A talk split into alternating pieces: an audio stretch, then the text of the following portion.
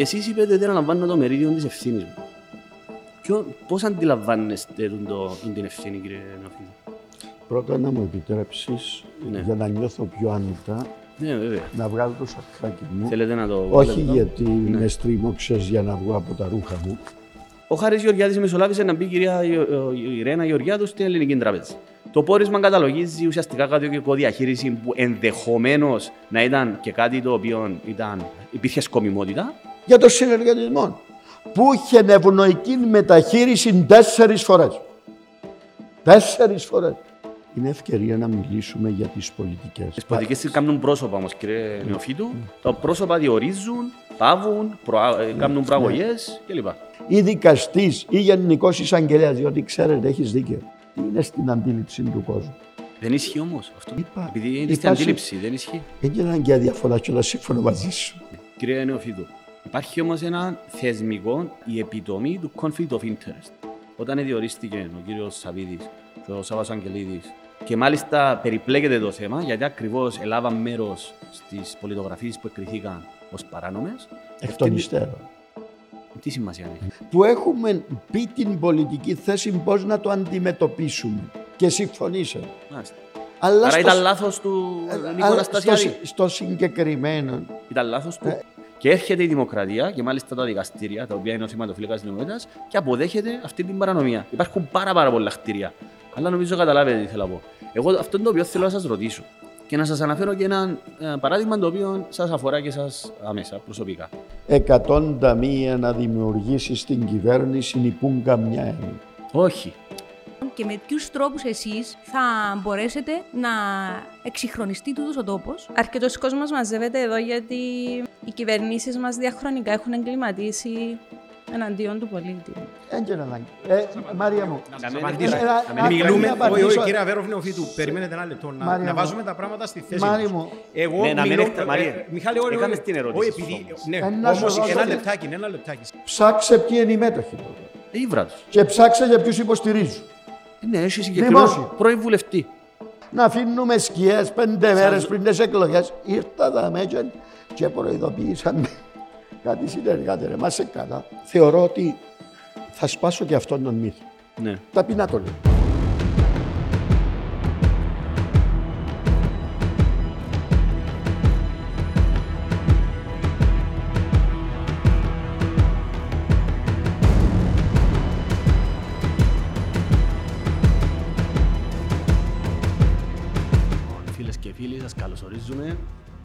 Σε την πρώτη από μια σειρά ε, εκπομπών που θα κάνουμε με το Netcast, The Bravehearts. Σήμερα μαζί μας είναι ο υποψήφιος πρόεδρος, ο κύριος Αβέρος Νεοφίτου, το οποίο καλώ στη σκηνή.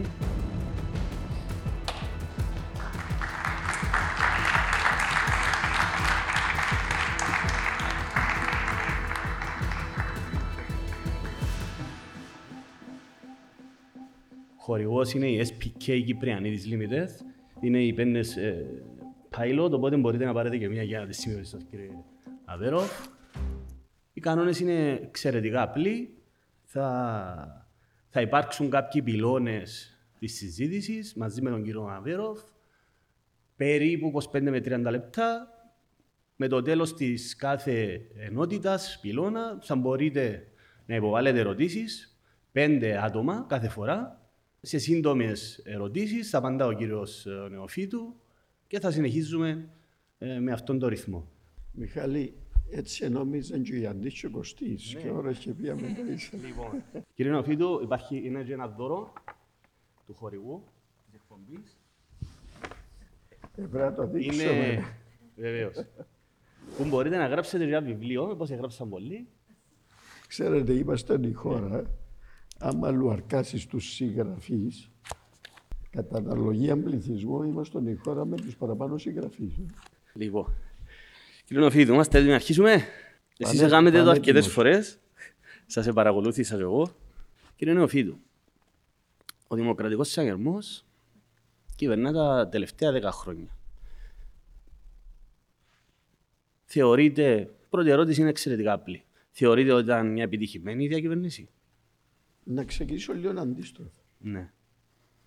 Έκαναμε και λάθη. Και σαν κυβέρνηση και σαν κόμμα. Ποια ήταν τα λαθή. Ο, ο Δης Αλάνθαστος, θα, θα πούμε μερικά. Αλλά πάντα παλιά οι, οι, οι νεαροί δεν θα θυμούνται. Υπήρχε η ζυγαριά με δυο δίσκους. Έβαλες το προϊόν και έβαλες τις οκάδες τότε. Ε, νομίζω άμα βάλεις τα θετικά στη μια ε, δίσκο και στον άλλον τα αρνητικά, βαρούν τα θετικά. Θα μπορούσαμε να είμαστε καλύτεροι αποφεύγοντας και τα αρνητικά. Να πούμε ε, ένα-δυο κάποιοι διορισμοί, Όπως; Εντάξει, ε, να μην προσωποποιούμε πράγματα, Ναι. κάποιοι διορισμοί μπορούσαν να είχαν αποφευθεί. Ένα. Το δεύτερο, η διαχείριση του προγράμματος για τις πολιτογραφήσεις είχε πολλά κενά, τα οποία εν και μόνος στο εσωτερικό άφησε σκιάν για τη χώρα μας και στο εξωτερικό. Από εκεί και πέρα όμως πρέπει να συγκρίνουμε τι Κύπρο είχαμε το 2013 και την Κύπρο έχουμε το 23. Το 2013 ήταν μια χώρα αποκλεισμένη από τις αγορές, αξιολόγηση σκουπίδια, ανεργία 17%, ε, ύφεση, δημοσιονομικά ελλείμματα ένα δισεκατομμύριο, γεμάτη χώρα κοινωνικά παντοβούλια. Μάλιστα. Σήμερα ο ρυθμός οικονομικής ανάπτυξης είναι τριπλάσιος που των μέσων όρων της Ευρωζώνης, ε, στο 6%, που τα ελλείμματα πήγαμε σε δημοσιονομικά πλεονάσματα. Το δημόσιο χρέος έχει μια σημαντική μείωση τα τελευταία χρόνια. Το κοινωνικό κράτος έναν άμιση φορά, και σημαίνει εν ικανοποιητικών ή ελύθηκαν τα προβλήματα του φτωχού κόσμου, αλλά ε, σε καλύτερη κατάσταση. Η απασχόληση αυξήθηκε κατά 75.000 άτομα και συνάμα εμειώθηκε η ανεργία στο 6%. Μάλιστα. Επέρξαν ε, κάποιες πολιτικές, το ελάχιστον εγγυημένων εισόδημα. Βλέπω αρκετούς νεαρούς. Ε, σημαντικό το ότι γλιτώνει ο νέος ο κόσμος ένα χρόνο καμνή λιότερο στρατών, αλλά δεν είχαμε δυνατή οικονομία να πιάσουμε 3.500 σιόπ, δεν θα το κάνουμε. Το γεσί, ε, μεγάλη κοινωνική επανάσταση. Αλλά έχει και πολλά που πρέπει να κάνουμε. Πρέπει να σάσουμε την παιδεία μας, το δημόσιο σχολείο, γιατί Ναι. μια πολιτεία, άστε που μου βάλαν την ταπέλα του νεοφιλελεύθερου Μιχάλη μου, θεωρώ ότι μια πολιτεία πρέπει, έχει υποχρέωση να παράσχει κάποιες βασικότατες υπηρεσίες και αγαθά στους πολίτες της και διακρίνεται η ποιότητα της από την ποιότητα που προσφέρει στην υγεία, στην παιδεία και Μάλιστα. από την ευαισθησία της στα χαμηλά εισοδηματικά στρώματα μέσω της κοινωνικής πολιτικής. Κύριε Νεοφίδου, κάνει μου εντύπωση όμως ότι στα αρνητικά δεν έκαμε αναφορά στο συνεργατισμό.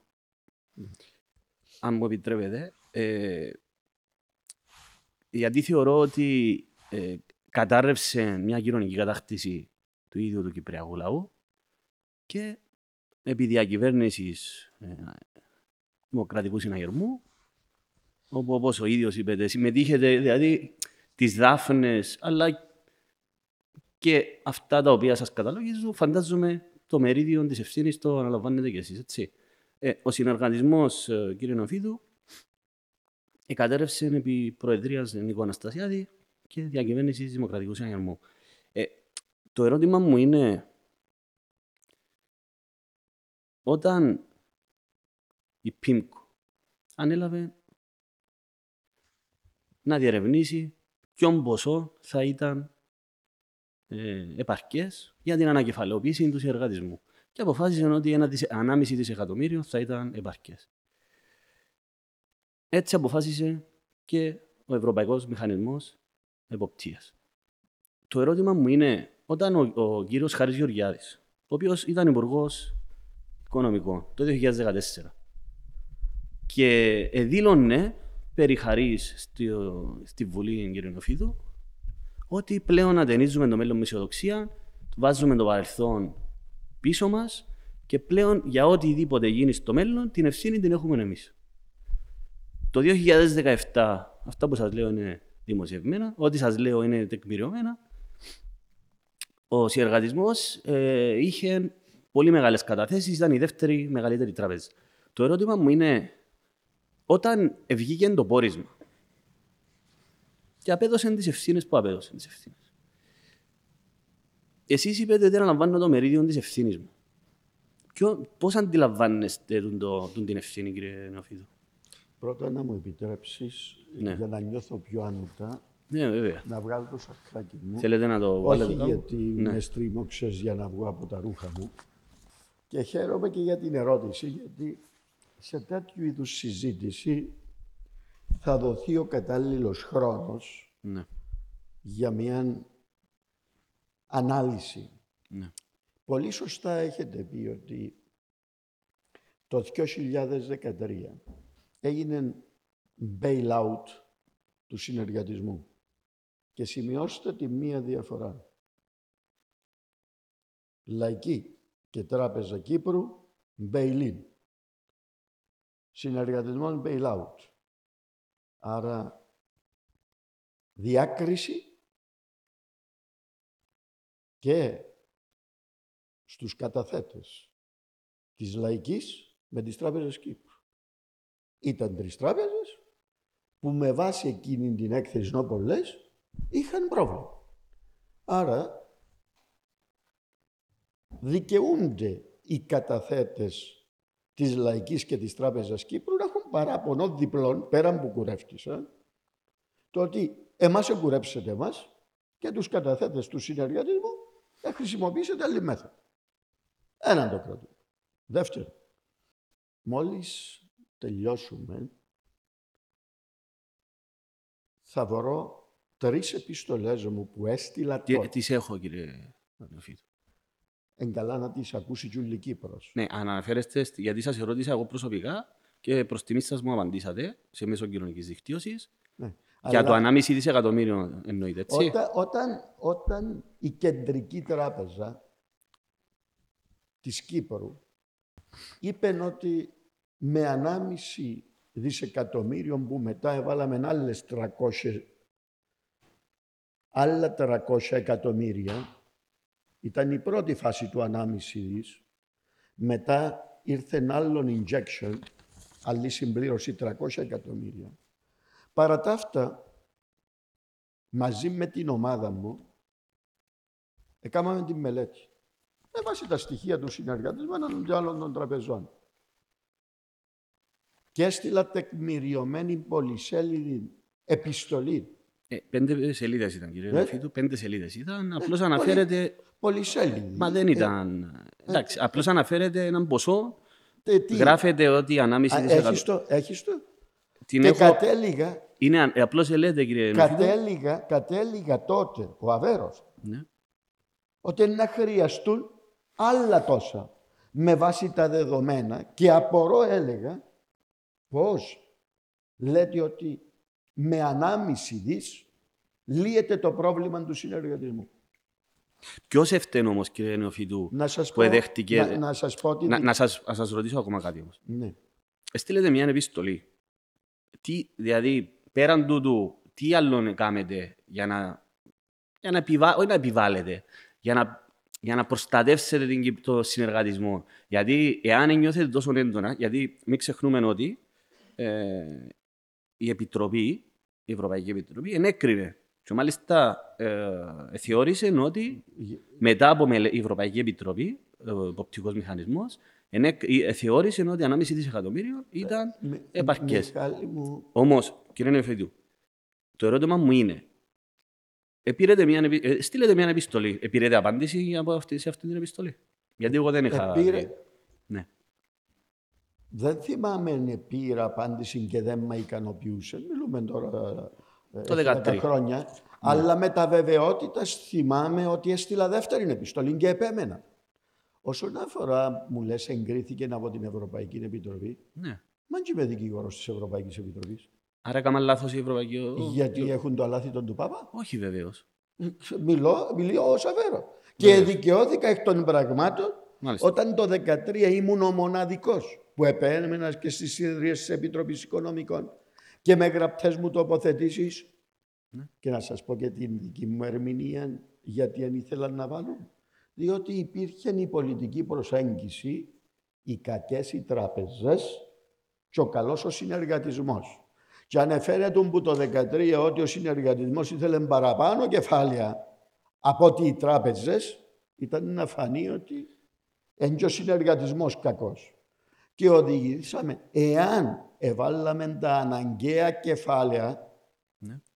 όπως εγώ επέμενα, Μα δεν επιμένετε. Στείλετε μια επιστολή, κύριε. τι έπρεπε να κάνω, να Ε, δεν βγω- ξέρω, ε. Ε, ναι, ναι. Αντιλαμβάνεστε ότι... Να σας ρωτήσω κάτι όμως Ό- περαιτέρω. Όταν έρχεται, αγαπητέ μου Μιχάλη, Ναι. ο διοικητής της Κεντρικής Τράπεζας Ναι. και δεν συμφωνεί μαζί μου στο να πει ότι θέλουν και άλλα κεφάλαια, διότι η εξουσία ήταν στον διοικητή της Κεντρικής. Και να πω και παράδειγμα άλλο.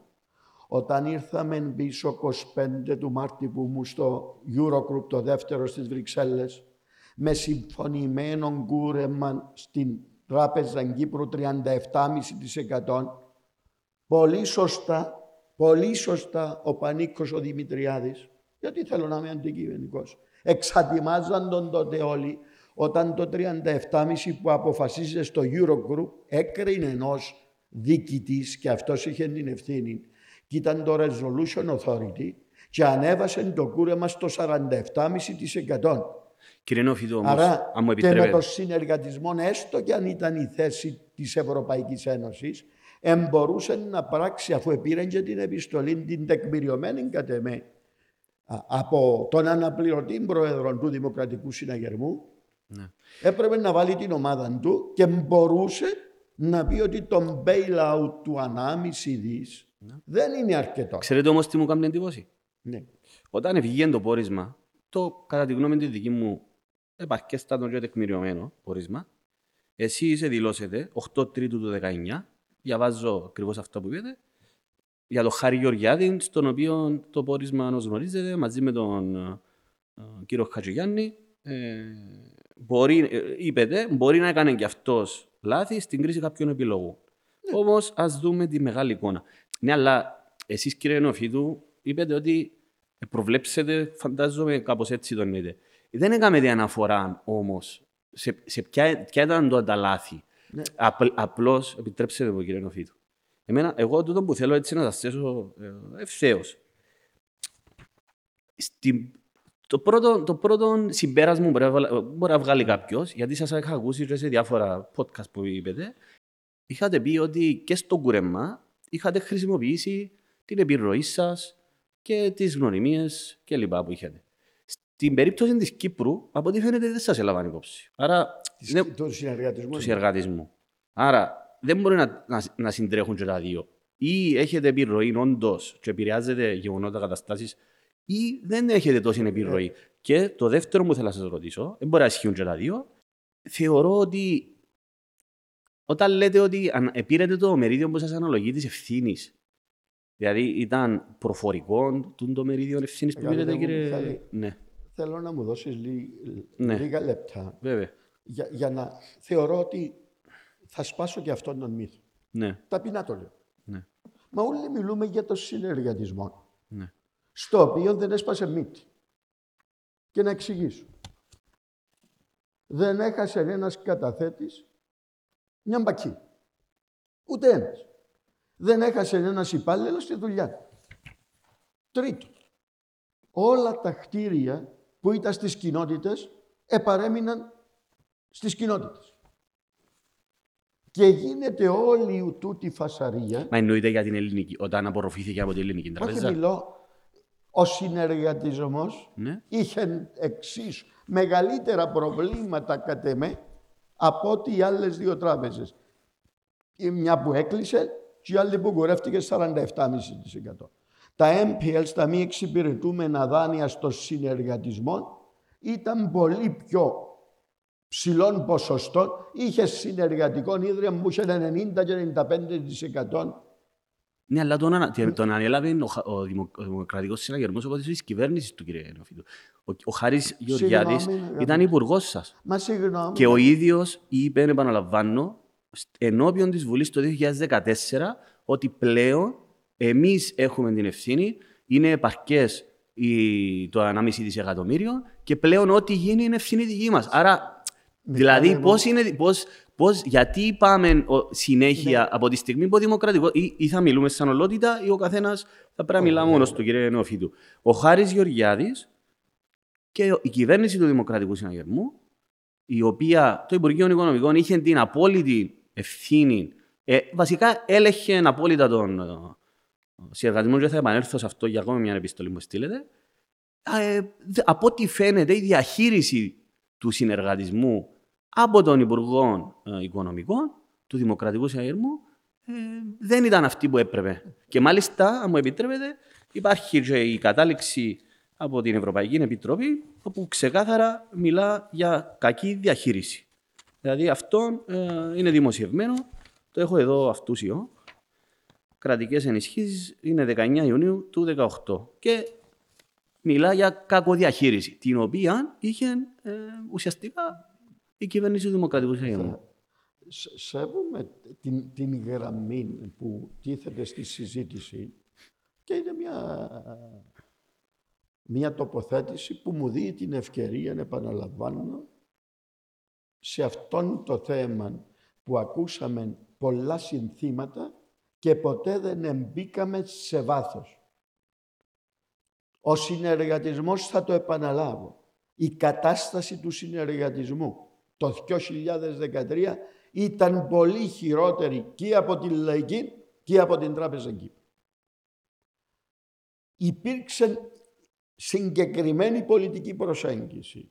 Να δείξουμε τις κακές τράπεζες και ότι δίθεν το πρόβλημα τους ήταν γιατί αγοράζαν ελληνικά ομόλογα και κακώς αγοράσαν και κακώς αγοράσαν αλλά ένας συνεργατισμός που Εννοείται δεν για είχε το, ούτε πι... έναν, για το έναν PSI. ευρώ. Για το PSI εννοείται. Το οποίο είναι κουρεύτηκε. Ναι. αλλά δεν έχει σχέση με το Όχι, συνεργατισμό όχι, όμως, ένα κύριε. άλλο που λέω. Νεοφίλη. Αγαπητέ Μιχάλη, εκείνη απλώς την προσπαθώ να περίοδο καταλάβω. Επιένα να φορτώσουμε ότι επάτησε η Κύπρος και οι τράπεζες Ναι. λόγω των ομολόγων και λόγω του ότι Ε, το οι 1,8 τραπεζίτες 1,8 αλόγιστα- αλόγι- 1,8 δις στη Λαϊκή Τράπεζα, κύριε Ναι, αγαπητέ Νεοφίλου. μου, ναι. Ε, συνολικά δοθήσαν Μα, αγαπητέ 4 μου, δισεκατομμύρια λέω ότι στις τράπεζες. Ήταν μέρος του προβλήματος. Αλλά ένας συνεργατισμός που δεν αγόρασε έστω και έναν ευρώ Ναι. ελληνικών ομόλογων ήταν σε χειρότερη θέση και το τεκμηρίωσα με γραπτές μου επιστολές και χαίρομαι που είσαι αντικειμενικός και ενημερώνεις ό,τι τις έχεις. Άρα ένας συνεργατισμός που θια δάνεια με υποθήκες κημητήρια επάνε ε, μες στην έκθεση και τούτη, και να βλέπουμε μια παράγραφο. Βεβαίως. Και τούτη, και τούτη η έκθεση για το συνεργατισμό λέει και πριν το 13 και το 80 και το 90 τις ευθύνες τις διαχρονικές. Τι λειτουργούσε ο συνεργατισμός για δεκαετίες; Ναι, αλλά Ο κύριε κάθε, ο, Νεοφίλου, κάθε, ο κάθε γραμματέας, οι πλήστοι, Σωστά αυτό που έγιναν λέτε. τον και μουχτάριδες και με μια επιτροπή που ελέγχαν, όποιος επάνε έπιανε δάνειο και η μόνη του σχέση με η συνεργατική, οι πλήστοι ήταν μόνο να πιάσουν το δάνειο Κύριε Νεοφίτου, όμως, και μετά, και μετά, σε παρακαλώ, Ναι. και, και μετά δεν ξαναβλέπαν τη συνεργατική. Μετά, ο συνεργατισμός που γίνηκε για τον αγρότη, για να πιάσει ένα φοιτητικό δάνειο να σπουδάσει τα παιδιά του αγρότης, έβρεθηκε να κάνουν δεκάδες εκατομμύρια για να χτίζονται ξενοδοχεία, να αγοράζονται παραλιακά. Ήταν ο ρόλος του συνεργατισμού να πάει να αντιγράψει έναν όχι μοντέλο τραπέζας, έναν κακό μοντέλο των υπόλοιπων τραπεζών και έφυγε από τις αρχές και τις αξίες του να στηρίξει τη φτωχολογιά και τον αγρότη Ε, κύριε- και έφταξε, έφταξε έναν άτομο όχι. το οποίο ευρέθηκε υπουργός ή μια κυβέρνηση χωρίς Κύριε να, Νεοφίτου, όμως χωρίς να, να μην αποφεύγουμε ξεχνούμε, τις ευθύνες να μην μας. ξεχνούμε στη δεκαετία Αγγλυρίδη. Δηλαδή, Ο κύριος, ο, Μακαρί, ο μακαριστός Γλαύκος Κλής κυβέρνησε ο Δημοκρατικός Σέγερμος. Δηλαδή, αυτός στον παρελθόντα χρόνο που αναφέρεται, δηλαδή, είναι σαν να μην υπήρχε ο Δημοκρατικός Σέγερμος. Μιχάλη μου, Αλλά όμως, θέλω όμως να επισημάνω ότι το πόρισμα είναι σαφέστατο. Το πόρισμα λέει ότι η κατάρρευση συγκεκριμένη φυσικά και αναφέρεται, γιατί είναι πολύ σελίδων το, το πόρισμα, φυσικά και αναφέρεται στις, στην κακοδομονία και α- πολύ σωστά αυτά τα όλα που αναφέρεται, πάρα πολύ σωστά, όμως για την κατάρρευση και ουσιαστικά το ξεπούλημα, αυτή είναι η δική μου η άποψη, προς την Ελληνική Τραπεζά, ουσιαστικά ευθύνεται αποκλειστικά σε, πο- σε- αποκλειστικά, να μην πω σε μεγάλο βαθμό, το λέει το ίδιο το πόρισμα, ήταν η κακοδιαχείριση από πλευράς Υπουργού Οικονομικών και του κύριου Χατζηγιάννη και του κύριου Σταυρινίδη. ε, ε, αγαπητέ μου Μιχάλη... Αυτόν θα- όμως θα- λέει το πόρισμα. Θα, θα καταλήξω Ναι. θα καταλήξω για να μην φάμε όλη τη συζήτηση Ναι. σε αυτό το θέμα την δική μου τοποθέτηση. Πριν να καταλήξετε, Ναι, να σας ναι, το θέσω αυτό, για να Ναι. το θυμάστε. Βεβαίως. Λοιπόν, στη σελίδα 754 του πορίσματος, κύριε Νεοφίδου, ε, διαβάζω από το πόρισμα, πρέπει δε ενο- εδώ να θυμίσουμε ε, κάτι το οποίο ο Υπουργός Οικονομικών ανέφερε ενώπιον της Ερευνητικής Επιτροπής, ότι η πώληση ήταν ένας πολύ καλός τρόπος αποκρατικοποίησης. Μήπως αυτό τον ενδιέφερε από την αρχή, παρά τις περί αντιθέτω επανειλημμένες αρχικά δηλώσεις τότε ότι ο οργανισμό έπρεπε να επιστρέψει εκεί που άνοιγε. Ουσιαστικά, αυτή είναι η δική μου εκτίμηση, ε, καταλογίζει και δόλο. Αυτό καταλαβαίνω εγώ και ως δικηγόρος. Δηλαδή, μήπως είναι αυτό το οποίο επιδιώκε. Και αν μου επιτρέπετε να κάνω μια μικρή ακόμα παρέθεση. Ε, Εσείς, κύριε Νεοφίτου, στείλετε μια επιστολή ακόμη το 2014. Θα καταλήξω σε αυτό το οποίο μόλις είπα τώρα.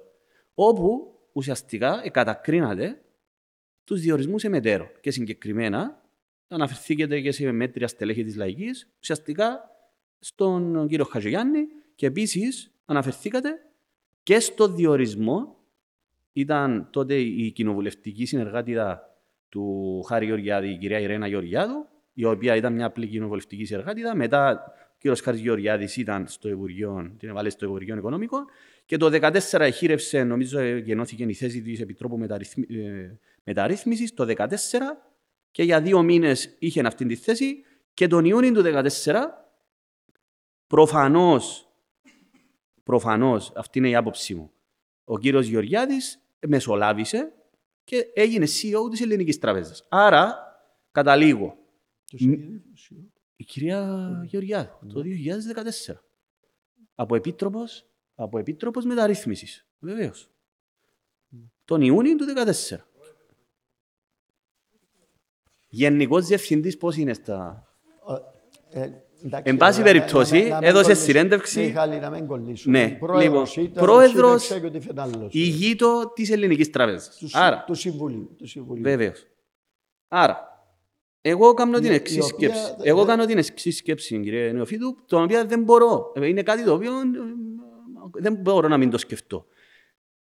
Ο Χάρης Γεωργιάδης μεσολάβησε να μπει η κυρία Ιω- η Ιρένα Γεωργιάδου στην Ελληνική Τράπεζα. Το πόρισμα καταλογίζει ουσιαστικά κάτι διαχείριση που ενδεχομένως να ήταν και κάτι το οποίο ήταν, ε, υπήρχε σκομιμότητα. Άρα δεν ξέρω, ε, εσείς κύριε Νεοφίδου, ε, μετά ουσιαστικά ε, καταλήξετε ότι ε, να κάνετε τριμελή επιτροπή, βγήκε τον Μάρτι και θα κάνετε τριμελή επιτροπή, η οποία δη- δε- ε, δημοσιεύετε, κάνετε ανακοίνωση κύριε Νεοφύτου τον Οκτώβριο του, του 19, την οποία εγώ δεν διάβασα αυτή την. και ουσιαστικά δεν δε- δεν ξέρω τι λέει αυτή η επιτροπή. Απλώς απορρίψετε το πόρισμα. Αγαπητέ μου, Ναι. έγινε η τριμελής επιτροπή. αν Θυμάμαι, ε, τουλάχιστον... Δεν την ε, έχω εγώ αυτή την ε, εκθέση. ναι, ήταν εσωτερική έκθεση. Α, οκ. Α, Απλώς απορρίψετε ε, το, το πόρισμα. Δεν έχει τέτοια δήλωση ο Δημοκρατικός Ε, προσπαθώ να καταλάβω. Σύλλογος. Όχι. Δεν έχει τέτοια δήλωση ο Δημοκρατικός Ε, Σύλλογος. άρα αποδέχεστε το πόρισμα και τα ευρήματα του; Αγαπητέ μου, ε, πρώτον, Ναι. όταν έγινε η συγχώνευση, γιατί αυτός ο συνειρμός, ε, μια, Είναι σκέψεις. όχι, ναι. όχι, όχι, ε, ένα συνειρμό με όλη την αγάπη που καταλήγει σε μια οικονομικο-συνωμοσιολογία. Δηλαδή, επίαμε έναν υγιέστατο συνεργατισμό, με το ζόρι επατήσαμε τον, Αυτό λέει το πόρισμα. όχι, με το ζόρι επατήσαμε τον, για να πάμε να το δώσουμε στην ελληνική, που η ελληνική είχε πρόεδρο την Ιρένα τη Γεωργιάδου, που η Ιρένα Γεωργιάδου ε, ήταν συνεργάτηδα του Χάρη του Γεωργιάδου. Κάμνω το εγώ, εν το πες εσύ, Μάλιστα, ναι. κάμνω το εγώ, να, να διευκολύνω η Έχω κατάσταση. ακόμα μία τέτοια Ναι, ναι, ναι. για να Να- σας πω. να Με την, διευκολύνω την με την κατάσταση. Πίμκο. Να Θα σας τα πω διευκολύνω- μετά. Να διευκολύνω την κατάσταση. Ναι. Θα πω ξανά ότι ο συνεργατισμός, αν θέλαμε να είμαστε δίκαιοι, έπρεπε να ήταν όλες οι τράπεζες με την ίδια διαχείριση. Μπέιλιν εννοείται. Η bail-in, η bail-out. Ε, Γιατί δεν το είπετε κύριε Νεοφίδου. Τότε. Νομίζεις ότι δεν το είπα. Ε, πού το είπετε; Εκατό φορές. Πού; Εκατό φορές και εκατό δηλώσεις. Δεύτερο, Μα πού, δεν το γίνεται ήβρεκα. το μεγάλο θέμα. Επαναλαμβάνω, για το συνεργατισμό. Για το συνεργατισμό. Που είχε ευνοϊκή μεταχείριση τέσσερις φορές. Τέσσερις φορές. Η πρώτη το 13. Με τα ανάμιση δις. Η δεύτερη που βάλαμε τα 300 εκατομμύρια. Η τρίτη όταν Ε, δεν, έπρεπε- δεν έπρεπε να σωθεί, δηλαδή. ε, Προσπαθώ να καταλάβω τι, τι θέλετε να πείτε. Ε, το όχι. Επειδή το ίδιο έκαναν και για τις ιδιωτικές τράπεζες. Οι ιδιωτικές εσώδησαν. 1,8 δισεκατομμύρια και 10 δισεκατομμύρια με το μνημόνιο.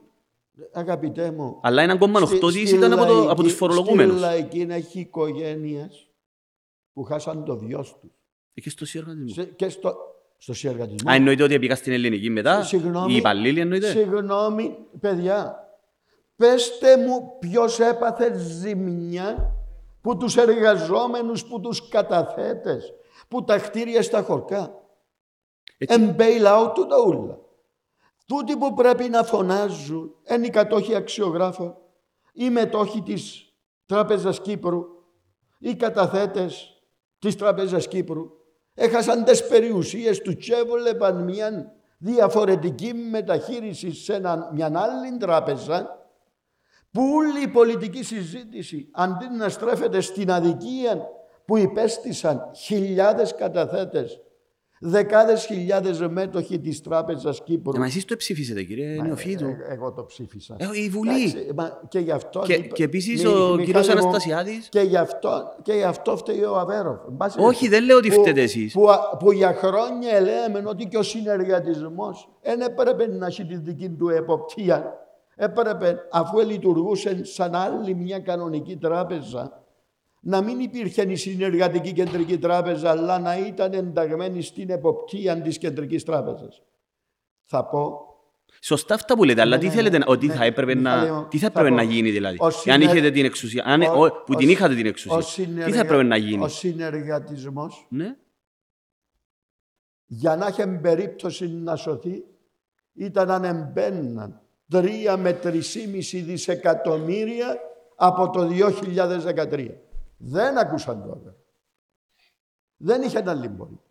Και μια και μιλούμε, μην νομίζουμε ότι οι Τρόικες και η Ευρωπαϊκή Ένωση να μην τα αγιοποιούμε και να τα τελειοποιούμε. Το μοντέλο, το μοντέλο για εξυγίανση που κάναμε για το συνεργατισμό ήταν λαθασμένο. Ποιοι, ποιοι το έκαναν αυτό το Ναι, μοντέλο. Ξέρετε, Σε ποιους αναφέρεστε ναι, κύριε Νοφίδου. ε, Ας με να εξηγήσω και δεν θα διαφωνήσεις. Που είμαστε μητσί, έμα- θα με λέαν μας οι γονείς μας. Άμα σαπίσει μια πατάτα και βάλει στη μέσα μια γκάσια, πόσοι καλές πατάτες, ένα να σαπίσουν όλες. Υπήρχαν και υγιέστατα κομμάτια του συνεργατισμού. Έπρεπε, έπρεπε να χωρίσουν τα προβληματικά, να κάνουμε έναν asset management, όπως έκαναμε την ΚΕΔΙΠΕΣ το 2018. Έπρεπε η ΚΕΔΙΠΕΣ να είχε γίνει από το 2013 και αν ήθελαμε να κρατήσουμε τον συνεργατισμό. Ε, τούτα που τα είπετε Αλλά, κύριε Νεοφίδου. Ας με να τελειώσω. Ναι, ρε επειδή παιδί λέτε, μου. το- έγιναν όμως. Άσε με να τελειώσω. Θα έπρεπε ρε να παιδί γίνουν. μου. Τι έκαμετε για Εάν να γίνουν; αφήναμε το συνεργατισμό των δημόσιων υπαλλήλων, των συνεργατικών, των δασκάλων, των καθηγητών, υπήρχαν 6-7 συνεργατικά πιστοτικά ιδρύματα που ήταν υγιέστατα. Αν τα αφήναμε εκείνα, ενοποιούσαμε τα Μα έγινε. Και ξε... Όχι, είναι τούτη η ενοποίηση που γίνει Όχι, και λεβέντη μάλιστα. μου. Έπιασαμε και μες στα σαπημένα εβάλαμε και τούτα τα υγιέστατα. Ενώ εάν έκαναμε το 2013, επιάνναμε τα 5, 6, 7 συνεργατικά ιδρύματα που τα μη εξυπηρετούμενα τους δάνεια ήταν πολλά χαμηλά και κάναμε έναν όμιλο και κάναμε την κεδιπές με όλα εκείνα τα προβληματικά που ξεκινούσαν που τα βαρόσια και τα άλλα να μην τα λαλούμε με 70 και 80 είχε που είχε 90% μη εξυπηρετούμενα δάνεια και κάναμε τούτον το asset management γιατί το κεδιπές είναι ένα asset management θα κρατιέτον και ο συνεργατισμός. Τα εισηγηθήκατε κύριε Νεοφίτο αυτά; Αυτά που Βέβαια, λέτε. στις Πού; συνομιλίες, σε, σε κάποιες από τις συνομιλίες μου με την Τρόικα, ναι. Ναι, αλλά που, δεν- που δεν υπάρχουν δημοσιευμένα. Αυτά τα λέτε εκ των υστέρων κύριε Μα Νεοφίτο. τ- τούτα από δημοσιεύμενα είπα τα και στον Χριστόφορο. Το, Άκουσα το, το. το Χριστοφίδη. Του από δημοσιευμένα για την ιστορία της Κύπρου Μα, το 2013. είπατε για το κούρεμα. Ούτε, ούτε το 5% Μιχάλη μου Ναι, αλλά δεν δεν- είναι θα πρέπει να που αυτά υπάρχει που διαφα- ζήσαμε. Θα πρέπει να υπάρχει Έμα διαφάνεια τώρα που όμως. πιάσα τις πέννες, ε, να αρκέψω να τα γράφω. Εντάξει. λοιπόν, να περάσουμε, ε, παρακαλώ, πέντε άτομα να, ε, να λάβουν θέση. Θα είναι εδώ. Δεν ξέρω, αν υπάρχει, υπάρχουν ερωτήσεις από το κοινό. Δεν υπάρχουν ερωτήσεις. Οπότε συνεχίζω. Έχει την ευκαιρία ο κόσμος, κύριε Νεοφίτα, να σας κάνει ερωτήσεις και Ε, θέλει. μα, ε, πριν, κλεισ- πριν, Όποιος θέλει να κάνει πριν, ερώτηση, πριν κλείσουμε Ναι. ναι. το κεφαλαίο του συνεργατισμού, ακούω και συνυποψηφίους μου ναι. ακούω και κόμματα να ξανακάμουν το συνεργατισμό. Μα και απαγορεύεται σε κανέναν να ανοίξει τράπεζα. Διότι πλέον δεν έχει σημασία είναι να μπουν να το ονομάσεις. Ε, τελειώσαν εκείνα που ξέραμε. Δεν έχει συνεργατική κεντρική τράπεζα και να έχει ειδικούς κανόνες. Δικαιούται οποιοδήποτε έβρει κεφάλαια και αν έχει έγκριση όχι μόνο από την Κεντρική Τράπεζα της Κύπρου, αλλά από την ECB, ότι έχει το στελεχειακό δυναμικό που μπορεί να διευθύνει μία τράπεζα, τότε να της δώσουν έγκριση να πιάνει τις καταθέσεις του κόσμου και θα είναι ακόμα μία τράπεζα με τους ίδιους κανόνες, διότι άκουσα... να Εν- κάνουν Αναφέρεστε το- στην αυτό που λέει, ο κυ- νομίζω, από το επιτελείο του κ. Μαυρογιάννη. Έχω την Έναν εντύπωση άλλον επιτελείων είπε ο Κουλίας ότι εδεσμεύτηκε έναν... ότι είναι να κάνουν συνεργατική. Μα, ε, Εντάξει. εν- εν και λοιπόν, ε, παιδιά, Ε, κύριε Νεοφίδο, ο τέλειωσε καθένας, τούτη η ο καθένας ιστορία να λέει κρίνεται. ότι αγίνω πρόεδρος είναι να κάνω το Σωστό. συνεργατισμό. Ο καθένας κρίνεται, κύριε Νεοφίδο, και σωστά το αναδεικνύεται. Δεν μπορεί να, γι- να εξηγήσουμε στον κόσμο. Δεν μπορεί ούτε πρόεδρος της Δημοκρατίας, ούτε υπουργός, ούτε πολιτικό κόμμα. Αν έχει μια ομάδα ανθρώπων και να βάλει κάποια δισεκατομμύρια κάτω κεφάλαιο, διότι με πακύρες, δεν και διούς σου έγκριση να κάνεις Σωστά. τράπεζα. Κάμνες την τράπεζα. Και αν έβρεις και ανθρώπους που να εγκριθούν και από την Κεντρική Τράπεζα της Κύπρου ότι είναι fit and proper, fit and proper, να κάνουν την διοίκηση του της τράπεζας, ε, να σου δώσουν. Αλλά με τούτους που ακούω πως είναι να κάνουν πρωτοβουλίες, Ναι. δεν νομίζω ούτε ύστερα από 100 χρόνια να πάρουν έγκριση που την ECB. Κύριε Νεοφίδο, επιτρέψτε μου. Ε, όσοι επι- επιθυμούν να κάνουν ερώτηση, παρακαλώ να, να προσέλθουν εκεί που είναι το, το μικρόφωνο. Χρειάζεται ο πρώτος Λοιπόν. τολμηρός. Συνεχίζουμε. Κύριε Νεοφίδο, για να καταλήξω όμως. Ναι. Ανακεφαλαιώσει. Όχι ανακεφαλαιοποίηση. Ε, Τούτα συγχύζουμε τα ούλια. Ναι. Ε, μάθαμε Άρα, να- εστείλετε δύο επίστολε. Η μια ήταν για το 1,5 δισεκατομμύριο και η άλλη ήταν ε, ουσιαστικά κατά το διορισμό συγκεκριμένων ατόμων. Διαφωνήσετε δηλαδή με αυτούς που θα διαχειρίζουν τα. Αυτό που μου κάνει εντύπωση, επαναλαμβάνω, το 2019, ω αν να μην υπήρχαν όλα αυτά, απλώς το προσπεράσετε το πόρισμα. Δηλαδή η πραγματικότητα είναι ότι επράξετε, επιτρέψτε μου, ακριβώς με τον ίδιο τρόπο όταν ο μαγαριστός ο Δημήτρης Χριστόφιας ε, από το πόρισμα Μπολιβίου εσύ- ο- έκαμετε ακριβώς ότι ε, ε, ε, κατηγορούσετε, επιτρέψτε μου, για- και πετάξετε ουσιαστικά, χωρίς να πάμε ακόμα στο, στα πορίσματα για τις πολιτογραφίες κλπ. Το πόρισμα του συνεργατισμού ουσιαστικά δεν, δεν, Μιχα- ε, Μιχάλη μου, δεν το δεχτήκετε. Απλώς ε, το πετάξετε ε, στο... ε, ναι, στον καλά. κοιτάξτε, Ναι, Όταν υπάρχουν πολιτικά ζητήματα, ναι. Ο πολιτικός ή το πολιτικό κόμμα από τη στιγμή που δεν καταγράφονται ποινικά περνά από τον ιερών ψήφων του λαού και της κοινωνίας. Μάλιστα, θα έρθω σε αυτό. Ε, Υπήρξε ένα πόρισμα. Έκτοτε ο Δημοκρατικός Συναγερμός ετέθη ενώπιον του λαού αλλά και συγκεκριμένα ονόματα που εσύ λέτε ενώπιον του λαού και απεφάνθη ο λαός με το κόστος του καθενός αλλά ο Δημοκρατικός Συναγερμός παρά τα όσα του καταλόγιζαν είτε οι πολιτικοί του αντιπάλοι είτε οι πολιτικές ευθύνες που δεν ήταν, δεν υπήρχε ονομαστική αναφορά για πολιτικές ευθύνες του Δημοκρατικού Συναγερμού, υπήρξε στο πόρισμα πολιτικής ευθύνες όλων ανεξάρτητα των κομμάτων και διαχρονικά, ετέθησαν σε τρεις έκτοτε πολιτικές εκλογές και ο λαός μέσα στα πολλά που είχε να κρίνει ήταν και τις ευθύνες μας ή τα λάθη μας και για το συνεργατισμό. Αλλά ε, Ναι, αλλά ε, το να σου πόρισμα, πω ακόμα κύριε, μια κύριε άγνωστη Νεοφίτου, πτυχή, ρε, το Μιχάλη, πόρισμα να βγάλεις κατα- και είδηση, ρε. καταγράφει, ωραία. Μιχάλη μου, Ναι, να- καταγράφει όμως ρητά τον κύριο Χάρη Γεωργιάδη Ο οποίος- και την κακή διαχείριση ο οποί- του κύριου ο οποίος- Χατζηγιάννη και το συναυτό, κύριε. ο οποίος Ήταν μέλος του Δημοκρατικού Συναγερμού, Ναι, ο- αναπληρωτής πρόεδρος. ο κύριος- Ε, πώς μπορείτε όχι, να λέτε... δεν ότι- ήταν αναπληρωτής. Δεν ξέρω τι ήταν, νομίζω τώρα είναι. Ε, ε, το Δημοκρατικό- Δεν ήταν μέλος του Δημοκρατικού Συναγερμού ο κύριος Χάρη Γεωργιάδη. Βεβαίως ήταν. Ήταν μέρος της υπουργό- κυβέρνησης. Και ήταν υπουργός της κυβέρνησης του Δημοκρατικού Συναγερμού. Και βγάλω την ώρα μου έξω εγώ. Ε, μα πώς; Μια και γίνεται αναφορά για ιστορικά, να σας πω Ναι. και κάτι άλλο.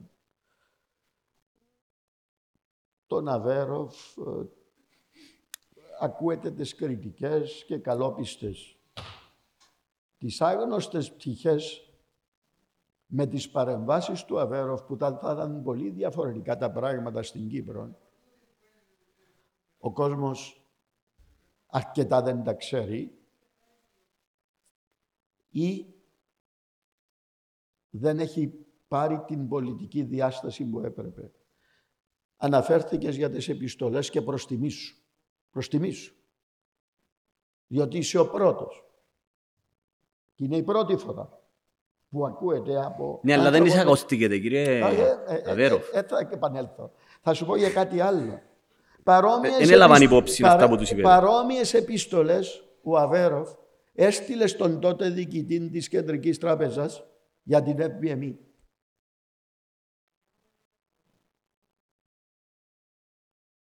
που έκρουα τον κόδωνα του κινδύνου. Ότι πρέπει η Κεντρική Τράπεζα να δει σοβαρά το θέμα της FBME.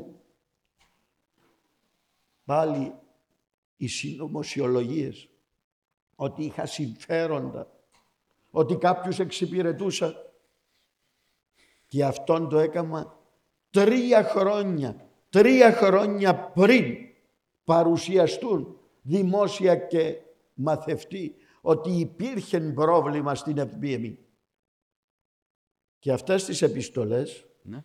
θα τους εστείλω. Όχι για να τις δημοσιεύσεις, αλλά για να ξέρεις ως μελετητής ότι ο Αβέροφ δεν είναι ο πολιτικός για να κατσαρίζει, δεν είναι ο πολιτικός που βλέπει έναν πράγμα ότι πάει στραβά, αφήνει το για να έρθει ως επιμηθέας.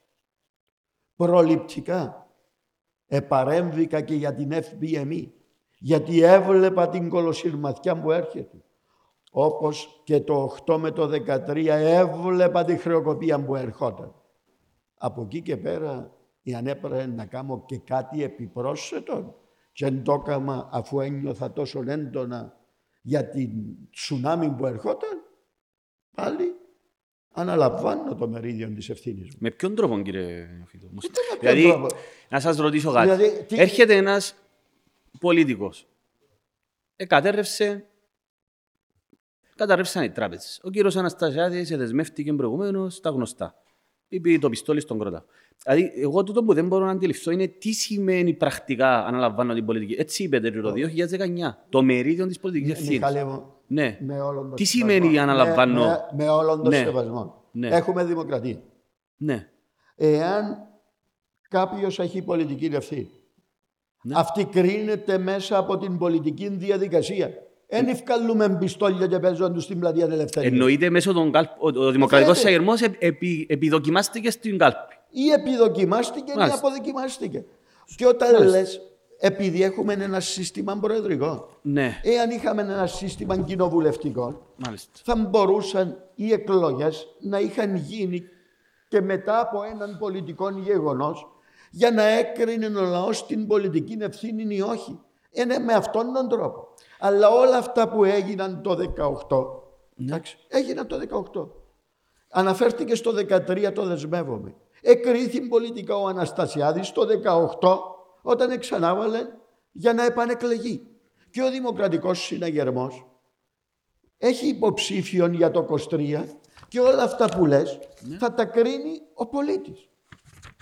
Ε, είναι- δεν υπάρχει άλλος τρόπος στην, στην πολιτική. Ίσως όμως, κύριε Αβέροφ, ε, κύριε Νοφίτου, το γεγονός ότι όντως ο Κυπριακός λαός επικρότησε με την ψήφο του. Όμως αυτό το οποίο θα μπορούσε να πει κάποιο είναι λόγω του συστήματος το οποίο λειτουργεί. Να εξηγήσω τι, τι εννοώ. Σε όλα τα πόστα έχετε βάλει ε, τους δικούς σας ανθρώπους. Σε όλα τα πόστα. Τι, ε, δηλαδή στις δημοκρατικές Ναι. εκλογές, βουλευτικές ή ευρωεκλογές ψηφίζουν οι πέντε που θεωρείς ότι οδηγήστησαν από τον Αβέροφ ή τον Αναστασιάδη Μιλώ και για τις απαγορεύεται όλοι οι άλλοι να βουλευτικές ψηφίσουν; και τις, προ- τις προεδρικές. Το, όταν, όταν, α, όταν οι πολίτες νιώθουν ότι για να γίνει... Γιατί όλα τα ευρωβαρόμετρα, κύριε Νεοφίτου, καταδεικνύουν ότι η Κύπρος είναι, αν όχι πρωταθλητής, είναι δευτεραθλητής στη διαφθορά. Και οι πολίτες ε, λένε ότι εάν δεν έχεις πολιτικές πλάτες, δεν γνωρίζεις πολιτικά πρόσωπα να σε κανονίσουν, σε εισαγωγικά ή μη, δεν μπορείς να κάνεις τίποτε. Δεν σας, ε, ε, αυτόν το, δεν, θα έπρεπε να σας προβληματίζει. Εμένα τουλάχιστον νομίζω αυτός είναι ο λόγος. Το γεγονός, για παράδειγμα, ότι ε, για, θα, θα σας πω ένα ξεκάθαρο παράδειγμα. Έτσι, ξεκάθαρο παράδειγμα. Τα έχω- είναι όλα δημοσιευμένα αυτά τα οποία θα σας αναφέρω. Η κυρία Αθηνά Κυριακίδου, για παράδειγμα, ήταν βουλευτής, βουλευτήνα του Δημοκρατικού Κόμματος και επειδή με τη στάση της ε, έναντι του δίκου τότε, εν πάση περιπτώσει αυτό είναι- γράφτηκε στον τύπο, την αντάμυψε η κυβέρνηση του Δημοκρατικού Συναγερμού, είναι φαρμακοποιός η κυρία Αθηνά Κυριακίδου, δεν είχε εκλεγεί το 2016 και την αντάμυψε φα- ε, μία φαρμακοποιό διορίζοντας την Α16 στην Επιτροπή Εκπαιδευτικής Υπηρεσίας. Ακόμα ένα παράδειγμα. Μιλώ με ονόματα. Και ως δικηγόρος γνωρίζω κάποια δεδομένα. Ο κύριος Παναγιώτης Αντωνίου, για παράδειγμα. Είναι ο πρόεδρος, ήταν πρόεδρος της ΕΔΗ και τώρα είναι πρόεδρος της Εκπαιδευτικής Υπηρεσίας, που δεν έχει σχέση με την παιδεία. Ήταν μέσα στο γραφείο του κύριου Αναστασιάδη, ήταν επαρχιακό, νομίζω, του Δημοκρατικού Εισαγερμού. Άρα, βλέπεις ότι η ΕΔΗ, η οποία είναι εντελώς κομματοκρατουμένη, νομίζω αυτό ισχύει, προφανέστατα μπαίνουν άτομα τα οποία μπαίνουν για ένα σκοπό. Ακριβώς αυτή είναι η δική μου η θέση και να απαντήσετε παρακαλώ. Δηλαδή, γιατί με, με πιο σκεπτικό, για παράδειγμα, διορίστηκε, εάν γνωρίζετε, η κυρία Αθηνά Κυριακίδου, φαρμακοποιός, στην Επιτροπή Εκπαιδευτικής Υπηρεσίας. Κοιτάξτε, Ναι. ε, νο- νομίζω ότι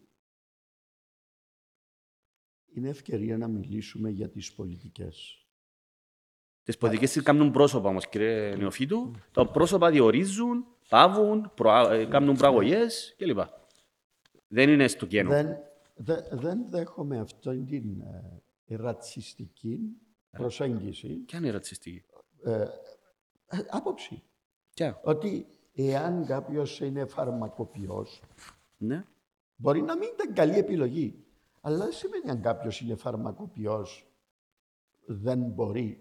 Για ποιο Να- λόγο να- δεν πήγαινε, μπορείτε Ε. να μας πείτε κύριε Νεοφίδου. Αγαπητέ μου, αγαπητέ μου, Ναι. καταρχήν δεν είμαι εγώ που κάνω τους διορισμούς.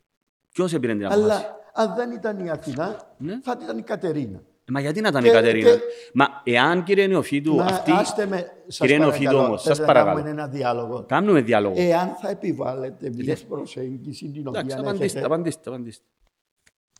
για να μην υπάρχουν αυτά που λες Ναι. και να βάλουμε στο στόμα μας την κάθε Αθηνά, τον κάθε Γιάννη, τον κάθε Κωστή. Ο Αβέρο βάλε κάτω μια πολιτική πρόταση. Ναι. Τότε τη χώρα να την κάνουμε σύγχρονη. Μάλιστα. Να μην έχει την αντίληψη ο Μιχάλης ότι ο Αβέρο Φανάβρο είναι να γίνει πρόεδρος, είναι να διορίσει τους δικούς του. Για να του κάνουν τα χατήρια. Πώς θα το κάνουμε αυτό το πράγμα; Έβαλα πρόταση κάτω. Ναι. Και πάλι πετροβολούσαμε. Και είπα που έζησα και άλλες δημοκρατίες. Στην Αμερική, ο πρόεδρος να πάει να διορίσει υπουργόν του θέλει έγκριση που το κογκρέσο. Να διορίσει πρεσβευτή στην Κύπρο πρέπει να περάσει την έγκριση που το κογκρέσο. Και είπα, Εμείς διορίσαμε τον κύριο Κενεβέζο που ήταν του δίκο στην Αθήνα, κύριε Νεοφίδου. Ακόμα μία. και εγώ είπα, Ισχύει νομίζω αυτό. το για, πράγμα. για να μην διορίζονται αυτοί που θεωρείς Ναι. ότι δεν έπρεπε να διοριστούν, έβαλα συγκεκριμένη πρόταση κάτω. Μία πολιτική συζήτηση για μία αναθεώρηση τολμηρή του συντάγματος, όπου οποιοδήποτε ανεξάρτητη αξιωματούχη, παραδείγματος χάρη τα ονόματα που έχεις πει,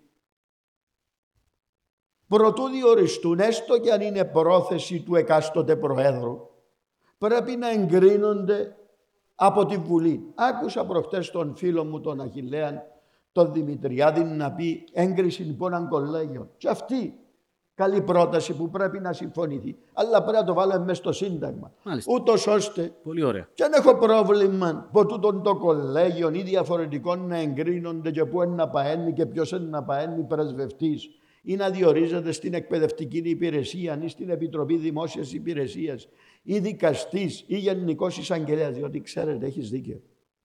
Τι είναι στην αντίληψη του κόσμου; Δεν ισχύει όμως αυτό το πράγμα.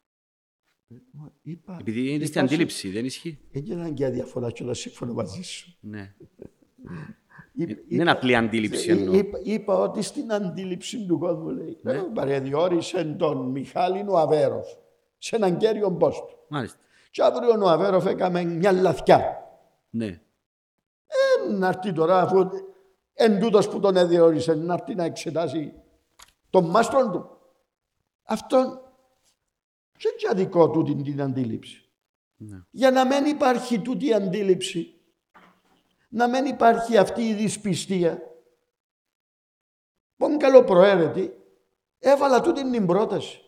Να, πά- να φέρουμε τους, τα ισοζύγια και τους ελέγχους, γιατί ξέρετε, η Κύπρος έχει ένα σύνταγμα που τα check and balances, το ισοζύγιο και ο έλεγχος ήταν πάνω στις κοινότητες, την Ελληνοκυπριακή και την Τουρκοκυπριακή. Έφυγαν από τη διοίκηση του 64 κακός οι Τούρκοι.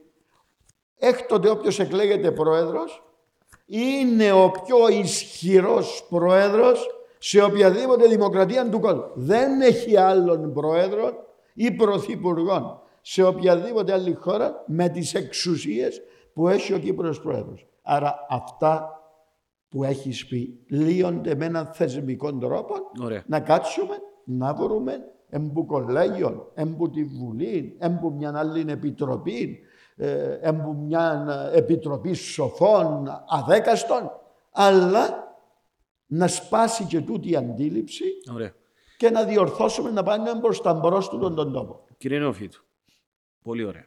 Ε, Κάποιος θα μπορούσε να πει τόσα χρόνια στην κυβέρνηση θα μπορούσε να γίνει. Εν πάση περιπτώσει, το λέτε και τώρα. Επειδή ήμουν ο πρώτος που είχα γράψει άρθρο στο φιλελεύθερο, δύο άρθρα, συνταγματική μεταρρύθμιση τώρα, ακριβώς αναλύοντας για αυτά τα οποία λέτε, ε, ότι δεν υπάρχουν ουσιαστικά check and balances, θεσμικά αντίβαρα, ε, και ότι ουσιαστικά ο πρόεδρος είναι ανεξέλεκτος εντελώς. Το ερώτημα μου είναι όμως, επειδή εγώ σας έχω τον μπροστά μου και είχα δηλώσει και δημόσια. Σας το λέω τώρα. είσαστε έτοιμος, και σας το δηλώνω και ως δικηγόρος, είσαστε έτοιμος να υπογράψετε νομικών έγγραφων ότι θα πράξετε αυτό το πράγμα; Τι εννοώ; Ότι θα δημιουργήσετε, όπως ακριβώς με την ε, μεταρρύθμιση της δικαιοσύνης. Απλώς για να ξεκαθαρίσω τι εννοώ. Επειδή υπάρχουν διάφορες και στους κύκλους των νομικών. Το Σύνταγμα ορίζει ότι ο πρόεδρος διορίζει τους δικαστές. Όμως, είναι γνωστό της πάσης ότι οι δικαστές είναι αυτοί που είχαν μέχρι πρόσφατα το... την ευχαίρεια να διορίζουν και ο πρόεδρος αποδέχτηκε να χάσει ουσιαστικά αυτή την εξουσία. Μετά την Κρέκο κλπ. δημιουργήσαμε ακριβώς το όπω σας είπε ο. Το, εσείς το αναφέρετε, ο κύριος Δημητριάδης, κολέγιο, μια επιτροπή. Άρα το Σύνταγμα δεν είναι αποτρεπτικό και μπορεί να γίνει όντως αυτό το πράγμα. Και συμφωνώ μαζί σας. Όμως, εάν εσείς εκλεγείτε και δεν κάνετε αυτό το οποίο λέτε τώρα, το πρόβλημα ποιο είναι; Ότι ο πολίτης στις σύγχρονες δημοκρατίες ουσιαστικά μια φορά το χρόνο να λαμβάνει αποφάση ο πολίτης. Και μετά ε, ε, είναι, ήρθαν το, πλέον η κρίση, δεν μπορούμε τώρα να το δούμε κλπ. Πώς εσείς είσαστε έτοιμοι να υπογράψετε νομικό έγγραφο ότι θα το πράξετε αυτό το πράγμα και χρονοδιάγραμμα για το πότε θα το πράξετε; Είσαστε έτοιμοι. Να, να σας πω ότι ναι. ε, ο, ο κάθε πολιτικός κάνει ένα συμβόλαιο με τον λαό. Εντάξει, αυτό δεν ισχύει, okay, κύριε ε, Νεοφίτου. Ε, κάθε πέντε χρόνια. Θα, θα, απαντήσω, θα απαντήσω αυτό. Ναι. Ε, για αυτό που μιλούμε, δεν είναι να υπογράψει ένα νομικό έγγραφο. Γιατί όχι; Για... Να, να σας εξηγήσω. Μα γιατί ο κύριος Αναστασιάδης ναι. είπε δεσμεύομαι, κύριε Νοφίτου, και ύστερα ήρθε είπε ότι. Αγαπητέ μου, Μιχαλή, για να γίνουν αυτά που συμφωνήσαμε, ναι. έχουμε σύγκληση. Ότι πρέπει. Μάλιστα. Να αλλάξει το Σύνταγμα. Να αλλάξει το Σύνταγμα. Σωστό. Το Σύνταγμα δεν αλλάζει με το να έχει μόνο μία πολιτική θέση ο πρόεδρος της Δημοκρατίας. Σωστό. Για να αλλάξουμε το Σύνταγμα θέλουμε ενισχυμένη πλειοψηφία. Θέλουμε δύο τρίτα. Άρα πρέπει να προηγηθεί ένας ευρύτατος πολιτικός διάλογος με μια ευρύτατη πολιτική συνεννόηση για να εξασφαλιστούν τα δύο τρίτα. Εντάξει, δεν είναι, να μην πούμε σε νομική, δεν είναι ακριβώς. Ακόμα και ο τρόπος με τον οποίο διορίζονταν οι δικαστές ήταν κατά, κατά παρέκκληση του συντάγματος. Εάν ο πρόεδρος το ήθελε, θα μπορούσε να το πράξει. Θα μπορούσε, για παράδειγμα, να δημιουργηθεί χωρίς να αλλάξει το Σύνταγμα μια τέτοια επιτροπή. Δεν χρειάζεται να αλλάξει το Σύνταγμα. Μου. Τώρα μπαίνουμε σε λίγο νομικά, αλλά θα μπορούσε να γίνει αυτή η επιτροπή. Οπότε με τη δικαστική μεταρρύθμιση. Μιχάλη ναι. μου, ναι. εκάμαμε ναι. για την αρχή κατά της διαφθοράς. Αλλά η αρχή κατά της διαφθοράς ναι. δεν είναι μες στο σύνταγμα που λέει ότι ο δικαστής, ο διοικητής της Κεντρικής Τράπεζας, ο γενικός ελεκτής, ο κεντρικός τραπεζίτης έχει ειδικά άρθρα του συντάγματος που ναι. καθορίζουν τον τρόπο διορισμού. Άρα δεν μπορείς δια νόμου να αλλάξεις το σύνταγμα αν δεν κάνεις τροποποίηση του συντάγματος. Να ξε... Αφού έγινε να, το, να, κύριε να, επαναλάβω, Αφού έγινε. προσπαθώ να, να, να μην χρησιμοποιώ μια λέξη που ε, έχετε, έχετε την... Α, το έχετε, την, ναι. έχετε την απόλυτη θέση μου. Ναι. Είναι στο πρόγραμμά μου για την αναγκαιότητα της συνταγματικής μεταρρύθμισης. Αν νομίζετε εσείς οι νομικοί ότι πέραν του πολιτικού προγράμματος πρέπει να υπογράψω οποιοδήποτε άλλον ε, ναι. δια... δεν, έχω Εγώ κανέ... θα ήθελα. δεν έχω κανένα πρόβλημα γιατί δεν έχω πρόθεση αν θα είμαι και ταπεινά σας λέω έβαλα εκλογές για να τις κερδίσω και με πολύ ταπεινοφροσύνη πιστεύω θα τις κερδίσω δεν έχω πρόβλημα να υπογράψω οποιαδήποτε Μάλιστα. Ε, Πάρα πολύ ωραία. Σημαντικό τούτο.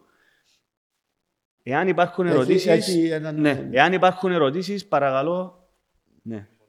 Το, το μικρόφωνο έβαλαν το στο ύψος μου, Λεβέντη. Ελπίζω να ακούμε. Ε, εντάξει, το όνομα σας να μας λέτε. Ορέστης Μάτσας λέγομαι. Ε, είμαι μέλος της Κεντρικής Επιτροπής του, του Κινήματος Οικολόγων.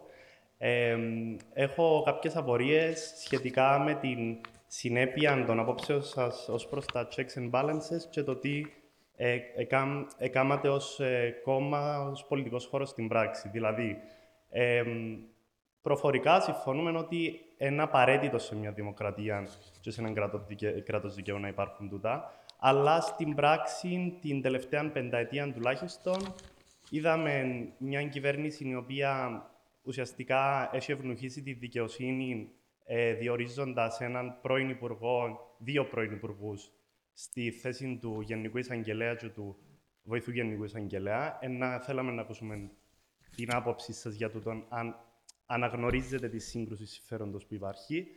Είδαμε εκθέσεις του Γενικού Ελεκτή να φκαίνουν, οι οποίες ήταν ε, καταπέλτης για, το, χει- για τους χειρισμούς της κυβέρνησης σε διάφορα θέματα και λίγο πολλά το συναγερμό να προπυλακίζει τον Γενικό Ελεκτή ότι κάνει αντιπολίτευση ενώ ε, μια ανεξάρτητη αρχή και επειδή αναφερθήκατε και στην ε, αρχή κατά της διαφθοράς, ε, είδαμε τη σύσταση της, ε, της αρχής κατά της διαφθοράς να δημιουργείται με καλές προθέσεις θεωρητικά, αλλά από την άλλη να είναι ένα σώμα το οποίο δεν έχει ανακριτικές εξουσίες, δεν μπορεί να λάβει μαρτυρίες, να κάνει πορίσματα, τα οποία να μπορούν να αξιοποιηθούν πρακτικά στο δικαστήριο. Επομένως, ε, προσωπικά και έναν θεωρώ σημαντικό μέρος της κοινωνίας, ε, αντιμετωπίζουμε με δυσπιστία το αν όντως υπάρχει πρόθεση να δημιουργηθούν αυτά τα checks and balances στην, σε περίπτωση που εκλέγεται.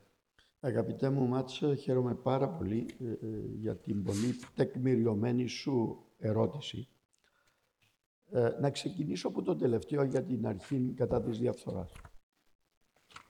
Το σημερινό σύνταγμα δεν επιτρέπει να δοθούν ανακριτικές εξουσίες σε οποιοδήποτε σώμα εκτός από την εξουσία που υπάρχει να καθορίζει ποια υπόθεση θα εξεταστεί ποινικώ η Γενική Εισαγγελία. Και είναι και αυτό ένα θέμα που μπορούμε να το δούμε στη σοβαρή συνταγματική αναθεώρηση. Εγώ συμφωνώ ότι αυτή η αρχή πρέπει να έχει και ανακριτικές ε, εξουσίες και το δήλωσε. Αλλά προσεκρούσαμε στο πρόβλημα του συντάγματος. Θεωρώ ότι το σύνταγμα δεν είναι Ευαγγέλιο. Και είναι αναχρονισμός να έχεις ένα σύνταγμα που το 60 που λόγω του δικαίου της ανάγκης εμείναμε εγκλωβισμένοι χωρίς να το εξυγχρονίσουμε. Όπως επίσης και η σύγκρουση συμφέροντος. Πρέπει να την καθορίσουμε με συνταγματικό τρόπο και να πιάσει όλες τις εξουσίες. Ε. Όπως είναι σωστό και το λέω αύριο ο οποιοδήποτε νέος πρόεδρος να έχει την επιχείρηση του και να συναλλάσσεται με τον κράτος. Με οποιοδήποτε τρόπο. Το ίδιο ισχύει να με δικαστής του ανωτάτου δικαστηρίου και το παιδί μου να έχει τα πέλα έξω από το γραφείο το όνομα μου. Ή να ήμουν γενικός εισαγγελέας και να σας πω για έναν που ένα αμφισβήτησε κανένας στην αγκαιρεότητα του και την τιμιότητα του. Ο μακαριστός ο Αλέκος ο Μαρκίδης. Έχει Κύπριο που μπορεί να διαφωνούσε με τις θέσεις του. Πού βρίσκεται οποιοδήποτε ψεγάδι. Ήταν γενικός εισαγγελέας και περνούσες έξω από το δρόμο δίπλα από την Βουλή και ήταν το γραφείο Αλέκος Μαρκίδης. Εάν θέλουμε, πρέπει όλα αυτά, όχι να έχουμε υπόψη μας τον Αβέροφ, τον Αναστασιάδη, τον Γιάννη, τον οποιοδήποτε. Τούτον το κράτο να το κάνουμε σύγχρονο και να βάλουμε κανόνες για το απόλυτο της σύγκρουσης συμφέροντος. Θα σας πω γιατί κάνετε αναφορά σε τρεις διορισμένους αξιωματούχους. Εντάξει, εάν κάποιος λέει ότι έγιναν κακοί διορισμοί και έγιναν και παραδέχτηκα τον Μιχάλη. Επιστώστε και τον Αναστασιάδη που έγινε νησικιά του Μαύρου ότι έκαμε και καλό διορισμό το γενικό ελεκτή. Έστω ρε. Ε, Ο Κώστας ο Κληρίδης. Μετά, μα για τον Γιώργο τον Σαββίδη και τον Σαββάν τον Αγγελίδη και αν ακόμα είχαμε αλλαγή του συντάγματος και έπρεπε να περάσουν από τη Βουλή, των καιρών που διορίζονταν, εν ομόφωνα που ήταν τον εγκρίνει η Βουλή. Ναι, αλλά πώς, γιατί το λέτε αυτό το δεν πράγμα; είναι τούτο το πράγμα για να μην αφήνουμε σκιές, την εντυμότητα, την ακαιρεότητα και δεν αφορά πρόσωπα, αφορά πολιτικές. Εγώ είμαι υπέρμαχος και είμαι ο πρώτος που φκήκα. Και πρόσθετα και κάποια άλλα, ε, αγαπητέ μου Ορέστη. Το 2023 δεν είναι σωστό ο εισαγγελέας να είναι παράλληλα και ο νομικός σύμβουλος του κράτους. Και πρέπει να διαχωριστούν. Και θεωρώ το 2023 είναι σωστό να διορίζεις έναν ανεξάρτητο αξιωματούχο και να είναι ισόβιος μέχρι το 68ο έτος της ηλικίας του. Και θεωρώ ότι πρέπει να εξετάσουμε σοβαρά γιατί εν να μπει στο τραπέζι και να επιμένω αυτό το πράγμα και να αλλάξουμε και σε αυτή την κατεύθυνση των τόπων μας να τον κάνουμε καλύτερο με θεσμικές αλλαγές και πρέπει να εισάξουμε και τη συλλογικότητα σε αυτά τα ανεξάρτητα όργανα. Δεν πρέπει να είναι όργανο ένας, Ναι, κύριε Νεοφίδου. Υπάρχει όμως ένα θεσμικό, πάλι χαρτογραφίζει, ήταν η επιτομή του conflict of interest. Όταν διορίστηκε ο κύριος Σαββίδης και ο Σάββας Αγγελίδης, τον οποίο συνάδελφος είχαμε και στο δικαστήριο στη Λευκοσία, και μάλιστα περιπλέκεται το θέμα, γιατί ακριβώς έλαβαν μέρος στις πολιτογραφίες που εκκριθήκαν ως παράνομες. Και εκ αυτή των τη- υστέρων. τι σημασία έχει όμως; Ναι, ε, ναι, Αυτή τη λέω, στιγμή όχι. θα μπορούσε κάποιος να καταλογίσει, αν μου επιτρέπετε κύριε Νεοφίδου, θα μπορούσε κάποιος να λέτε ότι δεν είναι εσύ του μαύρου Αναστασιάδης, όμως από ό,τι φαίνεται δεν ήταν η πρώτη φορά που έκαμε αυτό το οποίο θα σας πω. Ο Ρίκος Ερωτοκρίτου για παράδειγμα, ο οποίος είναι καταδικαστέντας, διορίστηκε, ας- για, για παράδειγμα, εγώ δεν μπορώ να αντιληφθώ με πιο σκεπτικό άλλο παρά πολιτική σκοπιμότητα υπήρξε στο διορισμό του ως βοηθού Γενικού Εισαγγελέα. Και από ό,τι φάνηκε εκ των υστέρων, ήταν τουλάχιστον λαθασμένη. Καταδικάστηκε. Και αν έχουμε χρόνο, θα πω και κάποια άλλα πράγματα. Και φαίνεται ότι υπήρχε σκοπιμότητα. Αυτή είναι η άποψή μου. Με τον συγκεκριμένο διορισμό. Αυτή είναι η άποψή μου, κύριε Νεοφίτου. Ακριβώς γιατί επειδή είναι ισόβοι και ο Γενικός Εισαγγελέα και ο βοηθός Γενικός Εισαγγελέα, με όλον τον σεβασμό, αλλά αυτοί οι άνθρωποι που είναι εκεί για να διώξουν τα αδικήματα τα οποία γίναν, ξεκάθαρα και το πόρισμα Νικολάτου, το οποίο ήταν ο πρόεδρος που τον ε, διόρισε τον κύριο Νικολάτου.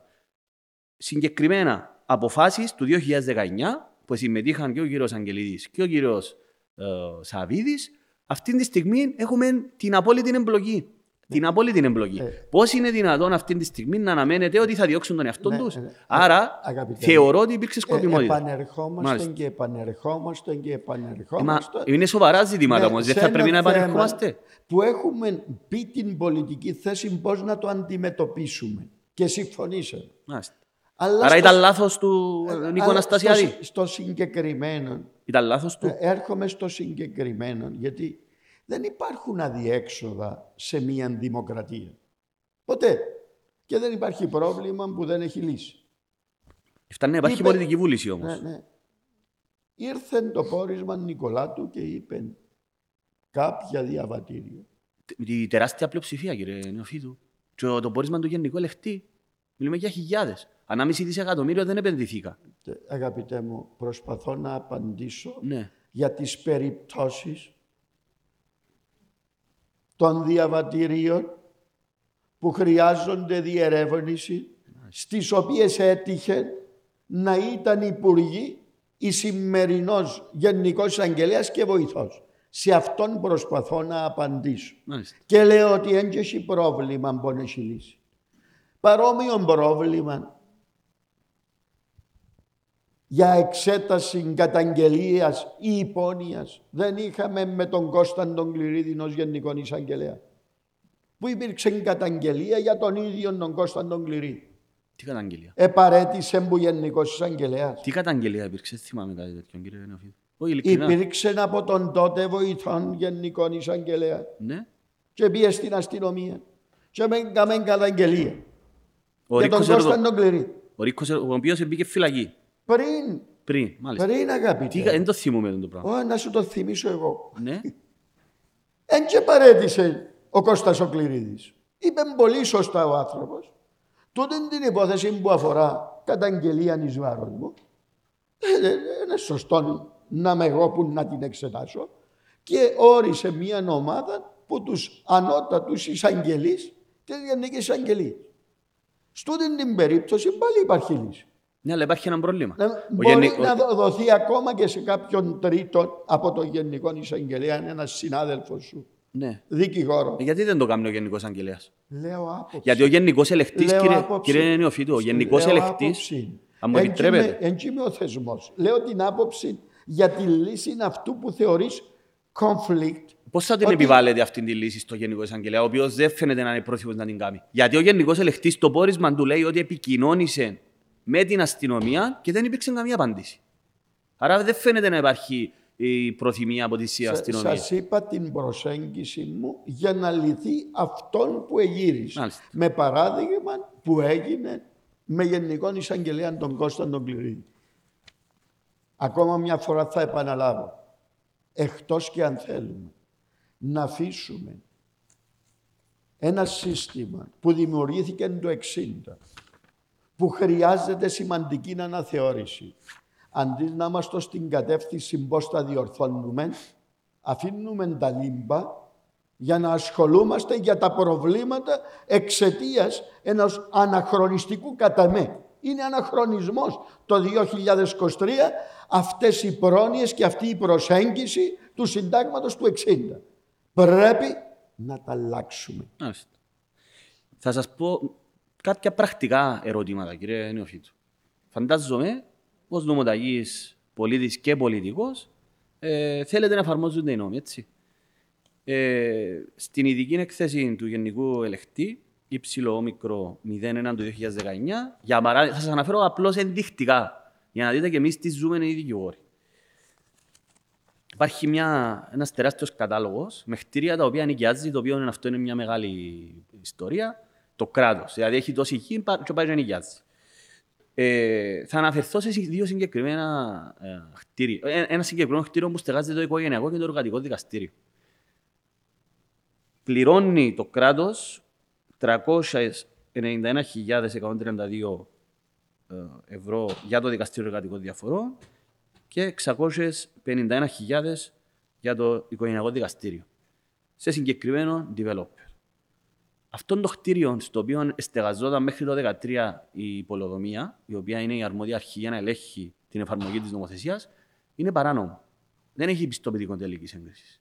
Και έρχεται η δημοκρατία και μάλιστα τα δικαστήρια, τα οποία είναι ο θεματοφύλακας της νομιμότητας, και αποδέχεται αυτή την παρανομία. Υπάρχουν πάρα, πάρα πολλά κτίρια. Αλλά νομίζω καταλάβετε τι θέλω να πω. Εγώ αυτό είναι το οποίο θέλω να σας ρωτήσω. Και να σας αναφέρω και ένα ε, παράδειγμα το οποίο σας αφορά και σας άμεσα προσωπικά. Ο αδελφός σας, ο Νέστορας, ο Νεοφίτου, έχει συγκεκριμένο ταβέρνα, νομίζω στο Λατσίν, έτσι. Και υπήρξε παράδοχη από την κυρία Αγγλέλια Βασιλείου, όπου μίλησε στην κυρία ε, Κατερίνα Λιάδου, ότι εδώ και πάνω από δεκαετία παράνομα, παράνομα έχτισε κάποιες κατασκευές. Άρα, εγώ θέλω να σας ρωτήσω, δεν ξέρω γιατί δεν εφαρμόζεται η νομοθεσία, για παράδειγμα, γιατί αναφέρθηκε και το, το κύριο Ηλιάδου, εμένα είπε για ο αδελφό πολιτικού αρχηγού. Αλλά εδώ ένα κτίριο το οποίο είναι ε, παράνομο και πάει τόσες χιλιάδες κόσμος. Εσείς, κύριε Νεοφίτο, μπορώ να σας πω και άλλα παραδείγματα, αλλά νομίζω καταλαβαίνετε.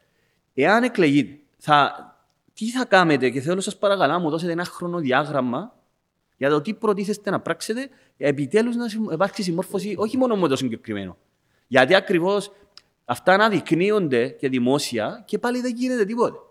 Αγαπητέ μου, Άρα, χε- εφόσον χε- είσαστε χε- εδώ, χε- θέλω να μου πείτε σε χε- τέσσερις μήνες, εάν και εφόσον εκλεγείτε, θα έρθω και θα σας πούμε, κύριε Νεοφίτου, τι έκαμετε για να νομιμοποιηθεί ή δεν ξέρω τι, να φύγει το οικογενειακό και το εργατικό δικαστήριο, να εφαρμοστεί ο νόμος. Ε, αγαπητέ μου, να Ναι. ξεκινήσω πρώτα για την αναφορά Ναι, στον αδελφό μου. μάλιστα. Να σας πω πρώτα ότι το 1991 εκλέγηκα δήμαρχος στην πόλη Χρυσοχούς. Τη δεύτερη ημέρα της ορκομοσίας μου, τις 3 του Γενάρη του 1991, Ναι. έπιασα όλα τα φορτηγά της πόλης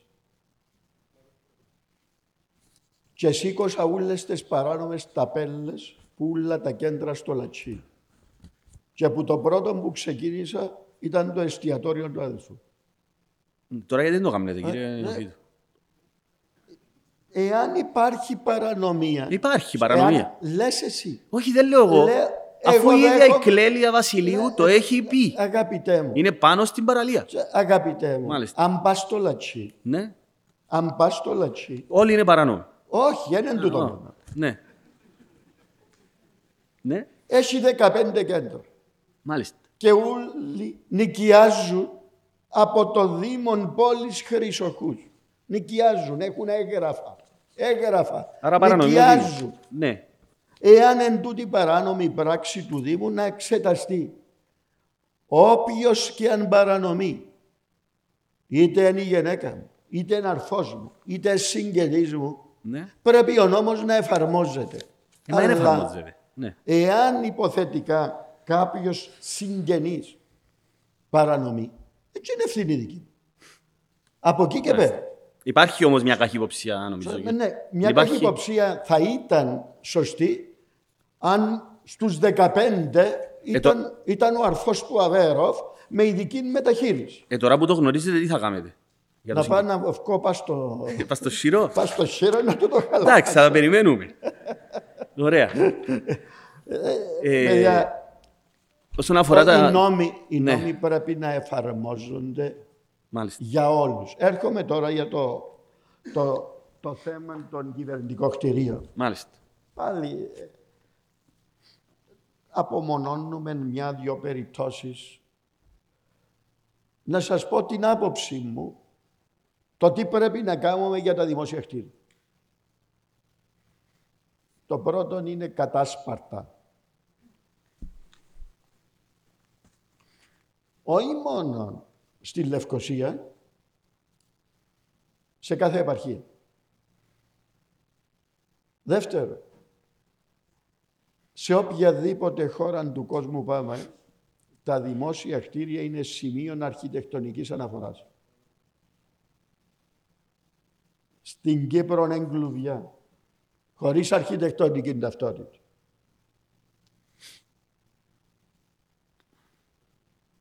Θέση του Αβέροφ, θέση του.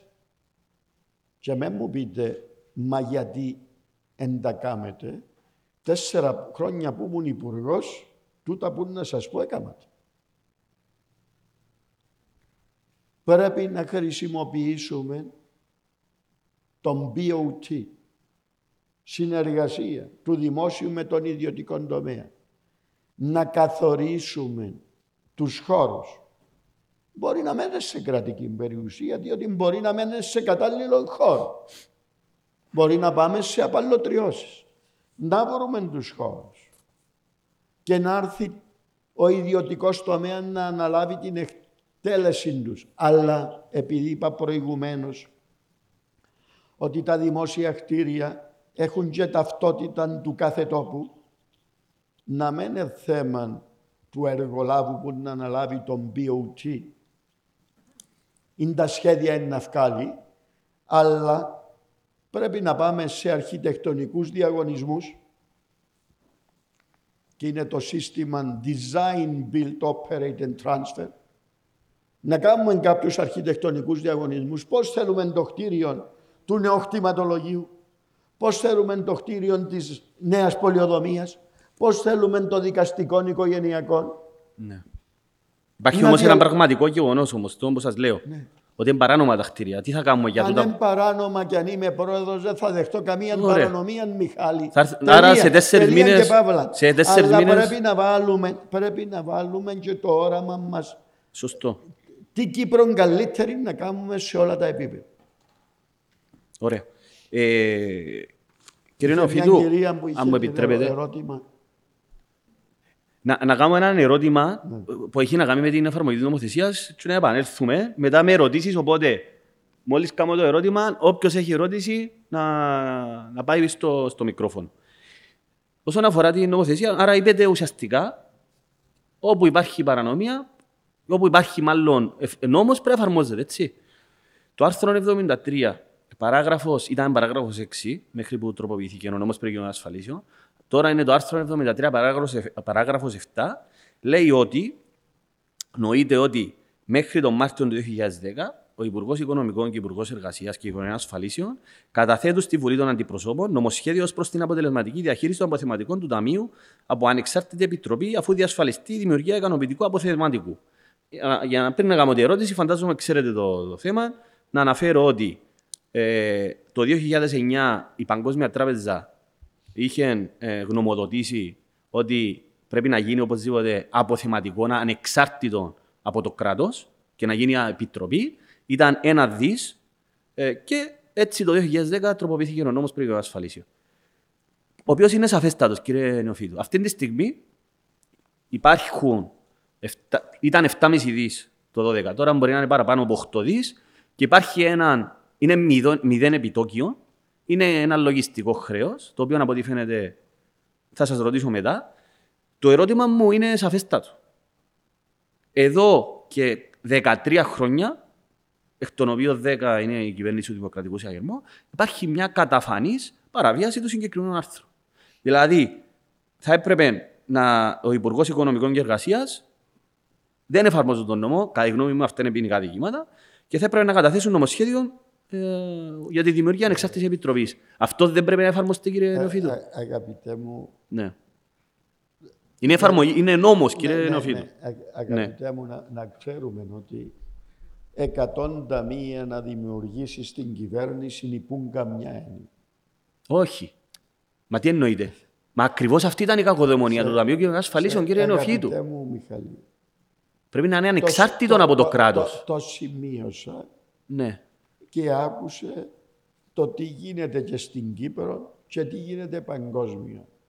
Η πούγκα του κράτους μια έννοια. Το Ταμείο Κοινωνικών Είτε- Ασφαλίσεων είναι ανεξάρτητο από το κράτος. Η πούγκα του κράτους μια έννοια. Δεν είναι έτσι, Είτε, κύριε ο, Νεοφίτου. είτε είναι ο ΑΗ, Δεν είναι έτσι. είτε είναι κοινωνικές ασφαλίσεις, είτε είναι οποιονδήποτε άλλον ταμείο. Γι' αυτό και πρέπει να κρατούμε την οικονομία δυνατή, να έχουμε έσοδα για να μπορούμε να πληρώνουμε και τις συντάξεις, να πληρώνουμε και τους μισθούς, να έχουμε κοινωνικό κράτος. Να το καταργήσουμε να το μπορούμε Ταμείο. να- να- Μα δεν Το Ταμείο υπήρξε- Κοινωνικών Ασφαλίσεων είναι δημόσιος οργανισμός, κύριε Νεοφίτου. Και υπάρχει σαφέστατη πρόνοια στον νόμο που λέει, που, καθο, που σας υποχρεώνει. Δεν είναι το λέω εγώ. Υποχρεώνεστε ο, υπουργό, εκάστοτε Υπουργός Οικονομικών και Εργασίας να καταθέσει νομοσχέδιο για ανεξάρτητη επιτροπή. Και μου Ο λέτε τρόπο- δηλαδή να μην εφαρμοστεί ο, ο, ο νόμος. τρόπος, ο τρόπος που λειτουργεί το κράτος Κύπρος και που λειτουργεί το κάθε κράτος Ναι. είναι με τον ακόλουθο που εξηγώ. Υπάρχουν τα έσοδα του κεντρικού κράτους. Ποια είναι τα έσοδα του κεντρικού κράτους. Είναι η έμμεση και η άμεση φόρη. Είναι τα excise tax. Είναι τα διάφορα fees. Από εκεί και πέρα. Υπάρχουν τα άλλα έσοδα του κράτους. Γι' αυτό και συγχύζουν όλοι. Δεν είναι του Και κράτους, νομίζω- κύριε Νεοφίτου. Αν με να ολοκληρώσω, Μα δεν είναι του Μιχάλη κράτους. Μου, άσε με Ναι. να ολοκληρώσω. Και μπορεί να διαφωνάς, μπορεί να είμαι και λάθος. Ναι. Γι' αυτό και οι παραπάνω νομίζουν ότι τα έσοδα του κράτους είναι 8,5 δις. Γιατί τούτα είναι τούτα που εξήγησα. Αλλά τα έσοδα του κράτους για το 23 δεν είναι 8,5 δις, είναι 11,8 δις. Διότι μέσα στα έσοδα της γενικότερης κυβέρνησης, όχι μόνο του κεντρικού κράτους, εν και εισφορές για το Ταμείο Κοινωνικών Ασφαλίσεων, εν και εισφορές για το ΓΕΣΥ και όλα αυτά στο τέλος πληρώνονται κάθε χρόνο οι συντάξεις, πληρώνονται κάθε χρόνο τα έξοδα του ΟΑΗ, πληρώνονται κάθε χρόνο η κοινωνική πολιτική. Και μια και μιλούμε για κοινωνικές ασφαλίσεις, Μια και μιλούμε για συντάξεις, θα μου δώσεις και την ευκαιρία να κουβεντιάσουμε και ένα θέμα που συζητείτε, που ακούω τους συνυποψηφίους μου να καταργήσουν το 12% του πέναλτι για το 63ο. Πώς συνειφασμένο και με τις κοινωνικές ασφαλίσεις. Ναι. Το 2011 εψηφίσαμε έναν νόμο στη Βουλή. Τι προνοεί τούτος ο νόμος; Ότι το όριο συνταξιοδότησης πάει στο 65ο έτος. Και καθορίστησαν και τι θα πληρώνουμε ως κοινωνικές ασφαλίσεις. Που να αυξηθούν και νομίζω το 24 έναν 8,75 τώρα είναι 8,25 ή 50 του εργαζόμενου και του εργοδότη αντίστοιχα. Και έγιναν αναλογιστικές μελέτες ότι για να βιώσιμο τούτο το πράγμα πρέπει να πληρώνουμε τούτο το ποσοστό που εξελιχτικά θα ανεβαίνει αλλά πρέπει να εργαζόμαστε ως το 65ο έτος της ηλικίας. Και ήρθε τότε η τότε κυβέρνηση και είπε η τότε κυβέρνηση το 11 εάν κάποιος θα φύγει ένα χρόνο πριν ένα 6% πέναρτη. Αφήσει το 63ο, εδώ 12% πέναρτη. Δεν ήταν λάθος η προσέγγιση, διότι θα ήταν κοινωνικά άδικο με το να μείνει το 65ο έτος στο όριο αφιπηρέτησης και κάποιος να φεύγει στο 63. Που θα πάμε στο 67ο στάδια. Έτσι λέει. Μπράβο ρε Μιχαλή, είσαι πολλά μελετημένο.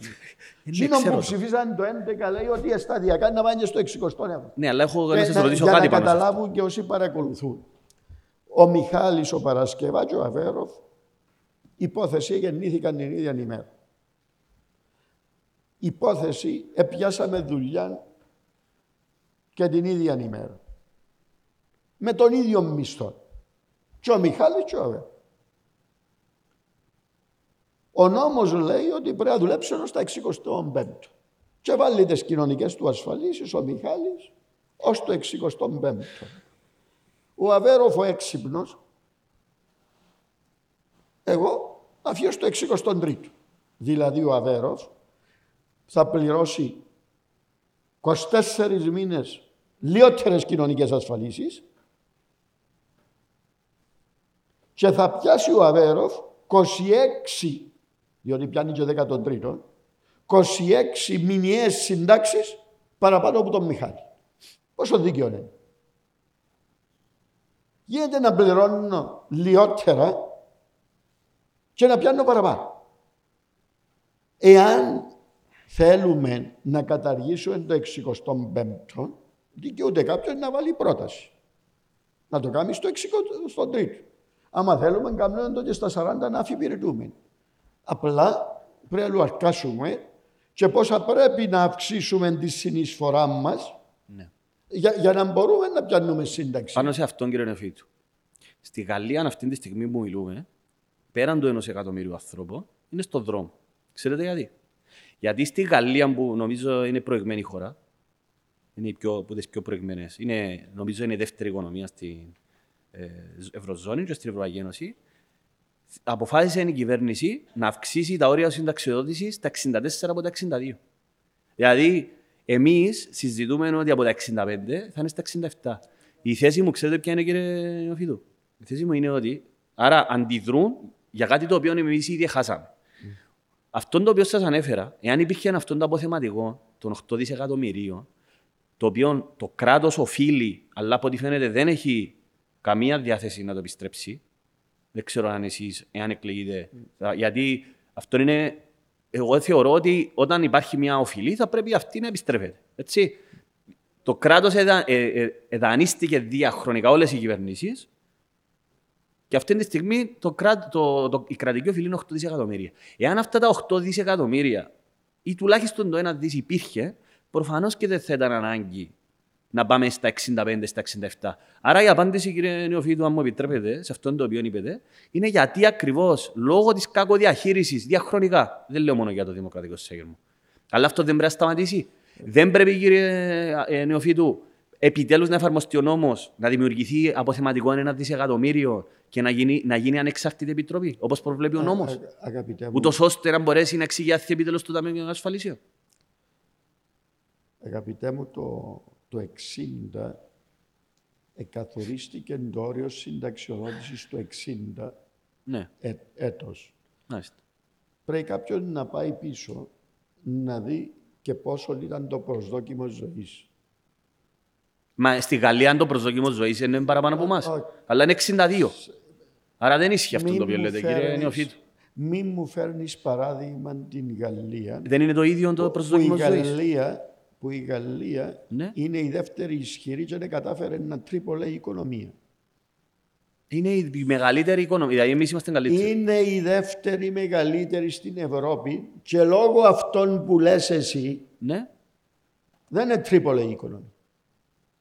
Ε, μα η Τρίπολε α- ήταν. άστε με να Κύριε εξετάσω, Νεοφίτο, α- άστε ναι, με- αλλά ε, μου άστε με να επιστρέπετε. εξηγήσω. Τρίπολε ήταν και οι Lehman Brothers.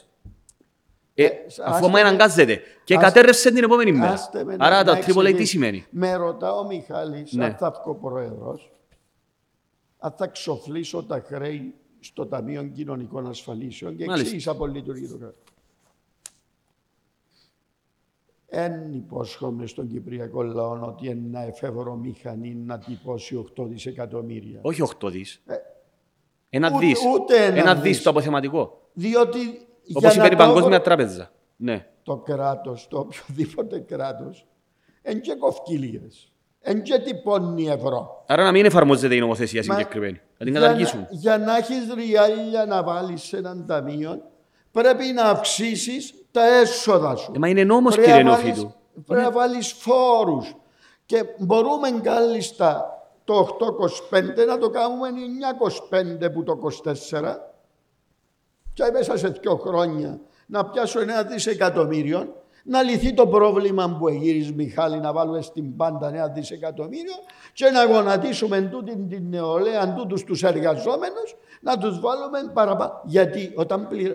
κοινωνικές ασφαλίσεις, γεσί, χαρτόσημα που χρησιμοποιείτε ε, εσείς οι δικηγόροι, στο τέλος ενούλοι φόροι και απλώς θα βάλουμε διαφορετικά ονομασίες για να εισπράττουμε μου τον κόσμο. Ναι, αλλά- Για να μπορούμε πίσω να γίνεται η ανακαταδιανομή ε, από, από το κράτος. Θέλω, επειδή έχουμε πολλούς νεαρούς, σήμερα έχουμε πρόβλημα υπογεννητικότητος. Αν πιάσει κάποιος τα νούμερα του 22, είχαμε 8.600 γεννήσεις. Την ίδια χρονιά είχαμε πολλούς περισσότερους που γίναν συνταξιούχοι. Τι θέλω να εξηγήσω; Το συνταξιοδοτικό στον τόπο μας αντικρίζεται μέσα από μια λαϊκίστικη προσέγγιση εις βάρος της νέας γενιάς. Οι συνταξιούχοι μας για να δι- διαβιούν με αξιοπρέπεια εν να δουλεύετε εσείς τα επόμενα 10, 20, 30, 40 χρόνια να πληρώνετε διάφορους φόρους για να μπορεί τούτη η πολιτεία με τα ριάλια τους φόρους ή τις κοινωνικές ασφαλίσεις που πληρώνετε σήμερα να μπορούν να πιάνουν συντάξεις. Όσον... Ναι, ναι. Παρακαλώ να με διακόψετε. Όσον, Παρακαλώ. όσον, όσον ένα λιγότερα, λεπτό. όσον, μειώ, όσον μειώνεται το όριο αφιπηρέτησης προς τα κάτω, τόσον δημιουργούνται σοβαρά δημοσιονομικά προβλήματα στο μέλλον, τόσο πρέπει να αυξηθεί περισσότερο η συνεισφορά, οι αριθμοί, εν και μπορούν να αμφισβητηθούν. Τούτα που πιάνε ενός κοινωνικές ασφαλίσεις, διότι που το 2012 κάτι πάλι πολύ σωστό που έγινε που την αριστερή κυβέρνηση, ως το τέλος του 2011 η σύνταξη στη δημόσια υπηρεσία εκαθορίζεται με το defined benefits. Ανεξάρτητα από τη συνεισφορά, που δεν είχαν καθόλου συνεισφορά στο συνταξιοδοτικό, η σύνταξη τους, όχι από τις κοινωνικές ασφαλίσεις, εξαρτάται των τελευταίων τους μισθών. Άρα έστω και μια ημέρα προηγουμένως, αν κάποιος που είναι Α11 γίνεται Α16, η σύνταξή του ήταν πας στην Α16. Το δεύτερο, το εφάπαξ του 100 ή 200 χιλιάδες εξαρτάται με βάση επολαπλασιάζεται επί των τελευταίων του μισθών. Και ήρθε πολύ σωστά η τότε κυβέρνηση και είπε φεύγουμε από τα defined benefits, τα προκαθορισμένες απολαβές και πάμε στο δίκαιο και το ορθόν, το defined contribution. Ορισμένη και η συνεισφορά. Και άρα από την πρώτη πρώτου του 12 έχουμε δικαιοσύνη και σε αυτόν το ζήτημα. Είτε είσαι στη δημόσια υπηρεσία, είτε είσαι αυτοεργοδοτούμενος, είτε είσαι στον ιδιωτικό τομέα, η σύνταξή σου θα καθοριστεί με βάση τις συνεισφορές που κάνεις.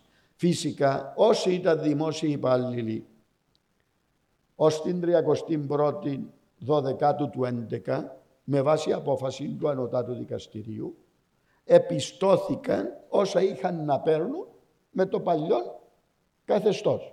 Αλλά έκτοτε υπάρχει δικαιοσύνη και είναι οι προκαθορισμένες εισφορές. Αλλά είχε μια κυρία Λοιπόν, που κύριε, κύριε είχε Νοφίδο, διαφορετική ένα άποψη λεπτό. να την Έχουμε ακούσουμε. δύο ερωτήσεις. Να κάνουμε-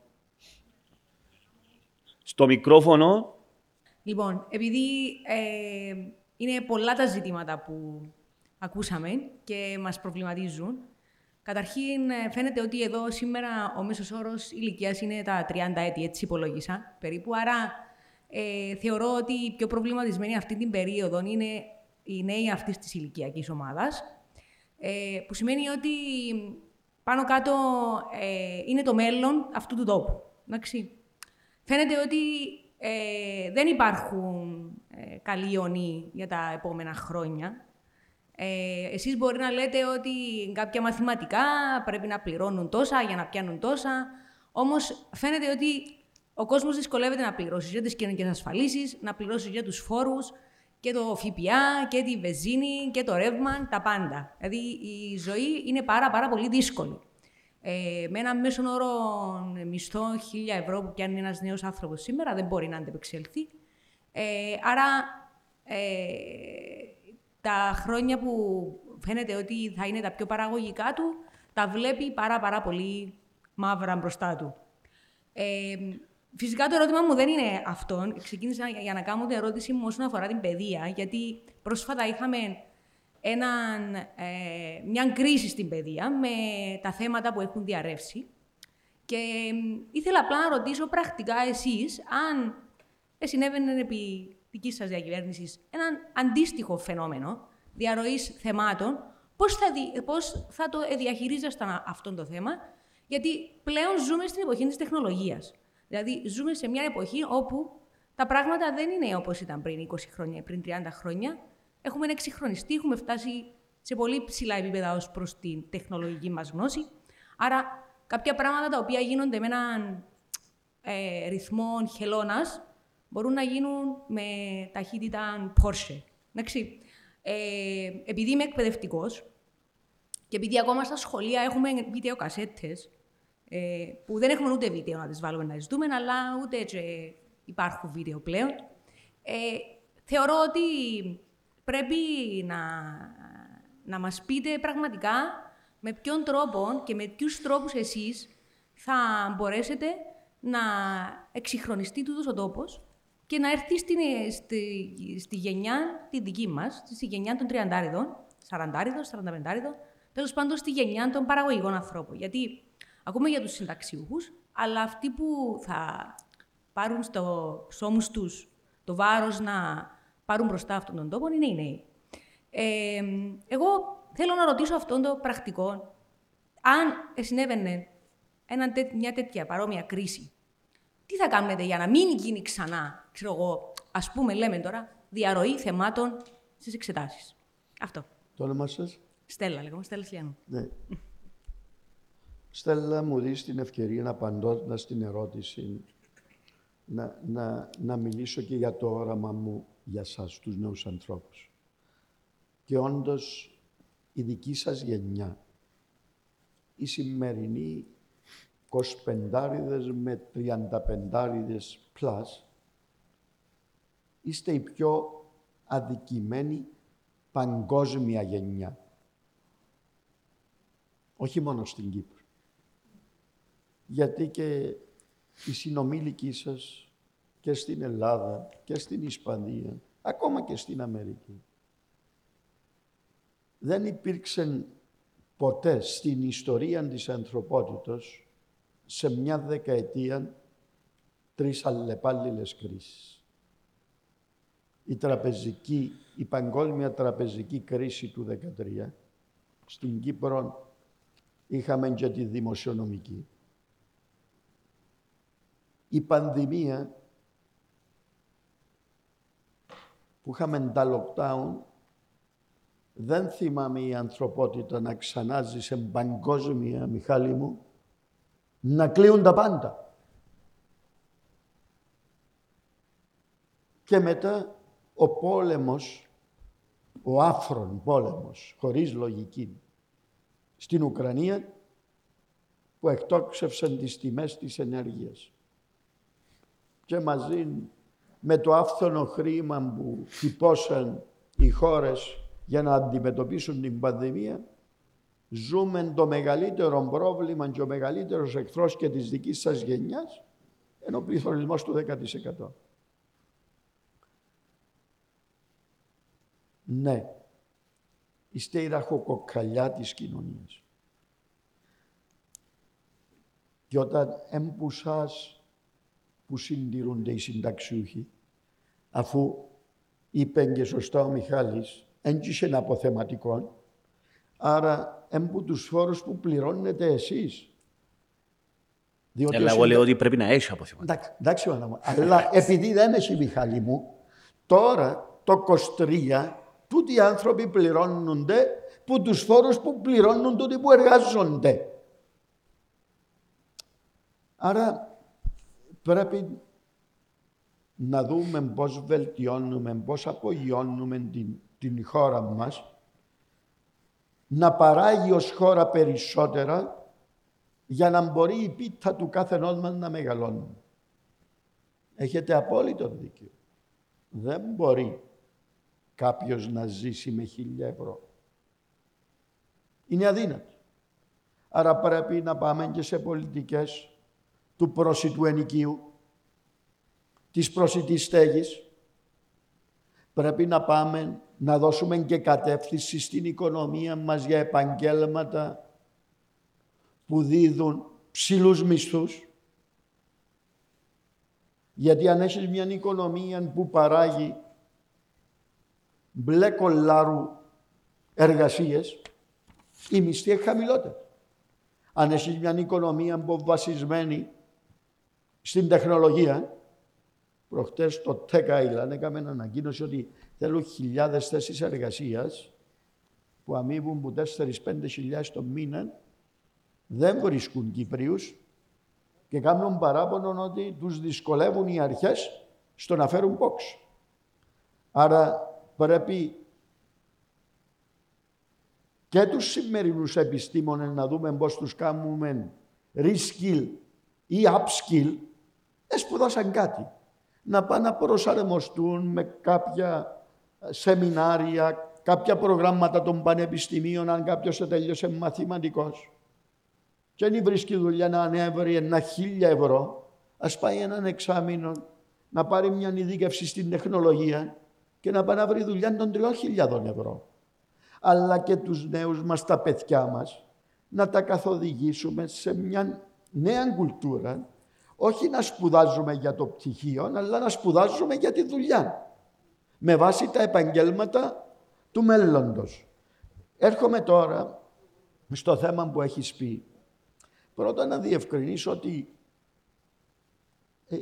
δεν ε, κόλλαν η απαράδεκτη διαρροή με τα τετράμινα.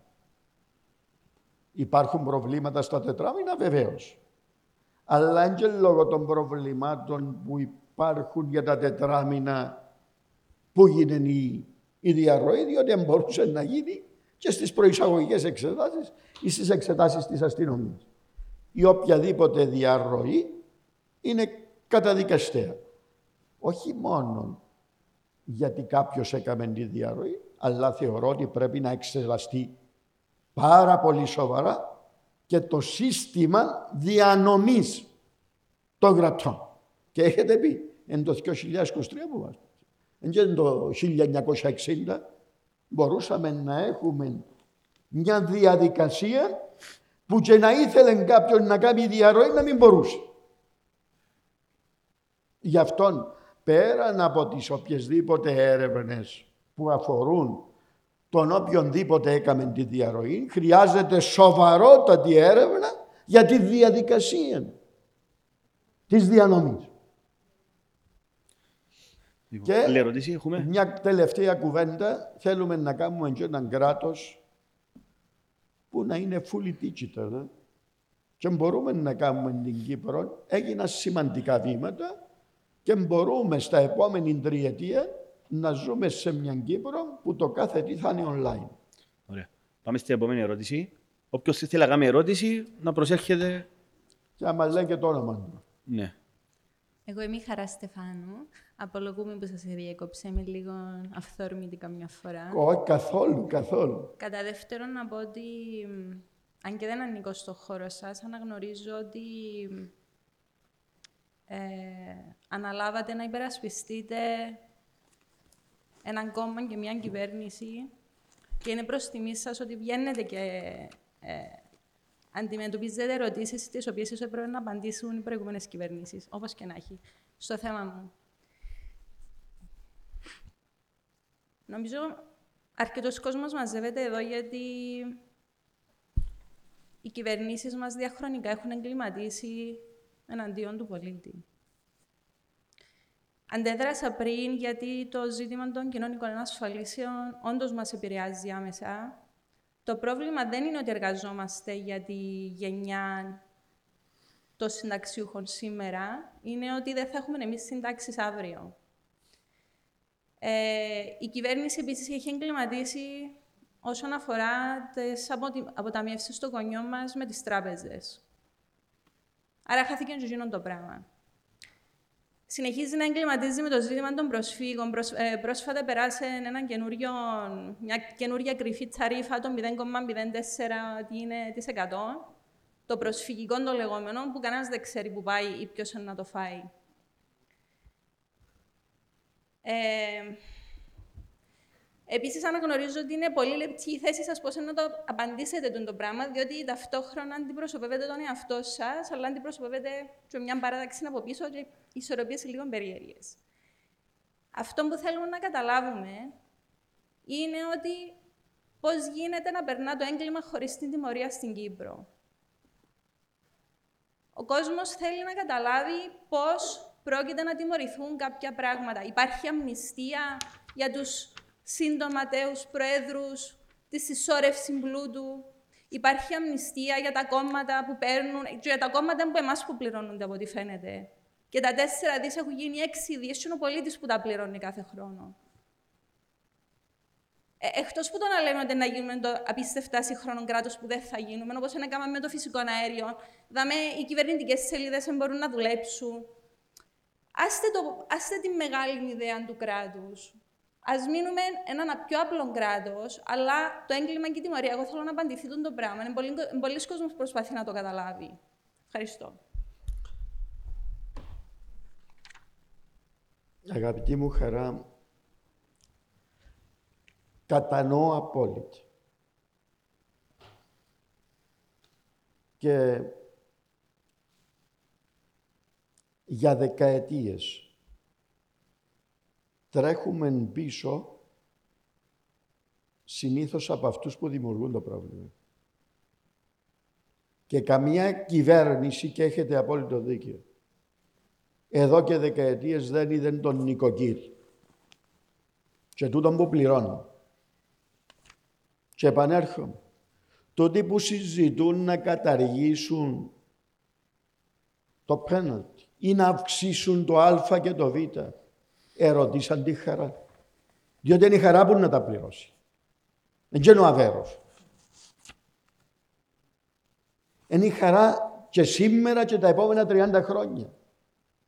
Κάθε φορά που ένας πολιτικός αντί το στόμα του και υπόσχεται ριάλια για να πιάνει ψήφους και χειροκροτήματα, χρεώνει την κάθε χαρά και τον κάθε νοικοκυρέο που δουλεύει για να ζήσει την οικογένεια του και να πληρώνει. Έχω μια διαφορετική αντίληψη και το πιστεύω. Ναι, μπορούμε. Μπορούμε. Και έχουμε παραδείγματα. Το 1974 χάσαμε τη μισή μας πατρίδα και ξαναστήθηκε μες στα πόδια μας. Το 2013 ήμασταν χρεοκοπημένοι. Είχαμε μας προσπασμένοι. Ε, ε, στην Ευρώπη και λένε Μιχάλη, μου λένε οι αξιωματούχοι, ε, θα τα καταφέρει η Κύπρος. Και σε τρία χρόνια ε, καταφέραμε το. Ε, μα τι καταφέραμε κύριε Νοφίτο, αφού δεν μιλούμε για φτωχοποίηση. Αφού έτσι λέμε. Ε, παιδιά, Άρα τι, τι καταφέραμε; εντάξει, είπα, δεν Ε, ζούμε δεν μπορεί να συντέλεια. ισχύουν και τα δύο. Στην τέλεια Κύπρο δεν ζούμε, έκαναμε λάθη, δεν μπορούσαν να είμαστε καλύτεροι, αλλά δεν έχουμε την ισοπαίδωση ότι είμαστε χειρότεροι από ότι το 2013. Ε, να πω ένα παράδειγμα. Ο Έλλον Μάσκ. Ο Έλλον Μάσκ. Έναν άτομο. Έναν άτομο, όχι κράτος. Μέσα σε πόσα χρόνια, δέκα χρόνια. Έκαμε, άλλαξε τον κόσμο, έκαμε τέτοιον πλούτο που μόνον η ζημιά που υπέστη, είναι και φτωχός, είναι ένας που τους πέντε πιο πλούσιους ακόμα, υπέστη ζημιά το 23 και παραμένει ένας που τους πέντε πιο πλούσιους του κόσμου 200 δισεκατομμύρια που σημαίνει 8 φορές 8 φορές τον GDP της χώρας μας. Άρα, Δεν πρέπει, μπορώ να πιστέψω άρα ότι- δεν πρέπει να υπάρχουν Ε, δισεκατομμυριούχοι κύριε Νοφίτο. Δηλαδή παράδειγμα προς αποφυγή. Ένα άλλο που λέω. Εν το μπορώ ξέρω να τι άλλο μου λέει. πιστέψω, εν μπορώ να πιστέψω, Μιχάλη, ότι Ναι. εν μπορούμε σαν Κυπρέοι, όταν έχουμε έναν όραμα, να το βάλουμε στην πράξη. Και δεν είμαι άνθρωπος Musk που είναι με- δέχομαι την μιζέρια. Είναι με, είναι με κρατικές Έχουμε- χορηγήσεις που, που έκαμε που λειτουργεί τη Τέσλα. Ναι. Έρχομαι και λέω ότι στον τον τόπο είναι ευλογημένος. Και από τη φύση, αλλά και έχει ανθρώπους και φιλότιμους και εργατικούς και μου δυνατόν μέταλλο και έχουμε πολλά μορφωμένον κόσμο. Είμαστε η χώρα που κατά αναλογία έχουν τους παραπάνω πτυχιούχους. Μπορεί σε λάθος κλάδους, αλλά εντιαμέ δεδομένο. Άρα μπορούμε να βάλουμε μπροστά, αλλά να έχουμε τούτη τη λέξη που σε πνίγει. Δικαιοσύνη. Και η τιμωρία που, που θέλεις να την δεις, έχει να κάνει με τη δικαιοσύνη. Το κάθε τι που κάνουμε σούτον τον τόπο για να είναι σωστόν, πρέπει να διέπεται από μια λέξη δικαιοσύνη. Πού είναι τη δικαιοσύνη για τους πρόσφυγες; Πού είναι τη δικαιοσύνη για τούτους που κουρεύτησα.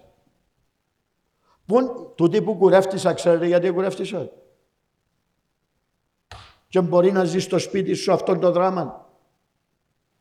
Διότι οι γονείς σου, χαρά, μπορεί να έμειναν σε έναν ενοικιασμένο διαμέρισμα. Μπορεί να μην έπαιρναν πέντε φορές ταξίδι στο εξωτερικό. Μπορεί να μην αλλάσαν αυτοκίνητο κάθε έξι μήνες. Μπορεί να μην έφκαναν κάθε νύχτα στις ταβέρνες και στα κέντρα και επειδή είχα μια χαρά που την αγαπούσα, έκαναν έναν κομπόδεμα σε όναρο ανάγκης. Και ήταν εκείνον το κομπόδεμα τους γιατί κάποιοι άλλοι, δεν μιλώ για το φτωχό των κόσμων που έκαναν το δάνειο να ζήσει, αλλά κάποιοι άλλοι έκαναν δάνεια αλόγιστα και δεν επλήρωναν και επειδή δεν επλήρωναν τα δάνεια αυτοί που αλόγιστα τα έπαιρναν, χιλιάδες οικογένειες ζουν την αδικία που δαν τις καταθέσεις τους και χάνονται. Όπως και τα σημερινά. Εν άδικο για σαν να αρκούμαστε να λαλούμε, να αυξήσουμε τα πάντα. Έντια που την μπούγκαν του πολιτικού που φτιάχνουν τα ριάλια. Εμπού τα υστερήματα τα δικά σας. Και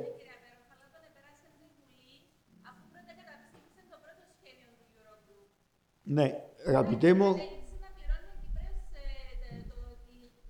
μα χαρά, χαρά μου, είπα και προηγουμένως, πάλι το άδικο. Διότι εφάμε μια ώρα από τη συζήτηση για το συνεργατισμό που δεν υπέστη κανένα ζημιά.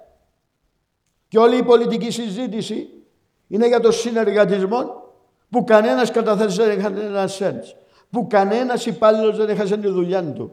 Αντί η συζήτηση να είναι για την οικογένεια σου. Που ήταν τα θύματα, που ήταν διαφορετική η αντίκριση και χάσαν τους κόπους, Κύριε τους Νεοφίλου, μόχθους.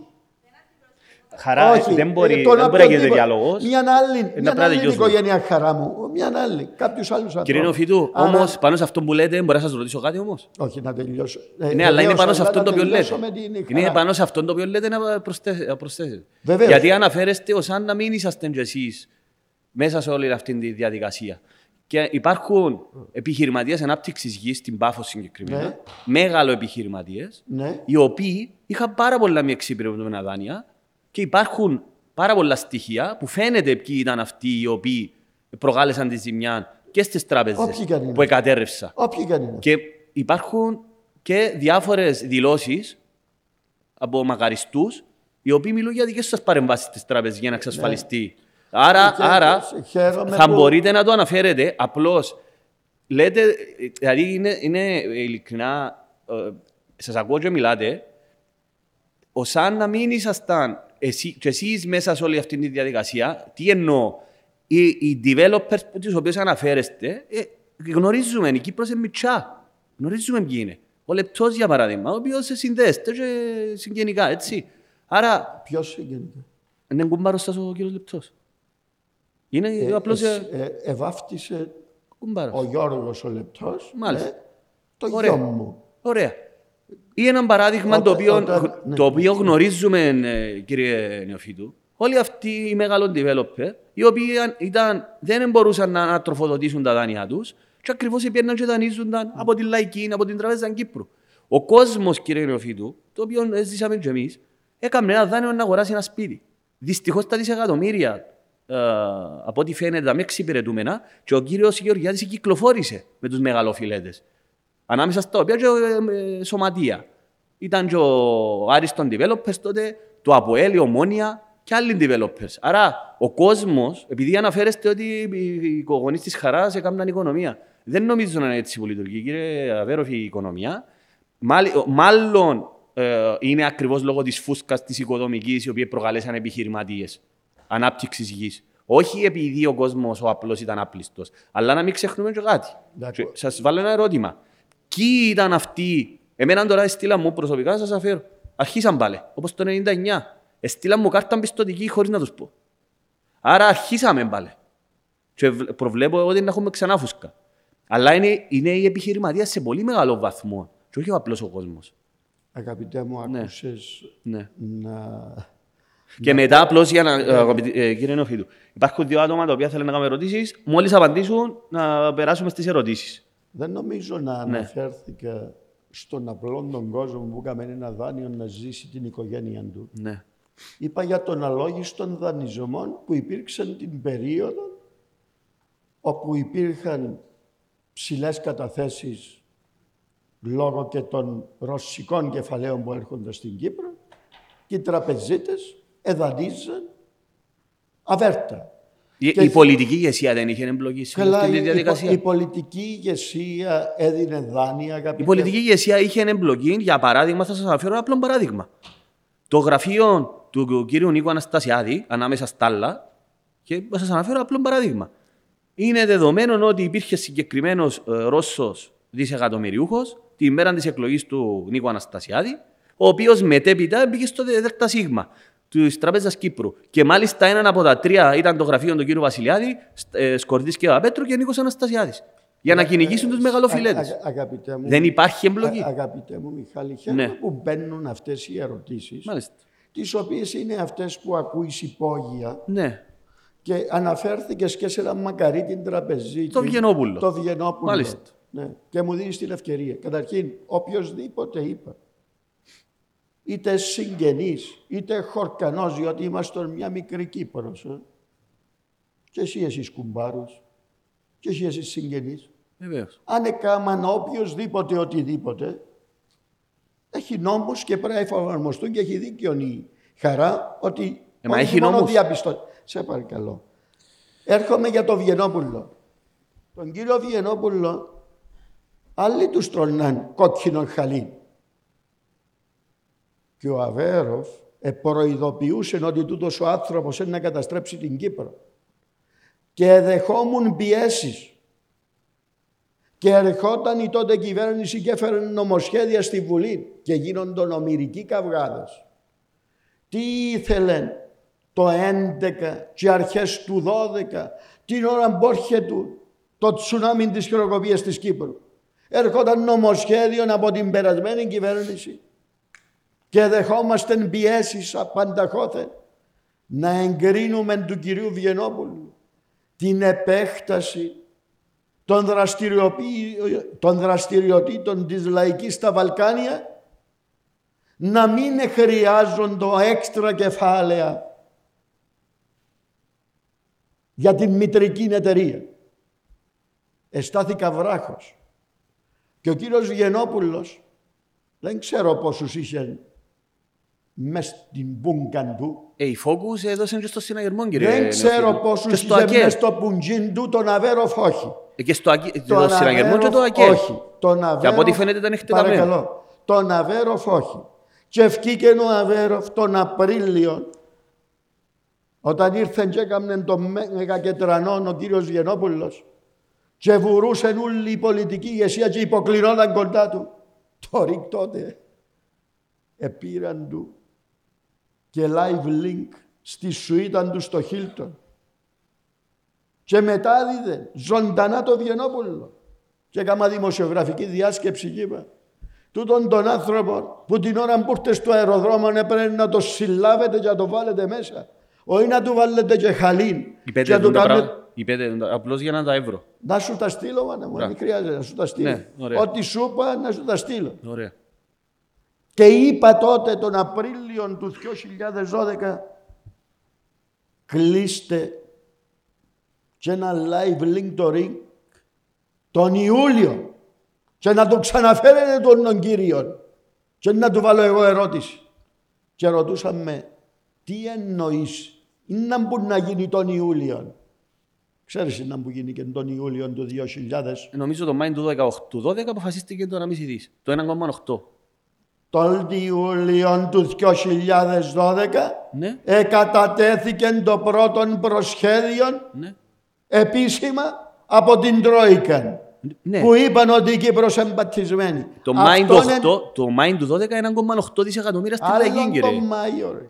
Ρε Ε, Μιχάλη. Επειδή είναι στη λαϊκή. Εντάξει μάνα μου, αλλά εγώ είπα τους τον Απρίλιο Ναι. να θυμάστε τον Ιούλιο διότι ο Αβέροφ εσύγκοψε ότι ερχόταν το μνημόνιο για την Κύπρο πέραν του bailout του 1,8 που γίνεται το Μάιο του 2012. 12. Άρα Και μετά το, επεκτάθηκε. το, το Τρία δις. Βιενόπουλο ένας πολιτικός μόνος υπήρξε που τα βάλε μαζί του. Μάλιστα. Διότι έβλεπα την κολοσσή ματιά ότι ήταν να πατήσει την Κύπρο του τόσο άνθρωπος. Μάλιστα. Ε, Ψηφίσετε όμως να πάρει 1,8 δισεκατομμύρια η λαϊκή. Το Μάιν του 18 του 12. Έφερε, έφερε η κυβέρνηση τότε Ναι. πρόταση για bailout. Ήταν bailout. Εβάλ, εκρατικοποιήθηκε, εκρατικοποιήθηκε η λαϊκή. Μάλιστα. Άρα ψηφίσετε. Ναι. Ωραίο. Ε, πάμε στα δύο ερωτήματα. Παρακαλώ απλώς να είμαστε λίγο σύντομοι. Καταλαβαίνω ο Είδες που κόσμο. να χρειαστούμε πάνω από Να, αυτό. νομίζω να χρειαστούμε. Εγώ άφησα Θα- το στα μεσάνυχτα. ε. Ωραία. Γεια σας. Ε, βασικά, εμένα η ερώτησή μου έχει να κάνει με την φορολογική ε, μεταρρύθμιση. Ε, από όσον είδα από τη θέση σας, ε, βασικά να καθιστά την οικονομία της Κύπρου δημοσιονομικά ουδέτερη, ε, να ελαφρύνει τις επιχειρήσεις και τα μ, Νοικοκυριά. Νοικοκυριά φορολογικά και να απλοποιεί κάπως το φορολογικό σύστημα. Ε, εμένα η ερώτηση μου βασικά είναι το, η ασάφεια βασικά που πιστεύω ότι έχει είναι το πόσο θα είναι το κόστος αυτής της φορολογικής μεταρρύθμισης. Ευχαριστώ. Θα... Το όνομα σου, Γεωργία. μπράβο Γεωργία μου. Να, να πω κάποια παραδείγματα, Μιχάλη μου. Να ξέρετε, για, για μένα, ως πολιτικός, με την ιδεολογική μου προσέγγιση, θεωρώ το πιο χρήσιμο εργαλείο και για την ανάπτυξη και καταπολέμηση της κοινωνικής ε, ανισότητας, τη φορολογία. Να σας πω κάποια παραδείγματα. Έχουμε μία οικογένεια η οποία δεν έχει παιδιά και δουλεύουν και οι δύο και παίρνουν από 20-22.500 χιλιάδες τον χρόνο. Άρα το ετήσιο οικογενειακό εισόδημα αυτού του οικοκυριού, η οργία είναι 45.000 ευρώ. Εάν επειδή δουλεύουν και οι δύο, κάνουν ξεχωριστές φορολογικές δηλώσεις, άμα αφαιρέσεις τα contributions που κάνουν στο ΓΕΣΥ και στις κοινωνικές ασφαλίσεις, πληρώνουν φόρο μηδέν. Το διπλανό νοικοκυριό, στην ίδια χώρα, έχει τρία παιδιά. Λόγω του ότι έχει τρία παιδιά, η μητέρα δεν μπορεί να εργαστεί. Δουλεύει ο άντρας. Το εισόδημα του υπόθεσε 45.000 ευρώ, Μιχάλη. Το ίδιο με τη διπλα, το διπλανού νοικοκυριού. Ποιος έχει παραπάνω ανάγκες, των νοικοκυριών των δύο ή των νοικοκυριών των πέντε; Των νοικοκυριών των πέντε. Ποιος έπρεπε να πληρώνει λιγότερους φόρους, των νοικοκυριών των πέντε. Τι συμβαίνει σήμερα; Των οικοκυριών των πέντε πληρώνει και 5.500 φόρων το χρόνο. Μιλάτε, ε, το φορολογητικό εισόδημα, το αφορολογητό είναι μέχρι 19. Άρα 19,5. εσείς Που τα εννοείτε 19,5 ως και τα πάνω. 45 Μάλιστα. εν 5.000 παραπάνω. Είναι κοινωνικά άδικο ή δεν είναι; Και να κάνω την πρόταση χωρίς να επιβαρύνω γιατί δίδει το option κάποιος να έχει την επιλογή της προσωπικής φορολογίας ή την επιλογή του οικογενειακού εισοδήματος. Και να κάνω την πρόταση ότι για κοινωνική δικαιοσύνη τούτων των οικοκυριών που πιάνει 45.000 και έχει τρία κοπελούθια είναι άδικο να πληρώνει 5 και 5.500 φόρο ενώ το άλλο δίπλα χωρίς κοπελούθια πληρώνει μηδέν. Πάλι τούτοι χωρίς κοπελούθια θα πληρώνουν μηδέν αλλά κοινωνικά δίκαιο είναι να μην πληρώνουν ούτε οι άλλοι. Και αυτόν που πρέπει να αγκαλιαστεί πρώτα που την αριστερά και να αγκαλιαστεί από όλους επειδή το είπε ο Αβέροφ έδωσαν όλοι πάνω του. Να σας πω κάτι, εν να γίνει. Και να το ψηφίσουν κι όλοι. Ομόφωνα να περάσει από την Και να ξέρετε, δεν και ανακάλυψα εγώ τούτων των δίκαιων, επειδή μελετήσαμε η ομάδα. Και έχει οχτώ χώρες στον κόσμο που έχουν τούτον το κοινωνικά δίκαιο που λαμβάνουν υπόψη τη σύνθεση της οικογένειας, την ανάγκη της οικογένειας και χτυπά και την κοινωνική ανισότητα. Και 126.000 οικογένειες στην Κύπρο δεν έτυχαν ποτέ οποιασδήποτε κοινωνικής στήριξης. Εν τούτη ούλοι που είπες χαρά μου προηγουμένως, τούτοι ούλοι που πληρώνουν φόρους, δεν είναι ως ανταπόδοση. Και θέλω τούτες τις 126.000 να τους δώσω τη φορολογική ελάφρυνση, όχι τσέκι μες στην μπούγκα, να πληρώνουν λιότερους φόρους για τις ανάγκες της οικογένειας. Και δεν θα μειωθούν τα έσοδα διότι τούτα που να εξοικονομήσουν εν λεφτά που χρειάζονται έτσι και αλλιώς για να ζήσουν την οικογένειά τους και ως σήμερα εζούσαν την με τα δανεικά από τις τράπεζες. Άρα η κοινωνική δικαιοσύνη και η κοινωνική συνοχή θα βοηθήσει και την περαιτέρω οικονομική ανάπτυξη του τόπου μας. Οπότε απαντώ στη Γεωργία ότι αυτό το πράγμα είναι ερώτηση. ουσιαστικό και αποφέρει κοινωνική δικαιοσύνη. Ναι. Καταρχάς, θα ήθελα να σας ευχαριστήσω για την ευκαιρία που μας δίνετε να έχουμε αυτόν τον διάλογο με έναν υποψήφιο πρόεδρο της Κυπριακής Δημοκρατίας και ίσως και μελλοντικό πρόεδρο, Θεού θέλοντος. ε, και λαού θέλοντος βασικά. Φέρε και ο δημοκρατικός Συνακίνη, σαγερμός. ναι, ρε. ακριβώς, ακριβώς. Φέρε, ήταν ο παδί σας κύριε Αέροφ. Ε, να σας πω προς το. Είναι οι πρώτες μου εκλογές και έχει δεν πρόβλημα. ανήκω κάπου και είμαι Είναι αν- αρκετά προβληματισμένος και έχω ψάξει αρκετά για τις θέσεις του. Είναι καθενός. ανοιχτή συζήτηση, εννοείται για όνομα του. Ε, η ερώτηση που θα ήθελα να κάνω, επειδή θεωρώ πως δεν συζητήθηκε αρκετά των τελευταίων καιρών και αναφερθήκατε και πριν σε έναν παρόμοιο τομέα σχετικά με τις συντάξεις, η δική μου ερώτηση είναι σχετικά με τη σύνταξη χειρίας. Ε, μέχρι πρόσφατα, δεν λαθάνομαι το 2019-2020, πέρασε νομοθεσία η οποία ε, δίνει το δικαίωμα και στους άντρες να λαμβάνουν σύνταξη χειρίας.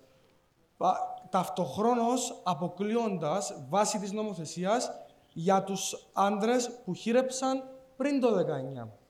Επομένως, θα ήθελα να σας ρωτήσω αν έχετε ως επιτελείων σκεφτεί, προβληματιστεί με το σχετικό ζήτημα και αν έχετε κάτι να προτείνετε να πείτε ή να τοποθετηθείτε πάνω σε αυτό το ζήτημα. Ναι, ρε μου, το όνομα σου. Άρθουρ.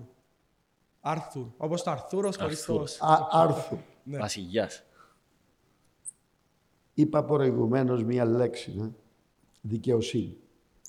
Πρώτα να, να πιστώσω στην κυβέρνηση μου, διότι είναι μόνο να τις φορτώνουμε τα κακά, ότι επειδή εδιόρθωσε την οικονομία, εδημιουργήσαμε τη δυνατότητα για δικαιοσύνη και ίση μεταχείριση ανδρών και γυναικών. Εάν επιθάνεις και ο σύζυγος, η σύζυγος, ώσπου ζούσαν έπαιρνε και τη σύνταξη του άντρας της, του Μαγκαρίτη. Όταν ομιγέννητο επέθαινε η σύζυγος, δεν έπαιρνε τη σύνταξη της ο άντρας. Άρα πολύ σωστά τούτη η κυβέρνηση ίσαξε και τη σύνταξη χειρίας για τους άντρες. Αυτό που έχεις πει είναι αυτό που μιλούσα με τον Δημήτρη μου της προάλλας. Έχει μια αδικία. Εμπήκε μια ημερομηνία. Εάν από εκείνη την ημερομηνία πριν μια ημέρα ή πριν έξι μήνες κάποιος έχασε τη γυναίκα του, ήταν νήμιδε. Για τα επόμενα 10-15 χρόνια της ζωής του. Θεωρώ ότι ενώ η- εισήχθη η σύνταξη χειρίας για την ίση μεταχείριση ανδρών και γυναικών, η δικαιοσύνη δεν ήταν ο τρόπος που έγινε ο πιο δίκαιος. Όμως να φορήσω και τα παπούτσια του κασέρι. Μπορεί να κάνουν υπολογισμούς και σίγουρα έκαναν ότι κύριε για τούτον το πράγμα έχω 5 ή 10 εκατομμύρια ή 20 το χρόνο. Αν συμπεριλάβω και πάω και αναδρομικά, δεν να μου κοστίσει άλλο 10-20 εκατομμύρια. Τι θα έκανα εγώ, αν δεν είχα τη δυνατότητα να τους καλύψω όλους και είχα μόνο τούτα τα 20 εκατομμύρια παραδείγματος χάρη. Θα έπαιρνα το σύνολο των χείρων, το σύνολο των χείρων, θα έπαιρνα το ποσό που μου έδιανε ο Υπουργός Οικονομικών και θα το διαιρούσα. Και μπορούσαν όλοι να πάρουν αντί στο 100% της σύνταξης της αποβιώσας συζύγου, να παίρναν το 60%. Υπολογίσετε, έχετε νούμερα κύριε Νεοφίτου. Ε, Γιατί είχα πάει ανάλογη περίπτωση εγώ. Ενώ Ναι. ναι. δικαστηρί. είναι αρκετά εκατομμύρια παραπάνω. Ε, έχετε το όμως... ε, Αλλά λέω, ε, λέω Μιχάλη μου, Ναι. και χωρίς Φυσικά τώρα είναι αργά να έρθει να πεις τούτο που του διάσει το 100% τη σύνταξη τη Ε, γι' αυτό τι είναι να Να κάνετε, μάθω δηλαδή; τα πιάσεις πίσω. Ε, πώς Ε, είναι; ο μόνος τρόπος τώρα θεραπείας Ναι. ο μόνος τώρα θεραπείας είναι δια έξτρα κονδυλιού Μάλιστα. να καλύψεις και αναδρομικά τους υπόλοιπους. Ωραία.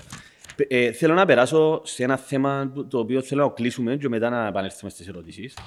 Θέλω να περάσουμε σε ένα αγαπημένο μου θέμα που είναι το πόθεν έσχες. Ο, ο κύριος Αναστασιάδης είχε δώσει συνέντευξη στους Financial Times όπου δήλωσε ότι έχω βγάλει τόσα πολλά λεφτά ως δικηγόρος που δεν έχω ανάγκη να είμαι διεφθαρμένος. Και όταν άκουσα αυτήν τη... διάβασα στους Financial Times αυτήν τη δήλωση, ε, ανέτρεξα στο το πώς έσχες του Προέδρου μας. Και διαπίστωσα ότι οι καταθέσεις του Προέδρου είναι 176.000. Που από ό,τι ξέρω στη Λαγατάμια τουλάχιστον τότε, δηλαδή ούτε τριάρι σπίτι δεν αγοράζες. Προφανέστατα, κάτι άλλο συμβαίνει. Είχα αρθρογραφήσει από αυτού, το είχα βρει και από άλλους και από δημοσιογράφους κλπ. Ε, οπότε νομίζω, δεν ξέρω εάν έχετε υπόψη σας, ε, δεν θα σας ρωτήσω για τον πρόεδρο, αλλά είναι νομίζω κάπως αστείο να πιστεύουμε ότι ο πρόεδρος Αστασιάδη έχει καταθέσει 176. Έρχομαι σε εσάς, κύριε Νεοφίτου. Το, θα το είχατε δει. Θα σας το θέσω και εδώ. Το 2015, κύριε Νοφίτου, είχατε δηλώσει καταθέσεις 854 ευρώ. Και δάνεια 1,7 εκατομμύρια. Μάλιστα. Διάβασα ότι είχατε και ασφαλιστικά έγγραφα τα οποία καταθέσεις, οι οποίες όμως ήταν 53.000. Νομίζω η απάντηση που είχατε δώσει, γι' αυτό προτρέχω έτσι λίγο να κερδίσουμε λίγο χρόνο, ήταν ότι είχετε καταθέσεις. Την επόμενη χρονιά όμως, δηλώσετε ότι είχετε 100. Όχι την επόμενη, είναι κάθε τρία χρόνια. Το... Ναι, το 17 απολογούμε. Ε, το 19 είχετε, δηλαδή το 15 δεν, ουσιαστικά είχετε καταθέσεις, και το 19 είχετε 148.000 καταθέσεις.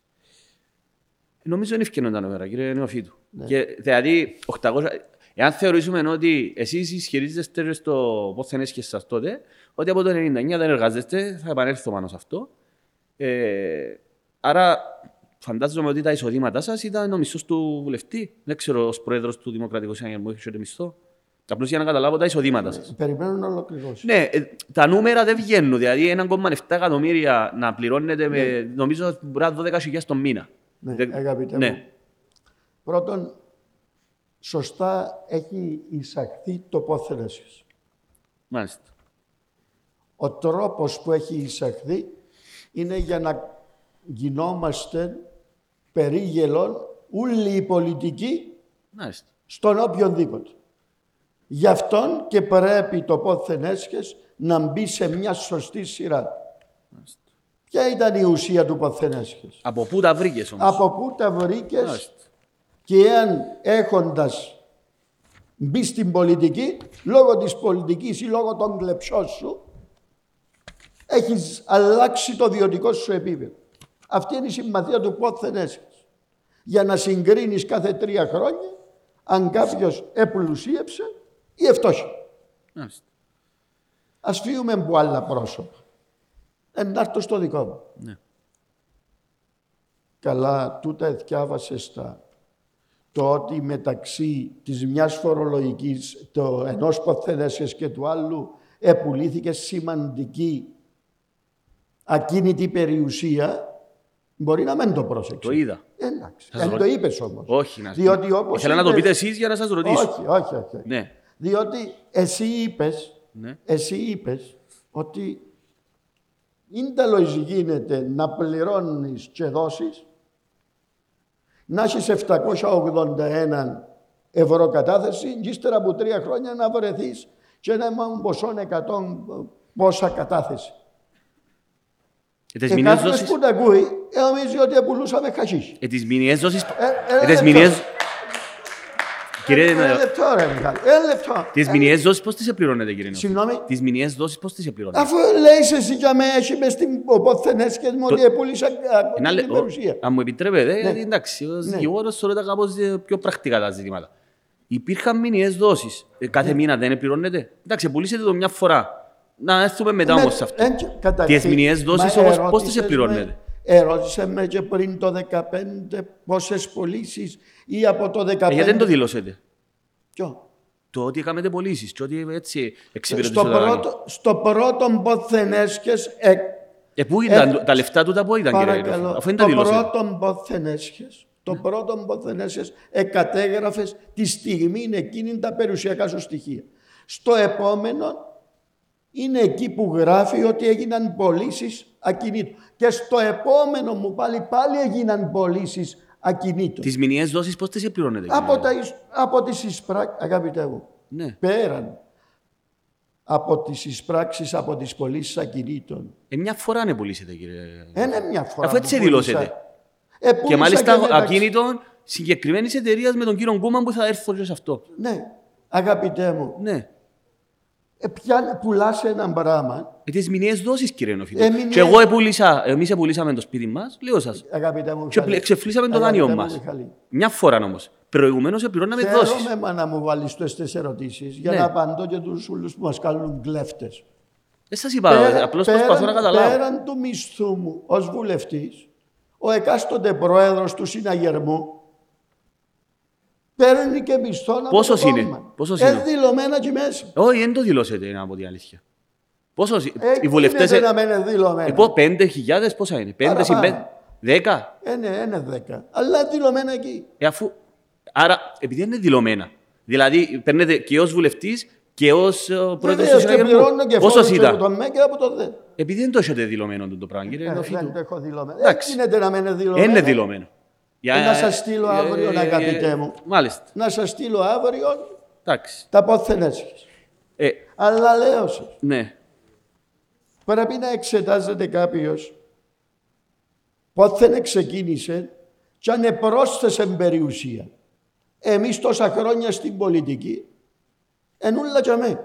Ε, ή, Εν, κυ- εν αφαίρεση περιουσίας Κύριε Νεοφίτου, που, τη- που, τα, που την περιουσία που βράμε από τους γονιούς ε, μας. μα γνωρίζουμε κύριε Ε, Νεοφίτου. Όμως ένα λεπτό.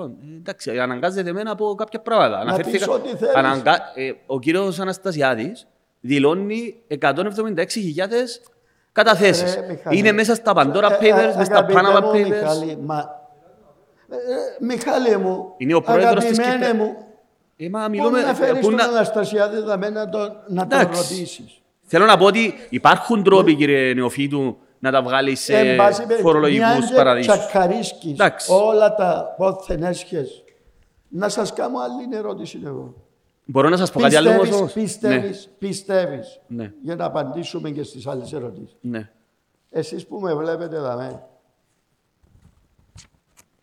και τούτη ούλη κριτική και καλοδεχόμενη στον Αβέρο. Με βάση τα περιουσιακά στοιχεία που έχει κατατεθειμένα ο Αβέροφ Νεοφύτου στα πόθεν έσχες του, τα νέτασες του, το καθαρό ενεργητικό, άμα πιάσεις τα περιουσιακά του στοιχεία, πον κληρονομικά από τους γονιούς του, Για να σας ρωτήσω επ' αυτούτον όμως. ναι, πον κληρονομικά από τους γονιούς του, Ε, και αφαιρώντας τις υποχρεώσεις του, είναι ο πιο πλούσιος πολιτικός της Κύπρου. ε, κύριε Νεοφίτου, αν μου επιτρέπετε όμως. Επί- ε, Ναι. Ο πατέρας σας, ε, νομίζω, απεβίωσε το 21, έτσι; Ο, Πότε ο πατέρας μου αποβίωσε το 22. Το, Το 22. το 20 22. Από, δεν το απολογούμε, δεν το γνωρίζω. Ε, ακριβώς, επειδή λέτε για κληρονομικά, και έκαμε μου εντύπωση όταν είδα το πώς δεν έσχε σας, Ναι. ότι έκαμε σας δωρεάν. Θέλω να είμαι τέτοια, να σας το πω όσο πιο απλά γίνεται, έτσι. Ε, γίνεται αναφορά σε ακίνητη περιουσία αξίας εκατομμυρίων, δωρεά του πατέρα σας το 2015, της η θεία σας, μακάρι να είχα, δηλαδή θα ήθελα να έχω εγώ θεία, να μου κάνει εμένα, ξέρω, 800 800.000 νομίζω, και ο αδελφός σας, ο Νέστορας. Το ερώτημα μου είναι το εξής όμως. Δηλαδή, αυτά τα, τα ακίνητα. Θα σας ρωτήσω κάτι, γιατί είσαστε ο μόνος. Ε, καταρχήν το γεγονός ότι είσαστε εδώ για μένα λέει πολλά για εσά. Όχι, δεν θέλω να το πω δημόσια. Έτσι, γιατί άλλοι αρνηθήκαν. Ε, και αυτό είναι το οποίο εγώ πραγματικά το εκτιμώ. Όμως, θέλω να σας πω ειλικρινά. Τι είναι τα ακίνητα; Είσαστε, δια- επειδή είπετε κιόλας ότι είσαστε έτοιμοι να δώσετε όλους τους τραπεζικούς λογαριασμούς και τη γυναίκα. Ωραία. Με τον ίδιο τρόπο, κύριε Νεοφίτου, είσαστε διατεθειμένος να, να, κάνω, να μου δώσετε ένα πιστοποιητή, ένα, μια εξουσιοδότηση, να πάω να μπω στο κτηματολόγιο και να δω το ιστορικό των συγκεκριμένων ακινήτων, να σας σου- εξηγήσω να σου γιατί. τα δώσω, μάνα, να σας ωραία. εξηγήσω γιατί όμως. Να σου τα φέρω αύριο πρωί. Ωραία. Να, σας Να εξη- μην μπεις στον να κόσμο. εξηγήσω γιατί όμως. Γιατί θα μπορούσε κάποιο, γι' αυτό είναι το πόθεν έσχες. Να, ότι αγοράστηκαν αυτά τα ακίνητα Μιχάλη, πατέρας να σας σε μετά- διευκολύνω, Μάλιστα. μάνα μου, διότι Να πάμε α- στο ιστορικό. ακου- ακούστε Ναι. πώς δυνατόν καλοπροαίρετα κάποιον να. Ε, μα, σκεφτεί. ε, είναι δυνατόν Το- να μην είμαστε υποψιασμένοι, κύριε Περίμενε. Νεοφίτου. Ναι. Τούτος ο Αβέροφ έκανε υπουργός συγκοινωνιών, ε, μες στα πράγματα. Μήπως έκανε τις κλεψές του, έδωσε τα του γέρου του πηγή, επίεν εγόρασε Μάλιστα. τα χωράφια ή τη σκιάς του και πήγαν και κοτσανιάσαν τούτα. Ήταν, ε, ε, είχα- Ας ναι, με, ναι. ρε, Μιχάλη Συγγνώμη. μου, Ναι, ας με. προχωρούμε. Ξέρετε, ο, ο καθένας με τον γονιόν του έχει ιδιαίτερη σχέση. Και μου διάσει την ευκαιρία να πω για την ταπεινή καταγωγή μου. Και την ιστορία του γέρου μου του Πική. Ναι. Που έφυγε 8 χρονών που τον πουμών και πήγε στην Πέτρα μισταρκός του Λεβέντιας και ως Παπαγεωργή. Και ήβρα πρόσφατα και τον Γιώργο τον Δαβίδ που θυμά του. Ποιος είναι ο Γιώργος Αδαβή; Δεν τον ήξερα. Κάποιος. Μάλιστα. κάποιος. Που την Πέτρα. Που θυμάτουν τον πατέρα μου που δούλεψε στις οικογένειες. του. Μάλιστα. Βοσκός. Επαντρεύτηκε την περίοδο του πολέμου της Κορέας. Την μακαρίσαν την ταλούν την μάνα μου. Ήταν το δέκατο παιδί της οικογένειας. Έμενε μάλλον ο παππούς ο Γιάννης να δώσει τις τελευταίες του κόρες. Το μόνο που είχε ήταν έναν κρεβάτι με μαλλίν του κουέλ. Πρήκαν της κόρης του. Στην τρίτη ημέρα του γάμου, επειδή ήταν ο πόλεμος της Κορέας, ήταν ακριβό το μαλλί, ο Πικής επούλησε το και αγόρασε έναν πεντάσκαλο παραλιακό. Μιλούμε πριν το 1950. Το παραλιακό που έκαμε το, των παιδιών του, αγόρασε το το 1958. Άρχισε να σας το δω, κύριε Νεοφίτου. Έδωσε σε όλα τα παιδιά του Μάλιστα. σε όλα και του γιού του που ήταν πολιτικός διότι λέει να τα φάει στην πολιτική Μάλιστα. άφησε με τελευταίο. Οκ. Μετά το 1958 τούτον που λες στο παραλιακό που είναι 70 σκάλες ναι και σήμερα είναι πολλά εκατομμύρια.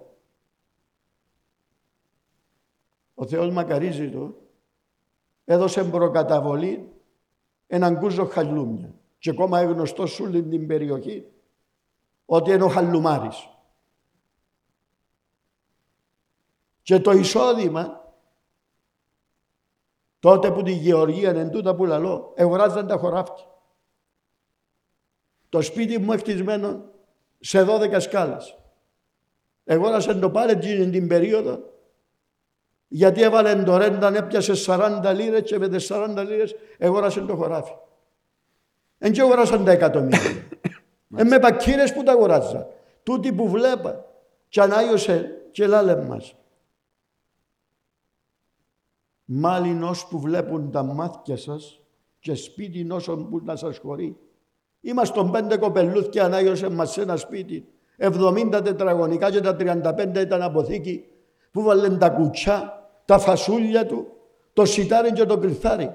Εν ταπεινή καταγωγή μας. Ναι, αλλά στο- Αν έκουμαντάραν οι βοσχοί Κύριε και είχαν Νοφίτο. τον νου το 50 και το 55 και το 60 και αγοράζαν περιουσία. Για τη θιά μου πάλι το ίδιο. Και ήρθε και ένας δημοσιογράφος να σας πω το όνομα και τον επικαλούμε που γράψε και δεν αρέσκει μου να φτιάχνω εγώ δημόσια ότι ήταν κόλπον του Αβέροφ με τη θιά του.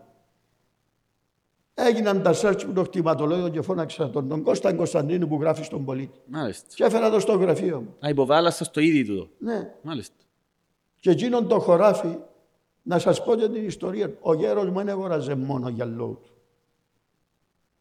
του. Αγόραζε και χωράφια και υποχρέωνε τα αδέρφια του να αγοράζουν και εκείνοι μάλλον γιατί ήξεραν την αξία του. Η θεία σας είναι παιδιά. Εν είχε παιδιά. Α, Τούτον το χωράφι που η θιά μου έδωσε του Αβέροφ, που μου είχε αδυναμία, και το έναν τέταρτο του αρφού της, τρία τέταρτα του Αβέροφ και έναν τέταρτο του αρφού της, εγόρασε το οπικής. Και είπε της αρφής του της Παόνα, ρε, γοράστε χωράφια, δεν είχε παιδιά. Γοράστε χωράφια Μεν τα βάλετε ούτε μες στο μαξιλάρι τα ριάλια ούτε στις τράπεζες. Και χαρά να σου πω για την κουβέντα που μου το 2013 ο πικής μου για τα κουρέματα. Το χωράφι αγόρασε το οπικής. Έδωσε το της αρφής του και όταν ήταν άρρωστη μέσα στο νοσοκομείο εθυμήθηκε ότι του το χωράφι αν δεν ήταν το οπικής δεν ήταν να δώσει. Και έδωσε τα τρία τέταρτα του Αβέροφ που ήταν η αδυναμία της που τα αρφοτέχνια της Είχε και άλλη περιουσία να δώσει σε άλλα αρφοτέχνια. Και σε άλλους συγγενείς. Και το έναν τέταρτο του Το γύρω. όνομα της θείας σας; Η Θεία Παγώνα. Θεία Παγώνα. Και έδωσα μια υπόσχεση μαζί με τον Μακαρίνη τον Πική. Κασεβαστό. Αλλά κάποια ημέρα που να ρευστοποιηθεί σημαντικών ποσών ποτσίνων το χωράφι της σκιάς γιατί επέθανε που καρκίνο θα πάει στο παιδογκολογικό του Μακαρίου Μάλιστα. για το, για το μνημόσυνο εκείνης της γενέτας. Και θανασίμαν τον ποσό. Ρε Μιχαλή, χαίρομαι για την καταγωγή μου. Και πρέπει ο καθένας να νιώθει και να μην νιώθει άδοβαλα για την καταγωγή. Και το 13 χαρά μου, όταν έγιναν τα κουρέματα, ο γέρος μου ο Πικής είπε οι καταθέσεις κουρεύτηκαν. Τα χωράφια που γόραζα εγώ, δεν κουρεύτηκαν. Κύριε Νοφίτου, Ναι, ε, ο άνθρωπος περιμένει και εμένα.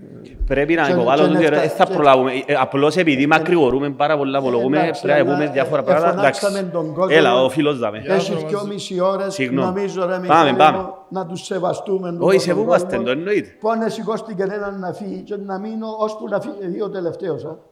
Έλα, πάμε. Ε, Καλησπέρα, ονομάζομαι Αριστοτέλης.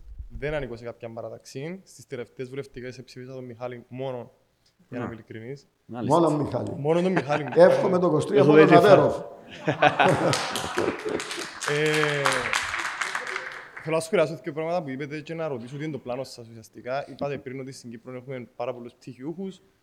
Τώρα συζητούσαμε για χωράφια κλπ. κλπ. Είμαστε, είμαι εγώ 30 χρονών, έχω μια δουλειά, έχω γυναίκα. Και, ο- και ο- πώς, μπο- δεν φταίει ο Αβέροφ, δεν φταίει δεν φταίει το ΔΕΣΥ, δεν νομίζω φταίει ο Αναστασιάδης για την κατάσταση που επικρατεί στην παγκοσμία οικονομία, αλλά πώς μπορεί, τι, τι είναι το πλάνο του Αβέροφ να βοηθήσει νέους να πιάνουν ένα χωράφι, να χτίσουν ένα σπίτι, να φύγουν από ένα μονάρι, ένα διάρκεια διαμέρισμα μικρό, να μπορούν να κάνουν μια οικογένεια. Και μετά τι είναι το incentive που στη στιγμή που έχουμε τόσους πτυχιούχους, να δώσετε σε εταιρείες, global εταιρείες πάντα μιλούμε, να έρθουν Κύπρο, να ανοίξουν γραφεία, αφού έχουμε τόσους πτυχιούχους, να μένουν καφετζίες, να μένουν μπαρίστες, οπότε, όπως είπατε στο podcast του Χριστόφορο νομίζω, τι είναι το πλάνο σας για τούτο. Το όνομά Κύριε, σου, κύριε Νοφίτου, αν μου επιτρέπετε, Αριστοτέλης. να- Αριστοτέλης. κύριε Νοφίτου, αν- αν μπορείτε να υποβληθεί και για άλλη ερώτηση να απαντήσετε μαζί. Κανένα πρόβλημα. Ευχαριστώ. Ευχαριστώ, Αριστοτέλη. Καλησπέρα σε όλους. Ονομάζομαι Χριστόδουλος. Κύριε Νεοφίτου, θα ήθελα να ρωτήσω κάτι το οποίο θεωρώ ότι εάν δεν απασχολεί, θα έπρεπε να απασχολεί όλους τους νέους και ειδικά της γενιάς μας, το οποίο είναι το Κυπριακό. Ε, θεωρώ ότι μια πιθανή λύση του Κυπριακού να επηρεάσει ή μια μη λύση του Κυπριακού και διονυσμός της υφιστάμενης κατάστασης να επηρεάσει άμεσα την ηλικία τη δική μας, ε, την οποία θέλει να δει την Κύπρο να ευημερεί και να αθίζει και έτσι να ευημερεί και να αθίζει και ο κάθε Κύπρος ε, πολίτης και ο Κύπρος νέος. Βλέπουμε ότι υπάρχει μια στασιμότητα στο θέμα του Κυπριακού. Ε, πώς θα αντιμετωπίσετε του την κατάσταση και ποια πιθανώς να είναι η λύση ε, σε αυτό το πρόβλημα. Ευχαριστώ. Να ξεκινήσω από την πρώτη ερώτηση. Ποια είναι η, η καλή πολιτεία; Αυτή που παρέχει ασφάλεια στους πολίτες, με μια δυνατή οικονομία και έχει αξιοπρεπής πολίτης.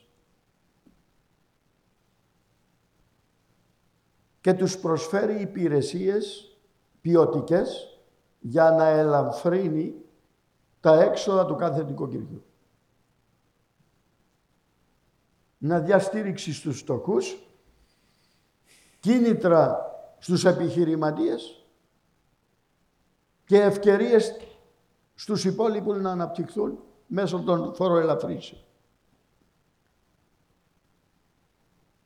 Εγώ δεν θέλω τους νέους μας εξαρτημένους. Θέλω να δώσω στους νέους τη δυνατότητα να ανοίξουν τα φτερά τους. Και πρώτον, να κάνουν τη δική τους δουλειά ως την πρώτη προτεραιότητα. Το δικό τους γραφείο ή τη δική τους επιχείρηση. Άρα πρέπει να αυξήσουμε τα κονδύλια για την νεανική επιχειρηματικότητα. Δεύτερον, πρέπει να δώσουμε μια κατεύθυνση της, της χώρας μας και της οικονομίας σε τομείς προστιθέμενης αξίας. Στους σημερινούς πετυχημένους τομείς της κυπριακής οικονομίας έχει δύο που πρέπει η Κύπρος να δώσει σημασία. Τεχνολογία και στον τομέα της υγείας. Άμα πιάσεις παγκόσμια τις δαπάνες, ο τομέας με τις μεγαλύτερες δαπάνες μαζί με την ενέργεια είναι ο τομέας της υγείας. Άρα, με το να δώσεις όθηση σε τομείς προστιθέμενης αξίας, αλλά και να είσαι μια χώρα αξιόπιστη. Γι' αυτό είπα πρέπει τη χώρα μας να την κάνουμε Τρίπολη. Και να ξέρετε η Κύπρο, ρε Μιχαλή, ως το 10 ήταν τα πολλή οικονομία. Μια αλλά και η Lehman Brothers για Τρίπολη, κύριε. Ρε, Και κατέρρευσε. Μιχάλη μου, Είναι και- ε, εντάξει. Εντάξει, λέω σας και Μια εγώ τώρα. οικονομία Τρίπολη και Η απαντώ- πραγματική οικονομία, κύριε Εντάξει, Νεοφίτου μου, ε, λέει Μιχάλη είναι. μου, ε, Εν και γίνεται να συμφωνούμε σε όλα, Λεβέντη μου. Ε, Ε, επειδή όταν απευθύνεστε μια στις- οικονομία είναι τρίπολη, να έρθει και η Google, να έρθουν και τούτα τα μεγαθύρια και ξέρετε, όλα τούτα τα μεγαθύρια, οι πολυεθνικές, τα headquarters τους στην περιοχή, τα πλήστα είναι στον αραβικό κόσμο. Θέλουν να μετακινηθούν. Και βλέπετε κάποιες επιτυχίες του Μητσοτάκη τα τελευταία χρόνια. Θέλουμε τούτον τον τόπο μας να μην τον τρώει μιζέρια. Αλλά πρέπει, πρέπει να, να προσελκύσουμε επενδύσεις. Και όχι όταν διούμε κίνητρα να προσελκύσουμε επενδύσεις να κατηγορούμαστε ότι έχουμε συμφέροντα. Χωρίς ξένες επενδύσεις δεν μπορεί να έχεις την ανάπτυξη. Από την άλλη, πώς βοηθάς τον νέο να αποκτήσει το σπίτι του. Ήδη είχαμε μια πολιτική γιατί είχαμε οικονομία και άμα είσαι σε απόσταση 20 χιλιόμετρα που τον αστικό πυρήνα, πιάνει 40 χιλιάδες το ζευγάρι. Όχι, όχι, όχι. Εγώ λέω, εάν κρατήσουμε την οικονομία και ταπεινά λέω μπορώ, μπορούμε να κρατήσουμε δυνατή την οικονομία. Η Γερμανία είναι σε ύφεση. Εγγυούμε ότι η Κύπρος είναι σε ανάπτυξη. Γιατί να μην το κάνουμε αντί 40.000 ή 45, να δούμε 30.000 στο κάθε ζευγάρι, αν θέλει και στο Στρόβολο και στη Λευκοσία. Να τους βοηθήσουμε στην αρχή. Αλλά πρέπει να βοηθηθούν να έχουν και εισόδημα για να μπορούν το υπόλοιπο που να δανειστούν. Οι τιμές υψηλές. Μα στην οικονομία υπάρχει μια εξίσωση. Supply and demand. Ώσπου έχει μεγάλη ζήτηση, λιγότερη προσφορά, οι τιμές πάνε πάνω. Φυσικά υπάρχει και έναν κόστος λόγω του κόστου να το χτίσεις. Αλλά υπάρχει και πολύ κόστος λόγω του κόστους του συντελεστή. Λόγω της μεγάλης ζήτησης βάλουν και περισσότερο margin του τύπου τα πουλούν. Άρα πρέπει να πάμε σε πολιτικές που να έχουμε περισσότερη προσφορά για να λογικευτούν οι τιμές. Και μαζί με την πρικοδότηση, αλλά και τη δυνατότητα μιας αξιοπρεπής δουλειάς, ναι, να κάνει το όνειρο του ο νέος, να κάνει την οικογένεια του στα αρχικά στάδια. Εν και συμβουλεύω σας να μπείτε στα χρέη. Στα αρχικά στάδια μπορεί να, αλλά χρειάζονται και έναν προσιτόν ενίκιο. Και πάλι εκεί πρέπει να αυξηθεί η προσφορά στα διαθέσιμα για να πέσει το ενίκιο.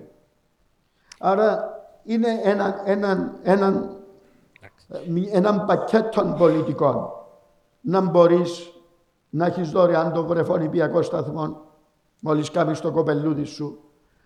Διότι αν γλιτώνεις 250 ευρώ για το κάθε παιδί σου, είναι σημαντικό. Είναι σαν που και πιάνεις 250 ευρώ. Δεν είναι 250, σαν που και πιάνεις 300 ευρώ παραπάνω, διότι αν έπιανες 300 ευρώ για να σου μείνουν 250, πλέον να πληρώσεις και φόρο και κοινωνικές ασφαλίσεις. Να μην θεωρούμε μόνο το τσεκούδι ως βοήθεια. Οι υπηρεσίες που πιάνεις μπορεί να έχουν παραπάνω αξία από ότι ένα μικρό τσεκούδι των 30 ή των 50 που δεν το υποτιμώ για τούτον πόση ανάγκη και να μην το χρησιμοποιούν κάποιοι ανθυποψήφοι, συνυποψήφοι νομίζουν πιάνουν το πόδι μου και λένε το 10 φορές Κύριε Νεοφίδου, αν την, την επιτρέπετε- ημέρα. Ερχόμαι τώρα στο Κυπριακό. Μάλιστα. Η έννοια για να έχουμε μια ενωμένη Κύπρο πρέπει να είναι παραπάνω σε εσάς. Ένας πον 80-90 χρονών είναι να μπουν να συμβεί σε 20 χρόνια δεν και να τηλεφωνήσει κανένας τσάμε που να είναι να του πει. Είναι να μπουν να συμβεί σε 20-30 χρόνια αφορά εσάς. Εν τούτην τη γενιά που αφορά. Και πρέπει να ευαισθητοποιήσουμε εν τούτην τη γενιά. Ότι δεν είναι λύση τα δύο κράτη. Ούτε το status quo. Υπάρχει μια λαθασμένη προσέγγιση ότι μαν να πάμε να βρούμε λύση και να κινδυνεύουμε Δηλαδή, νιώθουμε ασφάλεια με την κατοχή, ρε Μιχάλη. Σε καμία περίπτωση. Ε, ναι, αλλά σαν που και άθελά μας, ανησυχούμε, ναι, μπα και βρούμε λύση. Αντί να ανησυχούμε που το status quo. Και να συνδέσω άλλους κινδύνους με άλλη τον το Κυπριακό. Το μεταναστευτικό. Πότε μας έρχονται οι μετανάστες. Το 100% από την πράσινη γραμμή. Αλλά προσθέστε και τους έπικους, τους ανεξέλεκτους που παίρνουν στα κατεχόμενα. Προσθέστε και την υπογεννητικότητα που έχουμε. Είπα σας, πέρσι εγεννήθησαν λιότεροι από ότι οι συνταξιούχοι. Άμα κάθε χρόνο έρχονται παραπάνω μετανάστες, παράτυποι.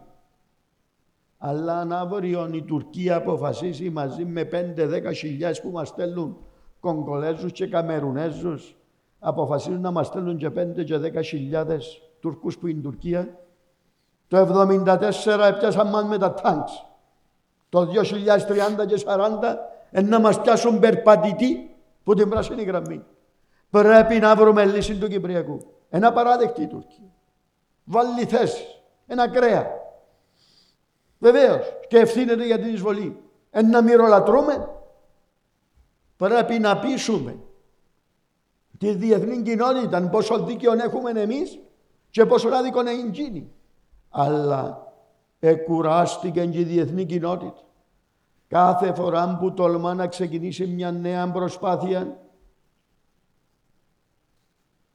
δαχτυλοδείχνουμε τους και προειδοποιούμε τους. Όχι να έρθετε να συνομωτήσετε για λόγο μας. Όχι να μας βάλετε ασφιχτικά χρονοδιαγράμματα. Ρε μα πέρασε μισός αιώνας. Θέλουμε ένα άλλο μισό αιώνα για να λύσουμε το Κυπριακό. Τι, τι είναι τούτη η αντίδραση που βγάλουμε. Όποιον πέψουν τα Ηνωμένα Έθνη ειδικών αντιπρόσωπων, μόλις περάσουν 5-6 μήνες εμπροδότης. Εξυπηρετεί την Τουρκία. Αλλάξαν τόσοι γενικοί γραμματέες των Ηνωμένων Εθνών. Εν έμεινε ένας πόν τον εχρωματίσαμε. Πόν του είπαμε ότι παίζει παιχνίδια της Άγκυρας. Πόσοι ειδικοί αντιπρόσωποι και πριν που τον Τεσότο και μετά έφυγε ήρθε ο Ντάουνερ που την Αυστραλία ο άνθρωπος. Ευκάλαμε το ότι δάχτυλα των Τούρκων και των Εγγλέζων. Ε, πρέπει να σταματήσω και τούτη την καχυποψία μας. Φταίουν μας για ούλα ούλοι. Αν είναι για το Κυπριακό. Φταίουν μας για ούλα ούλοι. Εμείς δεν και κάναμε λάθη. Αν είναι τα προβλήματα στην οικογένεια μας, στην επιχείρηση μας, δεν μπορούμε να πληρώσουμε το δάνειο, φταίει μας ο αβέρος. Ε, πρέπει και ο καθένας που μας να κάνει μια αξιολόγηση και των δικών του ενδεχομένως λαθασμένων χειρισμών. Και καταλήγω στο Κυπριακό. Εφτάσαμε σε οριακό σημείο. Πιθανόν να έχουμε μια τελευταία προσπάθεια. Το δεύτερο εξάμεινο του 2023. Αλλά εξαρτάται. Την 1η του Μάρτη να έχουμε πρόεδρο. Ενώ να βγάλουν πας στην πιλάτζα ο διεθνής παράγοντας. Και να τον ζιάσει. Και εκείνον και εκείνους που τον υποστηρίζουν. Και αν δει ότι είτε εκείνος που είναι πρόεδρος, είτε εκείνοι που τον υποστηρίζουν δεν εννοούν τούτα που λαλούν, δεν και περιπέξιμον η διεθνής κοινότητα. Και μπορεί να μην υπάρχει καν προσπάθεια. Και και λέω και να υπάρχει διασφαλισμένη λύση, αλλά να κάνουμε τα αδύνατα δυνατά και εγώ βάζω πάνω στο τραπέζι. Ασφάλεια και ενέργεια, πρέπει καταφέρουμε και ξεκλειδώσουμε το Κυπριακό. Κύριε Νεοφίδου, αν μου επιτρέψετε, επειδή να οδεύουμε προς το τέλος, θέλω να σας κάνω μια σειρά από ερωτήσεις για να μπορέσετε να α- απαντήσετε συνολικά. Όχι, να, να κάνω πρώτα η ερώτηση, μετά να κάνει ο φίλος μου, για, γιατί θα προλάβουμε. Λοιπόν, γιατί ένα... Επειδή ο κύριος Νεοφίδου επεχτεί- ε, καλά κάνει φυσικά, ε, να μείνουμε δάμε ώστε να απαντήσετε, κύριε Νεοφίδου, δεν έχει Εγώ δεν πρόβλημα. έχω πρόβλημα. Και να μείνουμε δάμε. Λοιπόν, λοιπόν, ε, να σας κάνω κάποιες ερωτήσεις έτσι εντάχει. Αν έχεις δουλειά ρε Μιχαλή. Όχι, για σας που φωνάζουμε λέω. κανένα συντονιστή Κύριε που Νοφίδο, κάτω. ε, να ρωτήσω κάτι. Έχουμε πρόβλημα με χρόνο, Γιάννο; Ρωτώ σε. Εγώ είμαι δαμέ, δεν έχω φτύπε. Εντάξει, ε, να μην... Και ο κύριος Νεοφίδου, εντάξει, επειδή καταλαβαίνω σαν εσάς. Εντάξει, Νομίζω να βάλεις τις ερωτήσεις. Λοιπόν, θα κάνω τις Να- ερωτήσεις και κάποια να στιγμή πιάσουμε και συνολικά που θα το τον- κλείσουμε. τον κόσμο και Λοιπόν, να το- κύριε Νεοφίδου, θα σας κάνω έτσι εντάχει. Κάποια πράγματα τα οποία θέλω σημαντικά ε, και πρέπει να τα θίξω. Και να απαντήσετε όπως εσείς νομίζετε. Λοιπόν, ε, θα, θα, θα αναφερθώ πρώτα στην τράπεζα, στις τράπεζες. Ο κύριος Κούσος ε, ε, συμφώνησε όταν ερωτήθηκε ότι η συμφωνία που είχε κάνει ε, η τότε συνεργατική με την Αλταμίρα ήταν σκανδαλώδης. Σας το λέω, είναι δεδομένο το πράγμα, δημοσιευμένο. Κούσος. Ο κύριος Κούσος. Τι πλήρωση να κάνουμε; Ότι η συμφωνία με την Αλταμίρα ήταν ε, χωρίς να προκηρυχθούν προσφορές για να μπορεί να διαχειρίζεται ε, έναν πολλά μεγάλο όγκο από δάνεια ε, ήταν τουλάχιστον ε, ανεπίτρεπτη. Εν πάση περιπτώσει, εγώ θέλω να εστιάσω σε ένα σημείο μόνο, κύριε Νοφίτο, γιατί ε, όσον αφορά τα μη εξυπηρετούμενα δάνεια. Υπάρχει συμφωνία, την οποία αποκάλυψε ο Γενικός Ελεκτής με σημείωμα του προς την ε, Επιτροπή Ελέγχου της Βουλής, ότι η Αλταμίρα έχει ε, συμφωνήσει ότι θα παίρνει commission για κάθε πώληση, εκποίηση, 4% και για κάθε αναδιάρθρωση μισό της εκατό. Κάτι το οποίο, είναι η θέση μου, δημιουργεί αντικίνητρο στο να προβαίνουν, γιατί θεωρώ ότι αυτή η συμφωνία ισχύει για όλα τα τραπεζικά ιδρύματα και τις εταιρείες εξαγοράς. Θεωρείται, θεωρώ ότι αυτό το πράγμα είναι αντικίνητρο, γιατί έχει κέρδος, πολλαπλάσιο κέρδος από τις πωλήσεις και τις εκπίσει. Θέλω, όταν, εάν εκλεγείτε, κύριε Νεοφίτου, να μου πείτε τι θα κάνετε. Πάμε, θέλω να πάω στην ΑΕΚ και στη ΡΑΕΚ. Θέλω να σας θέσω ευθέως το ερώτημα. Ο Γενικός Ελεκτής είχε βγάλει ανα, ε, σε, σε ανακοίνωση ευθέως μιλώντα, κατονομάζοντας μια εταιρεία Bioland, την έχω βρει στο, στον έφορο εταιρείων, ήβρα ποια είναι τα, οι μέτοχοι, οι διευθύντες κλπ. Θέλω να σας ρω- και αναφέρθηκε ρητά ότι αυτή η εταιρεία ουσιαστικά ε, με πολιτικές πλάτες προς τη ΡΑΕΚ, οι οποίοι καθορίζουν την πολιτική, δεν επιτρέπουν στην ΑΕΚ να αναπτύξει φωτοβολταϊκά ε, πάρκα, την έχουν δέσει χειροπόδαρα, ούτως ώστε οι ιδιώτες, αυτή η εταιρεία ουσιαστικά, να μεγαλώσει τόσο πολύ που να καλύψει ένα ποσό- ποσοστό της 20%, το οποίο είναι εξωφρενικό, εν πάση περιπτώσει, για να εξυπηρετηθούν ιδιωτικά συμφέροντα. Και σε σχέση με αυτό, είναι παραδεκτό, κύριε Νεοφίτου, πληρώνουμε εκατομμύρια κάθε χρόνο σε αγορά ρήπων, ακριβώς γιατί η ΑΕΚ χρησιμοποιεί μαζούτ.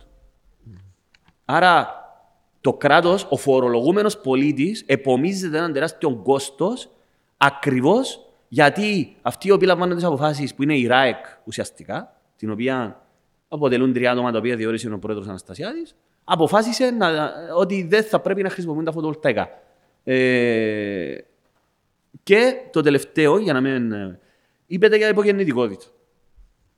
Η άδεια μητρότητας, κύριε Νεοφίτου, είναι τέσσερις μήνες.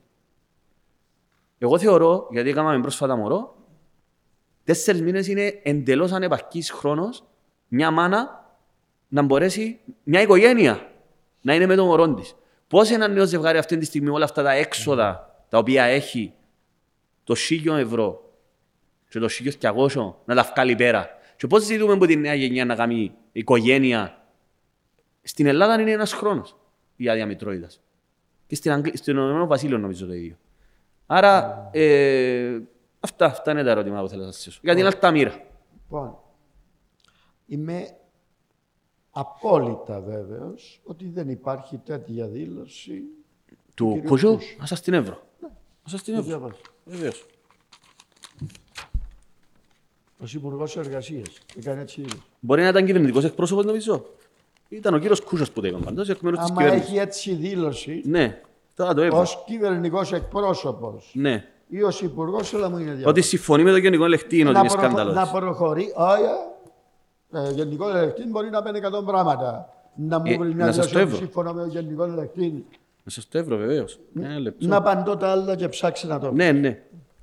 Γιατί Και έχω αν δάμε- έβρισε τη δήλωση Αφού του ως υπάρχει, κυβερνητικός για όνομα. εκπρόσωπος Για όνομα ή του. ως υπουργός εργασίας ότι είπε ότι σκανδαλώδη η συμφωνία της Αλταμύρα, Μάλιστα. εντάξει, οκ, ήβρε το. Θα το έβρω. Να προχωρήσουμε.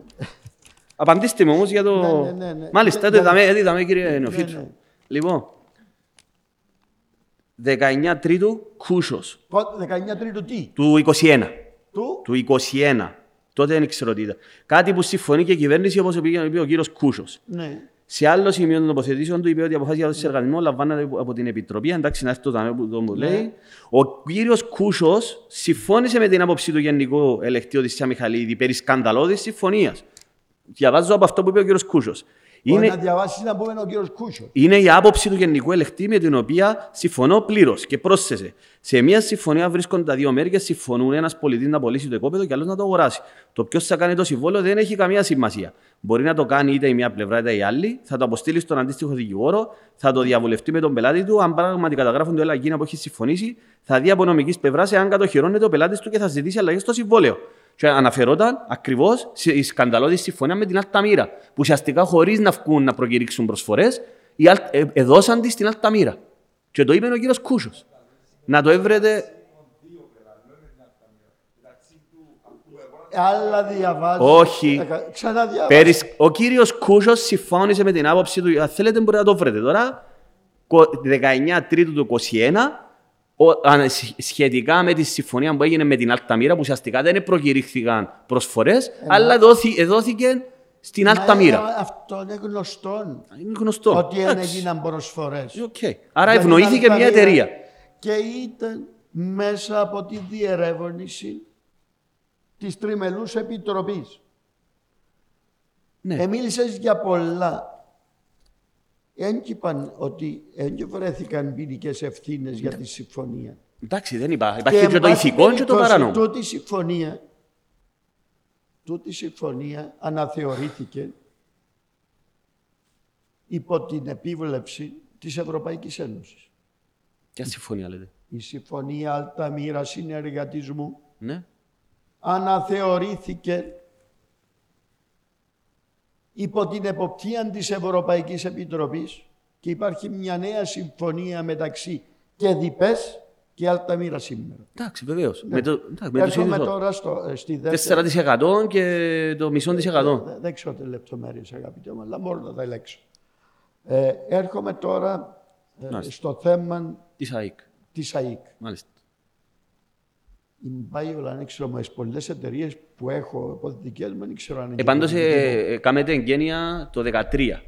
Εγώ, Ναι, ναι. στην Μπάιολα. Μπάιολ. Που είναι τα ιδιότητα; Μπορεί να μην το θυμάστε. Είναι τα ιδιότητα; Ως είσαστε τότε το... ο πρόεδρος του συναγερμού. Το, το 13, Το 13 μάλιστα. Το 2013 το 2013. δεν... Απλώς σας ρωτώ, δεν λέω τώρα ότι υπάρχει κάτι. Έκανα εγώ εγγένεια της Μπάιερ. Μπορεί να μην ήταν εγγένεια ακριβώς, ήταν, είσαστε, ε, ε, νομίζω, παρουσίαση. Θέλετε να σας πω αν είναι εγγένεια, δεν είναι εγγένεια, εντάξει. Αγαπητέ μου, Ναι, να το βρω το Ε, σιγά, είπα- να πω είπα- κάτι. Ό,τι λέω είναι τεκμηριωμένο. Ε, Αν θέλετε, σας στείλω εγώ, όπως μου λέτε εσείς να μου στείλετε τα κοτσόνια, Ξέρετε. σας στείλω. είπα σου, χαίρομαι που τούτα όλα τα Μάλιστα. υπονοούμενα Εν που και λέω ακούγονται, υπονοούμενα. έρχεσαι και βάλεις τα για να δίνονται απαντήσεις. Πολύ ωραία. Και δεν είναι καλό να σχολιάζουμε τούτες τις εταιρείες. Ψάξε ποιοι είναι οι μέτοχοι πρώτα. Ήβρα του. Και ψάξε για ποιους υποστηρίζουν. Ναι, έχει συγκεκριμένο Δημόσιο. πρώην βουλευτή. Υπάρχει πρώην βουλευτή μέσα. Συγκεκριμένο κόμμα. Ο Και Βαρνάβας. ποιον υποστηρίζει. Εμένα. Ο Βαρνάβας της ΕΔΕΚ. Ποιον υποστηρίζει. Όμω, Εμένα. ε, δεν είπα ότι. σας- Δεύτερο. Τσάκαρε ποιος είναι ο δεύτερος μεγάλος μέτοχος της. Είναι ένας παφίτης. Μάθε και ποιον υποστηρίζει. Μα- Μα... τα λέω ρε, όχι οι συνεταίροι μας είναι εναντίον μας ποιον. Ένα λεπτό, κύριε. Δεν και γίνονται τούτα τα πράγματα. Να αφήνουμε σκιές πέντε Σας- μέρες πριν τις εκλογές. Ήρθα τα μέτια και προειδοποίησαν με κάτι συνεργάτε ρε, μας σε καλά. Και είπα τους, να Γιατί- πω ένα βοηθό.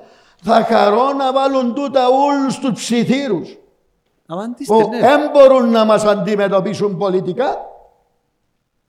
Δεν μπορούν να μας αντιμετωπίσουν πολιτικά. Και με το ψήθυρο ότι όλη η Κύπρος Είσαστε εδώ να απαντήσετε, κύριε. Μα γι' Νοφίτου. αυτό όμως σου λέει. Γι' αυτό όμως σου λέει. Εγώ δεν λέω Γι' κάτι. αυτό όμως σου λέει. Εχρέωσες μου και την πάει όλα Δεν σας εχρέωσα. Μα αφού σας... σας είπα το 2013, κάνετε τούτο το πράγμα. Που Δεν μπορεί να- έκαμα Δεν σημαίνει εγγένεια. κάτι. Μπορεί να μην σημαίνει κάτι. Απαντήστε. Δεν λέω ότι σημαίνει Δεν κάτι. έκαμα εγγένεια Μάλιστα. σε κανέναν φωτοβολταϊκό πάρκο. Να Ούτε το- το 13, ούτε το Να το 12, βρω, να το ούτε βρω. το 23. Εντάξει. Μπορεί να πήρα πρόσκληση, Ναι, όπως σωστό. παίρνει όλος ο κόσμος Μπορεί να είναι τούτο που και ισχύει. μπορεί να παρευρέθηκα σε μερικά Σωστό. εγγένεια. Τούτο. Εν και σημαίνει όπου παρευρεθούμε, Συμφωνούμε. ε, δικά μας. Ακριβώς. Αν ήταν όπου επίαμε ήταν δικά μας, ήταν Μα ανάγκη να συμφωνούμε έχουμε εν να- τούτο που λέτε. Γι' αυτό σας ερώτησα.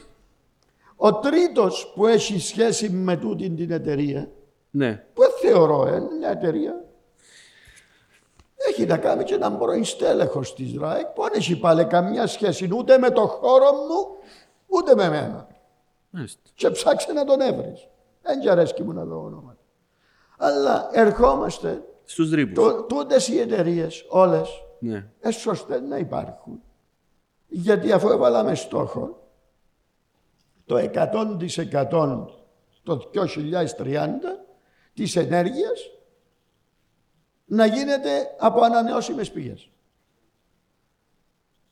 Ε, είτε θέλουμε να πάμε σε ανανεώσιμες, είτε κάθε φορά που μια εταιρεία, όποια και να είναι τούτη, είτε είναι Bioland, είτε είναι η Greenland, είτε οποιαδήποτε ονόμαστη.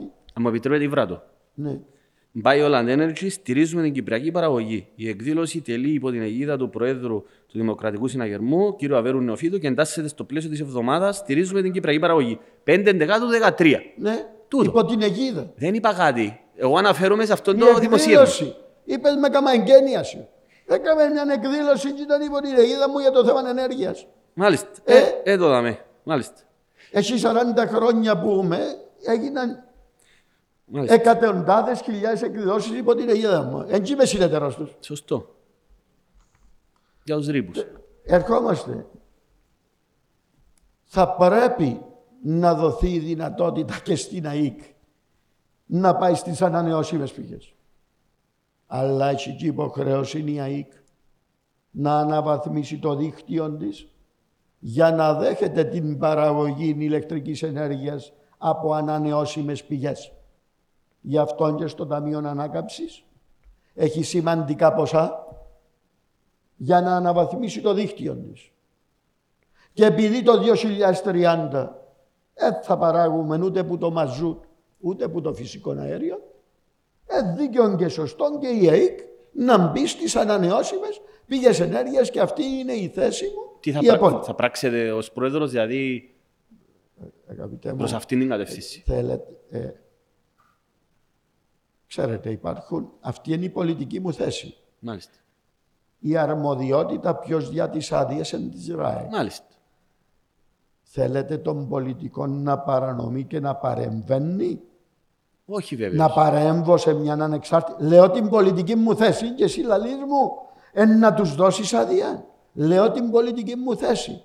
Πώς θα Ε, την εφαρμόσετε; Πώς θα την εφαρμόσω; Δια τη εξαγγελία μου, δια τη πολιτική μου. Αλλά αν με ρωτάς και αν θέλεις που μένα να πάω να βρω τον κύριο Μπουλικάν Υπάρχουν και και άλλοι να του τρόποι. επιβάλλω ως αυριανός πρόεδρος, ε, θα το κάνω. Υπάρχουν και άλλοι τρόποι. Διότι εμπαρέμβαση και ποινικό αδίκημα. Υπάρχει και άλλο τρόπο. Υπά- Φωτοβολταϊκά υπά- στα σπίτια, δημόσια, δημόσια κτίρια κλπ. Ε, άλλο- Δεν μιλώ μόνο για, το- για τους Μα, ρήπους, ε, πληρώνουμε τα λόγω του οικιακά ότι... Έχουμε τα προγράμματα, εκδόθησαν το 2021 180 εκατομμύρια, το ίδιο και το 2023, γιατί πρέπει να βοηθήσουμε και τα νοικοκυριά Μάλιστα. στο να απαλλαγούν από το βαρύ τιμολόγιο της ηλεκτρικής ενέργειας. Έρχομαι στην υποκινητικότητα. Οποιοςδήποτε άλλο σε κάθε του δαμέ ήταν να πει του Μιχάλη έχεις δίκαιο και αύριο μπορεί να γίνω πρόεδρος είναι να κάνω την άδεια μητρότητος όχι 12 μήνες, δύο χρόνια. Μάλιστα. Και αν να μου πεις καλάτε που κάτω. Να σας πω είναι να μπορεί να συμβεί. Πρώτον, με πιστώστε του την κυβέρνηση ότι αύξησε την άδεια μητρότητος. Στη μητέρα είναι άλλες προτεραιότητες που πρέπει να δώσουν.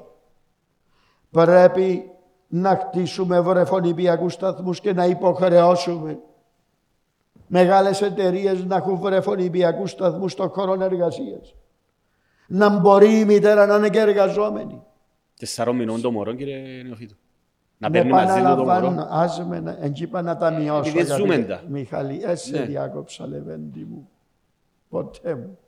Θέλεις να κάνεις συμπληρωματική να σταματήσω. Αλλά αν δεν ολοκληρώσω θα καταλάβεις τι να μπορεί να πω. Ναι. Θέλω να κάνω το ολοήμερο σχολείο, να βοηθήσω την μητέρα.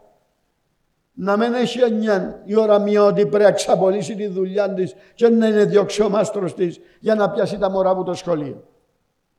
Και θέλω να έχω ολοήμερο σχολείο. Όταν το παιδί τελειώνει να είναι έτοιμο για την επόμενη μέρα. Θέλω να δώσω ευέλικτον ωράριο στη μητέρα για την εργασία της. Θέλω να κάνω πολιτικές που να διευκολύνω τη μητέρα να εργάζεται. Να το κάνω εν τρία χρόνια την άδεια μητρότητας.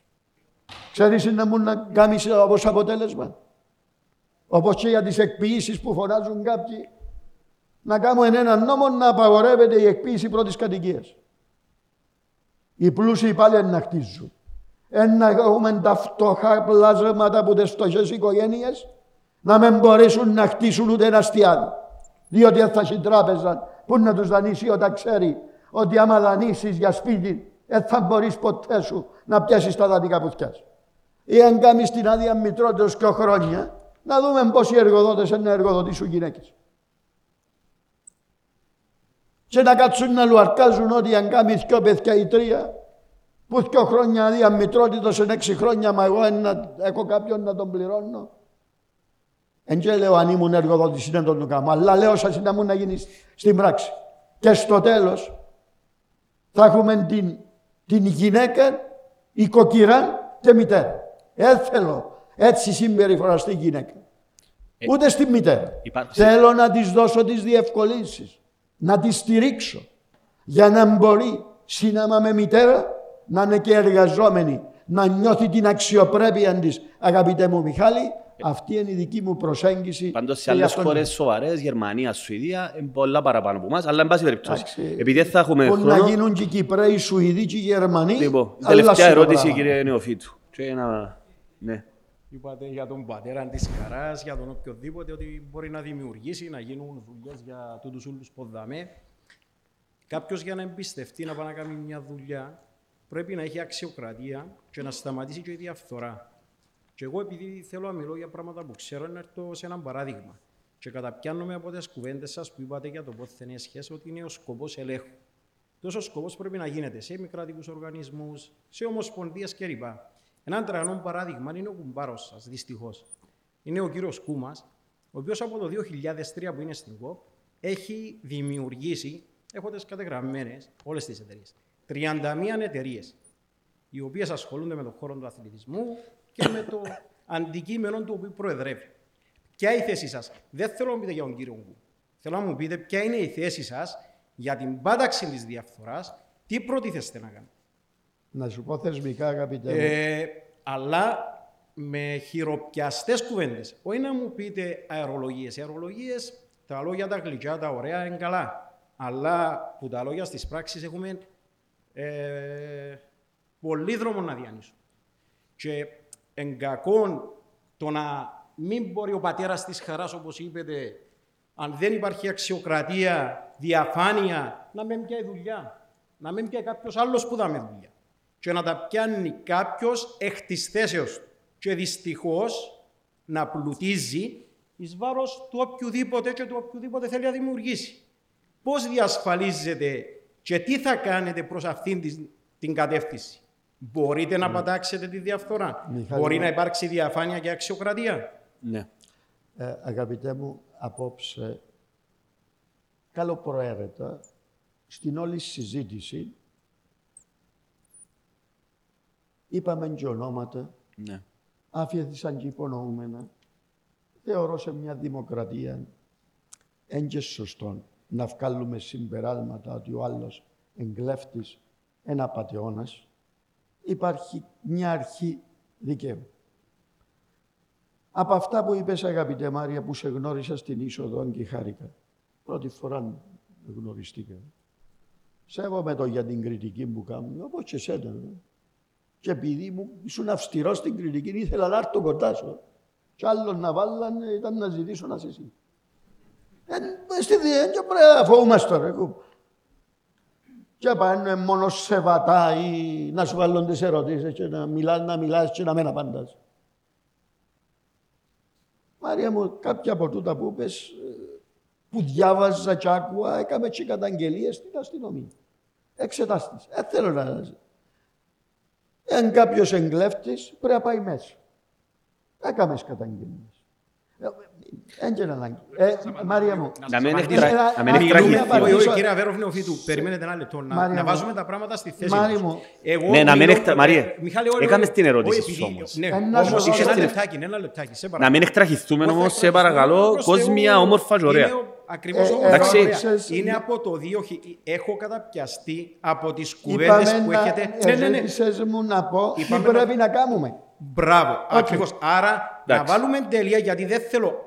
Αν Βάλαμε. θέλετε, είμαι εγώ στη Εντάξει. διάθεση του. Όχι, Μιχάλη, είμαι Ναι. εγώ στη διάθεση του Μιχάλη να συζητήσουμε δημόσια τις οποιασδήποτε καταγγελίες Εντάξει. με οτιδήποτε θέλετε. Δεν θέλω, δεν θέλω να μπούμε στις καταγγελίες. Μιλώ για συγκεκριμένο γεγονός. Εάν θέλετε να ανοίξουμε τη συζήτηση για τις καταγγελίες, πολύ ευχαρίστως να τα απαντήσω. θα για να το κάνουμε κάνω. τους Δεν θέλω δικαστές γιατί εδώ, θα πάρει πάρα Μάνα. πολύ χρόνο και σεβόμαστε τον χρόνο όλων όσων είναι εδώ. Μιλούμε για θέματα αξιοκρατίας, διαφθοράς και διαφάνειας.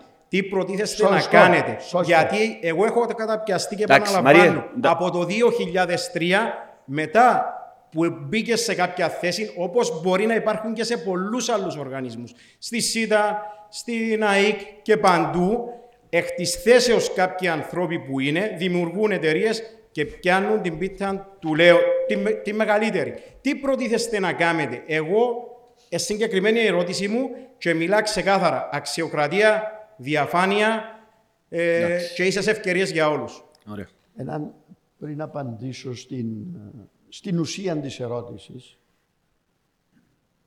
θα πω δύο κουβέντες. Έγκυμεδαμε να δικάζω τον Α ή το Β ή το Γ, Μιχάλη. Υπάρχουν οι αρχές και φωνάξετε τούτους πόσετε για λόγους τους, είτε να τους ανακρίνετε, είτε να μιλήσουν για τα πεπραγμένα τους. Εγώ υπόλογος για οποιοδήποτε Σωστός. το. δεν είμαι. Ναι. Και το υπογραμμίζω. Όμως, έχω θέση. Δεν μπορεί να είναι ισόβη όταν είπα στην αρχή, Μάρια, ότι δεν μπορεί ένας ανεξάρτητος αξιωματούχος να είναι ισόβιος. Και το Χριστό να το φέρουμε στη γη και να το βάλουμε 30-40 χρόνια σε οποιοδήποτε πόστο, δεν είναι σωστό τούτα τα πράγματα. Γι' αυτό και πρέπει να θεσπιστούν θητείες σε όλα τα ζητήματα. Σε όλα τα ζητήματα. Αυστηρός έλεγχος, αυστηρή λογοδοσία. Για τα πάντα. Οριζόντια. Μόνο με θεσμικών τρόπων αντιμετωπίζεται η απόλυτη λογοδοσία, η απόλυτη διαφάνεια, αλλά να βάζεις και θητείες στον οποιοδήποτε είτε αξίωμα, είτε είναι χώρος του αθλητισμού, ακόμα και στα NGOs. Όταν κάποιος εν 30-40 χρόνια πρόεδρος σε έναν NGO είδαμε ήταν που γίνεται στις Βρυξέλλες και στην Ελλάδα. Άρα να μην απομονώνουμε κάτι που μπορούμε να νιώθουμε έντονα ή να έχουμε στοιχεία ή να έχουμε υπόνοια. Τούτη, τούτες οι αλλαγές πρέπει να είναι οριζόντιες για όλα τα επίπεδα. Και μπορούμε να το κάνουμε. Ο Μιχάλης, ναι. Ναι, δε, Εντάξει, αν θέλουμε, κύριε Μιχάλη Νοφίτο, μου, να έχουμε ακόμα, μια, ακόμα ένα... Ως, όσες ερωτήσεις από τους ακροατές. Για, έχεις, για την ποδηλασία. Όσους Όχι. από τους ακροατές πρέπει, γιατί Ναι, γιατί εγώ τους ευχαριστώ, έχει τρεις ώρες Ναι. και έναν τέταρτο πόδα σπάσαμε ρεκόρ. Άρα, Εύχομαι όποιος να θέλει... μην τους Κύριε Νεοφύτου, απογοητεύσαμε, ναι. κύριε Νεοφύτου, άρα όσοι, ε, όσοι επί, ακόμα και τώρα να κάνουν ερωτήσεις, είσαστε οκ να κάνετε. Από το... Από το Και τελειώνουμε. Βεβαίως, βεβαίως. Ναι, γιατί Μιχάλη. ήρθαν οι άνθρωποι Μπράβο. κατά Όχι, για τον κύριο Μιχάλη, λόγο ναι, ότι για τους- διαφημίστηκε να Ναι. μπορούν να βάλουν ερωτήσεις και στο τέλος να πούνε μονολόγησε ο Μιχάλης και Ναι. ο Αβέρος. Και να μας πούνε ότι το κάναμε και στημένο. Καλό. Ωραία. Ε, καλησπέρα. Εντάξει. Αρχίσαμε λίγο να έρθουμε μέσα. Είχαμε και λίγο θόρυβο εδώ μέσα στην είσοδο. Είναι ένα από τα προβλήματα που ελπίζουμε η προσβασιμότητα για των ατόμων με αναπηρίες ε, να, να είναι μέσα στη, στο φάσμα της αξιοπρέπειας του πολίτη. Είμαστε ε, σαν οικογένεια με άτομα με αναπηρία. Είμαστε αρκετά Έχουμε αρκετή βοήθεια από το κράτος, υπάρχει η κοινωνική πρόνοια. Υπάρχουν όμως λεπτομέρειες που χρήζουν βελτίωσης για να μπορεί ο φίβος και όλοι οι, οι, τα άτομα με αναπηρία να έχουν την αξιοπρέπεια. Και ελπίζουμε ότι με τη διακήρυξη των θέσεων σας, να μέσα στην αξιοπρέπεια και να πω ότι πριν χρονικό, χι χρονικό διάστημα ήμουν απογοητευμένος με τους πολιτικούς όλους. Θέλω να πω ότι μετά που άκουσα διάφορους εξαναπίσετε με και ελπίζω ότι όσα είπετε στην προεκλογική σιγά σιγά θα εφαρμοστούν. Έχουμε ελπίδα σαν λαός, σαν κόσμος, έχουμε ελπίδα στους πολιτικούς. Ε, να κάνουμε την ερώτηση του Φίβου γιατί είναι πως ενάρτη. Είναι πιο έτσι πολιτικού περιεχομένου. Ε, Το ερώτημα του είναι, εφόσον η το ΝΑΤΟ θεωρείται ότι είναι καλή κίνηση για την Κύπρο, θεωρεί ότι θα, θα καταφέρουμε από τη στιγμή που η Τουρκία για μια ολόκληρη Σουηδία, Φιλανδία κάνει βέτο, θα, κατα- θα δεχτεί να μπει η Κύπρος στο ΝΑΤΟ; Και μια προσωπική ερώτηση, τε- τελειώνω. Είναι ερώτηση, απλά θεωρώ ότι α, ο Μιχάλης ε, γνωρίζει με και από την ποδηλασία. Ήρθετε και στο ποδηλατικό κέντρο στην Τόχνη, δεν ήμουν την ημέρα τζαμέ. Ε, Ε, Έκανα και για με εκδήλωση υπό την αιγύδα. Ε, έχετε- Είμαι και για με συνεταιρός. Δεν ήμουν για να μην είμαστε συνέτεροι. Ε, ε, ανάλωσα αρκετά χρόνια της επαγγελματικής μου σταδιοδρομίας στον αθλητισμό και στον τουρισμό. Δυστυχώς είμαι απογοητευμένος που τι αρχέ που διέπουν τους τους τομεί και απλά λέω ότι πρέπει να εξυγχρονιστούν. Όπως το παράδειγμα, τα παράδειγμα που φέρετε για BOT ή οποιασδήποτε άλλες κινήσεις εξυγχρονισμού, να μην είναι ο ιδιώτης καχύπο, ο, ο, το κράτος καχύποπτο έναντι στον ιδιώτη, γιατί είναι ιδιώτες που χτίζουν και θέλουν να, προθέψ- να προωθήσουν την κάθε δουλειά. Ευχαριστώ. Το όνομα σας, Μιχάλης; Χατζουάν. Ναι, αγαπητέ μου Μιχάλη, άγγιξες ένα θέμα που δεν εμπίκε στην πολιτική συζήτηση αυτών των εκλογών. Όταν λέω αξιοπρέπεια των πολιτών εννοώ όλους τους πολίτες. Εάν κάποιος γεννήθηκε με μια αναπηρία ή α- ή από έναν ατύχημα να έγινε ανάπηρος. Πρέπει να νιώθει αξιοπρεπής. Έκαμε πολλά του την κυβέρνηση για την βοήθεια και το έπαινε ο Μιχάλης για τους ανάπηρους. Αλλά εγώ έχω μια άλλη διάσταση.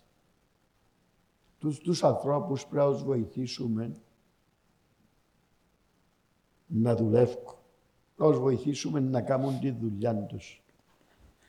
Διότι έστω και αν παίρνουν αρκετά ως βοήθημα, ψυχολογικά είναι καλά. Γιατί δεν νιώθουν ότι είναι ίσοι πολίτες. Και έχει μεγάλη σημασία να δώσουμε σε κάποιον πόνο ανάπηρος ότι έχει και αυτός το δικαίωμα να προσφέρει στον τόπο του στην κοινωνία. Και όχι μόνο να τους δώσουμε το δικαίωμα να εργαστούν ή να κάνουν την επιχείρηση τους. Πρέπει να αλλάξουν και την κουλτούρα τους. Να δεχτεί κάποιος υπάλληλος δίπλα του να δουλεύει ένας με αναπηρία.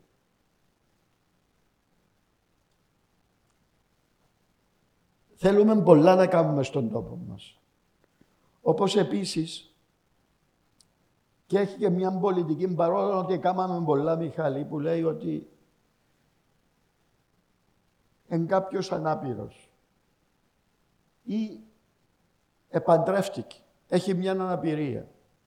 Αν ο σύζυγος ή η σύζυγος έχουν εισόδημα, αυτόματα κόφηκε το βοήθημα για ανάπηρος. Μα πάλι ανάπηρος είναι. Δεν θα πατήσει η χώρα. Και σας λέω εγώ που είμαι πολλά αυστηρά στα δημοσιονομικά. Διότι νιώθει ότι ευβαρύνει το αίσθημα που νιώθει. Δηλαδή, που είμαι ελεύθερος, μου αναγνωρίζεις ότι είμαι αναπήρος και με στηρίζεις. Τι άλλαξε; Επειδή επαντρεύτηκε. Όταν ήμουν υπουργός συγκοινωνιών, από τα πρώτα πράγματα που έκανα άνοιξα γραφείο για την προσβασιμότητα. Και υπεύθυνη έβαλα μια εξαιρετική επιστήμον. Έτσι θέλω να πω το όνομα της. Που είχε πρόβλημα αναπηρίας. Τότε ούτε πεζοδρόμια που είχαν υποδομή να μπορεί να πάει ένας ανάπηρος. Δημόσια κτίρια δεν είχαν καμιά πρόνοια, ούτε και νόμοι του κράτους πολιοδομικοί υποχρέωναν στον οποιοδήποτε σχεδιασμό δημόσιου κτηρίου αυτές τις προδιαγραφές. Και όταν λέμε ανάπηρους, δεν και μόνο τούτη που η φύση έστειλαν τους στη ζωή με τούτη την αναπηρία. Ακόμα και μια γυναίκα. Όταν είναι έγκυος, στους 8 μήνες ή τον ένατο, πρέπει να μεριμνήσουμε για την προσβασιμότητα της. Ο παππούς μας, που είναι 90 χρονών, 95, πρέπει να μεριμνήσουμε για την προσβασιμότητα του. Για τον τουρισμό μας, έκαμε τούτος ο υφυπουργός τουρισμού, ενώ πρώτος, και δεν να γραφτεί μόνο στην ιστορία ότι είναι ο πρώτος υφυπουργός τουρισμού, είναι να γραφτεί στην ιστορία ότι επέμενε και πράγμα του ότι η Κύπρος είναι μόνο η παραλία και η θάλασσα. Και έδωσε έμφαση στον αγροτικό τουρισμό. Έκαμε δραστηριότητες τούτα τα χριστουγεννάτικα χωριά που πάει στο εξωτερικό να τα ζήσουμε. Επροώθησαν την ενδοχώρα μας, αλλά θέλουμε να επιμηκύνουμε τον τουρισμό μας Παραπονιούμαστε ότι έξι μήνες έχουμε τούτο. Έξι μήνες να έχουμε ώσπου εμπροσανατολισμένο για τον ήλιο και τη θάλασσα και την παραλία. Εάν διαφημίσουμε τον τόπο μας ότι είναι ένας όμορφος τόπος και για ποδηλατοδρομία και άλλα ειδικού ενδιαφέροντος, τούτος όλος ο τουρισμός του ειδικού ενδιαφέροντος έντιαν τους μήνες του καλοκαιρικού. Εν τους υπόλοιπους κυρίως μήνες που τα ξενοδοχεία μας είναι αθηκανά και κλειστά. Άρα πρέπει να δώσουμε έμφαση στον τουρισμό ειδικού ενδιαφέροντος. Αγαπητέ μου Φίβο, όταν έκαναμε την αίτηση για ένταξη και φτάσαμε προς το τέλος, απειλούσε η Τουρκία ότι αν δεν λυθεί το Κυπριακό, να κάζουν σμπέλ και απειλούσαν και με πόλεμο. Επειδή τον Δεκέμβρη στην Κοπεχάη ο Κληρίδης πριν πάει στο roundabout του παλιού αεροδρομίου, πήγαν πολλοί πολιτικοί να του κόψουν τη στράτα, να έμπαει στην Κοπεχάγη γιατί ήταν να έρθει πίσω με αστερίσκους και υποσημειώσεις. Και δεν ήθελαν να πάει έμπα και προδώσει τον τόπο του, όπως του λέγανε ότι ήταν προδότη και εσύ αν προς τον τεχτά και εμένα είναι να μου πουλαλούν. Μπροστά και που λαλούν του κληρίδι πράκτορα στον Ναζί. Εμένα χαϊδεύουν με. Έξαρεις να μου τους είπε ρε φίβο ο κληρίδης. Έχει δίκιο η Τουρκία λένε τους. Είναι καλύτερα να λυθεί το Κυπριακό. Να μπει ενωμένη. Και φέρτε μου το έναν πλάν και εγώ είμαι έτοιμος να το υπογράψω. Κόμμα γυρεύκουν τον Ερτορούγλου. Είναι το το δύο, Ε; επειδή είπετε για Κοπεχάη. Το 2002 ρε. Γιατί το Ελσίνκι στο 99 που ήταν, που Όχι, ήταν το μάνα. κρίσιμο για Ναι. την ένταξη της Κύπρου. Εσείς μιλάτε τώρα για το Σω- σχέδιο. Σωστά. Εσείς μιλάτε τώρα για το σχέδιο Επίκαιραν Ανανά. διότι το Ελσίνκι άνοιξε το δρόμο Για για, το- να, για να την μπορέσει να ένταξη, ενταχθεί. Για την ένταξη. Εσείς μιλάτε όμως για το δύο, για το σχέδιο Ναι, Ανά. ναι, πολύ. Μάλιστα. Όχι, για το 2002 Τον Νιόμβρη του το δύο που επε- ναι, που εκατατέθηκε εδόθηκε. Μάλιστα. τον Δεκέμβρη του 2002 Μάλιστα. Το δύο. εκρίνεται σε απόφαση κορυφής αν θα μπαίνει η Κύπρο στην Ευρώπη. Και απειλούσε η Τουρκία με γκαζουσμένη. Και είπε πρέπει να λυθεί το Κυπριακό διαφορετικά να μπει η- η Κύπρος. Και ο Κληρίδης τότε είπε έχει δίκιο ο- η Τουρκία. Τότε πρωθυπουργός ήταν ο Γκιούλ. Διότι ο Ερτογάν είχε κάτι υποθέσεις δικαστηρίων και δεν δικαιούταν να γίνει πρωθυπουργός, ήταν Ήταν πρόεδρος του δήμαρχος. ΑΚΕΠ. Ήταν δήμαρχος της ε, Κωνσταντινούπολης. νομίζω. Ο, τότε ήταν πρόεδρος του ΑΚΕΠ. Μάλιστα. Και ο Κληρής είπε, έχουν δίκιο. Να λυθεί ο Κύπριος. Έχεις πρόταση τα Ηνωμένα Έθνη. Φέρτε να υπογράψω. Εκτέθηκε η Τουρκία. Και εκτέθησαν οι Τουρκοκύπροι. Ο Ντεχτάς δεν καταδέχτηκε να πάει και έστειλε τον τότε Υπουργό του Εξωτερικών τον Ερτορούργου. Κόμμα γυρεύκουν του. Επίε στη σύνοδο κορυφή ο Κληρής είπε, Ήταν σωστή η θέση της Τουρκίας να λυθεί το Κυπριακό για να μην πολλοκέφαλος μες στην Ευρώπη. Αλλά εγώ ήμουν έτοιμος. Μια πρόταση των Ηνωμένων Εθνών. Η Τουρκία που λέει να λυθεί το Κυπριακό να εμποδίζει. Δηλαδή, δεν κάνει που εμποδίζει να λυθεί το Κυπριακό να με τιμωρήσει, να με εμπόζει στην Ευρώπη. Και πανηγυρικά, τούτος ο ιστορικός ηγέτης ήρθε πίσω από την Κοπεχάγη με την απόφαση για την Κύπρο στην Ευρώπη. Άρα και τώρα με τον ΝΑΤΟ. Ρε Φίβο, νομίζεις, δεν ξέρω ότι χωρίς τη λύση του Κυπριακού δεν θα δεχτεί ποτέ η Τουρκία η Κύπρο να γίνει μέλος του ΝΑΤΟ; Αλλά όταν λέω την πρόθεση μου, οι Αμερικάνοι, οι Εγγλέζοι, οι 23 που 27 χώρες της Ευρώπης θα πιάσουν τον Ερτογάν του Κορακούμπανα. Εντάξει, κατανοητό. Με αλητών το Κυπριακό να μην εμπεί στο ΝΑΤΟ. Κόντεψε κοντά και εγκατέλειψε τις ιδέες για δύο κράτη και να βοηθήσουμε όλοι να βρεθεί λύση του Κυπριακού. Ε, νομίζω ότι πρέπει να παίξουμε καλά τα χαρτιά μας, να ανακατώσουμε την τράμπουλα λαλούν τούτοι που ασχολούνται για να βρούμε λύσεις στο αδιέξοδο. Μιχάλη μου, Λοιπόν, πόσον... κύριε Νεοφίτου μου, σε ευχαριστώ πάρα πολύ. Ε, να κλείσουμε εδώ. Σπάσαμε ρεγόρ νομίζω. Ε, θέλω να ευχαριστήσω αρχικά φυσικά εσάς κύριε Νεοφίτου, να πω και για το χορηγό του, του, συγκεκ- του συγκεκριμένου event, SPK Κυπριανίδης Limited. Είναι προσφορά οι, οι πέννες κύριε Νεοφίτου, πάμε να, να γράψετε και κάποιο βιβλίο. Λοιπόν, να ευχαριστήσω ε, όλους όσους ε, παρευρέθηκαν. Ε, νομίζω ότι ήταν μια επικοδομητική συζήτηση. Θα ήθελα πολύ να συζητήσουμε και για το Κυπριακό και για το άνοιγμα των φραγμάτων που οδήγησε το 2003 όταν ο Τεχτάς ακριβώς πιέστηκε.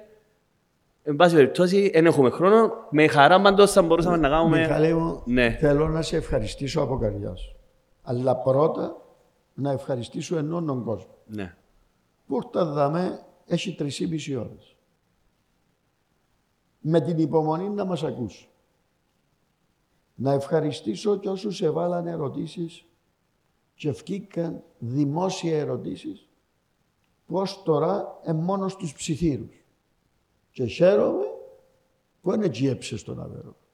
Απλώς να πω κύριε... Έβαλες τούτα ούλα που λαλούσιν πας στο τραπέζι Και είναι καταγεγραμμένα. ναι, διότι αντί να τολμήσουν Ναι. να έρθουν να τα βάλουν μπροστά σου, κάθονται δια του ψιθύρου, δεν κουμπαρέσεις κάτι να πεις το άλλο.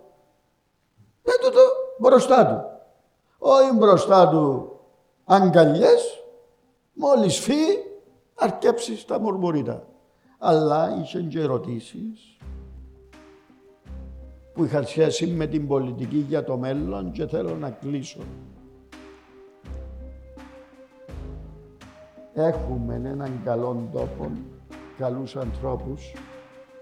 Έχουμε όλα τα συστατικά να απογειώσουμε τον τόπο μας και να ανοίξουν τα φτερά τα δικά σας. Να ζήσετε αυτόνομοι. Έχω μια διαφορά μου τους. Εγώ δεν θέλω να σας βάζω λίρες. Εγώ θέλω να σας δώσω την ευκαιρία να κάνετε λίρες. Να είστε αυτόνομοι και αξιοπρεπείς. Και μπορούμε να το κάνουμε και να δημιουργήσουμε την καλύτερη Κύπρο. Να είστε καλά. Ευχαριστούμε Ευχαριστώ πολύ, κύριε πάρα, Μάρκο. πάρα πολύ. Να είστε Ευχαριστούμε καλά. πολύ. Και ε, να πιάσω μόνος δύο πέννες, Κάστε δεσούλες, την, το την πέτυχες. κότσινη και την πράσινη. Ομόνια, yeah.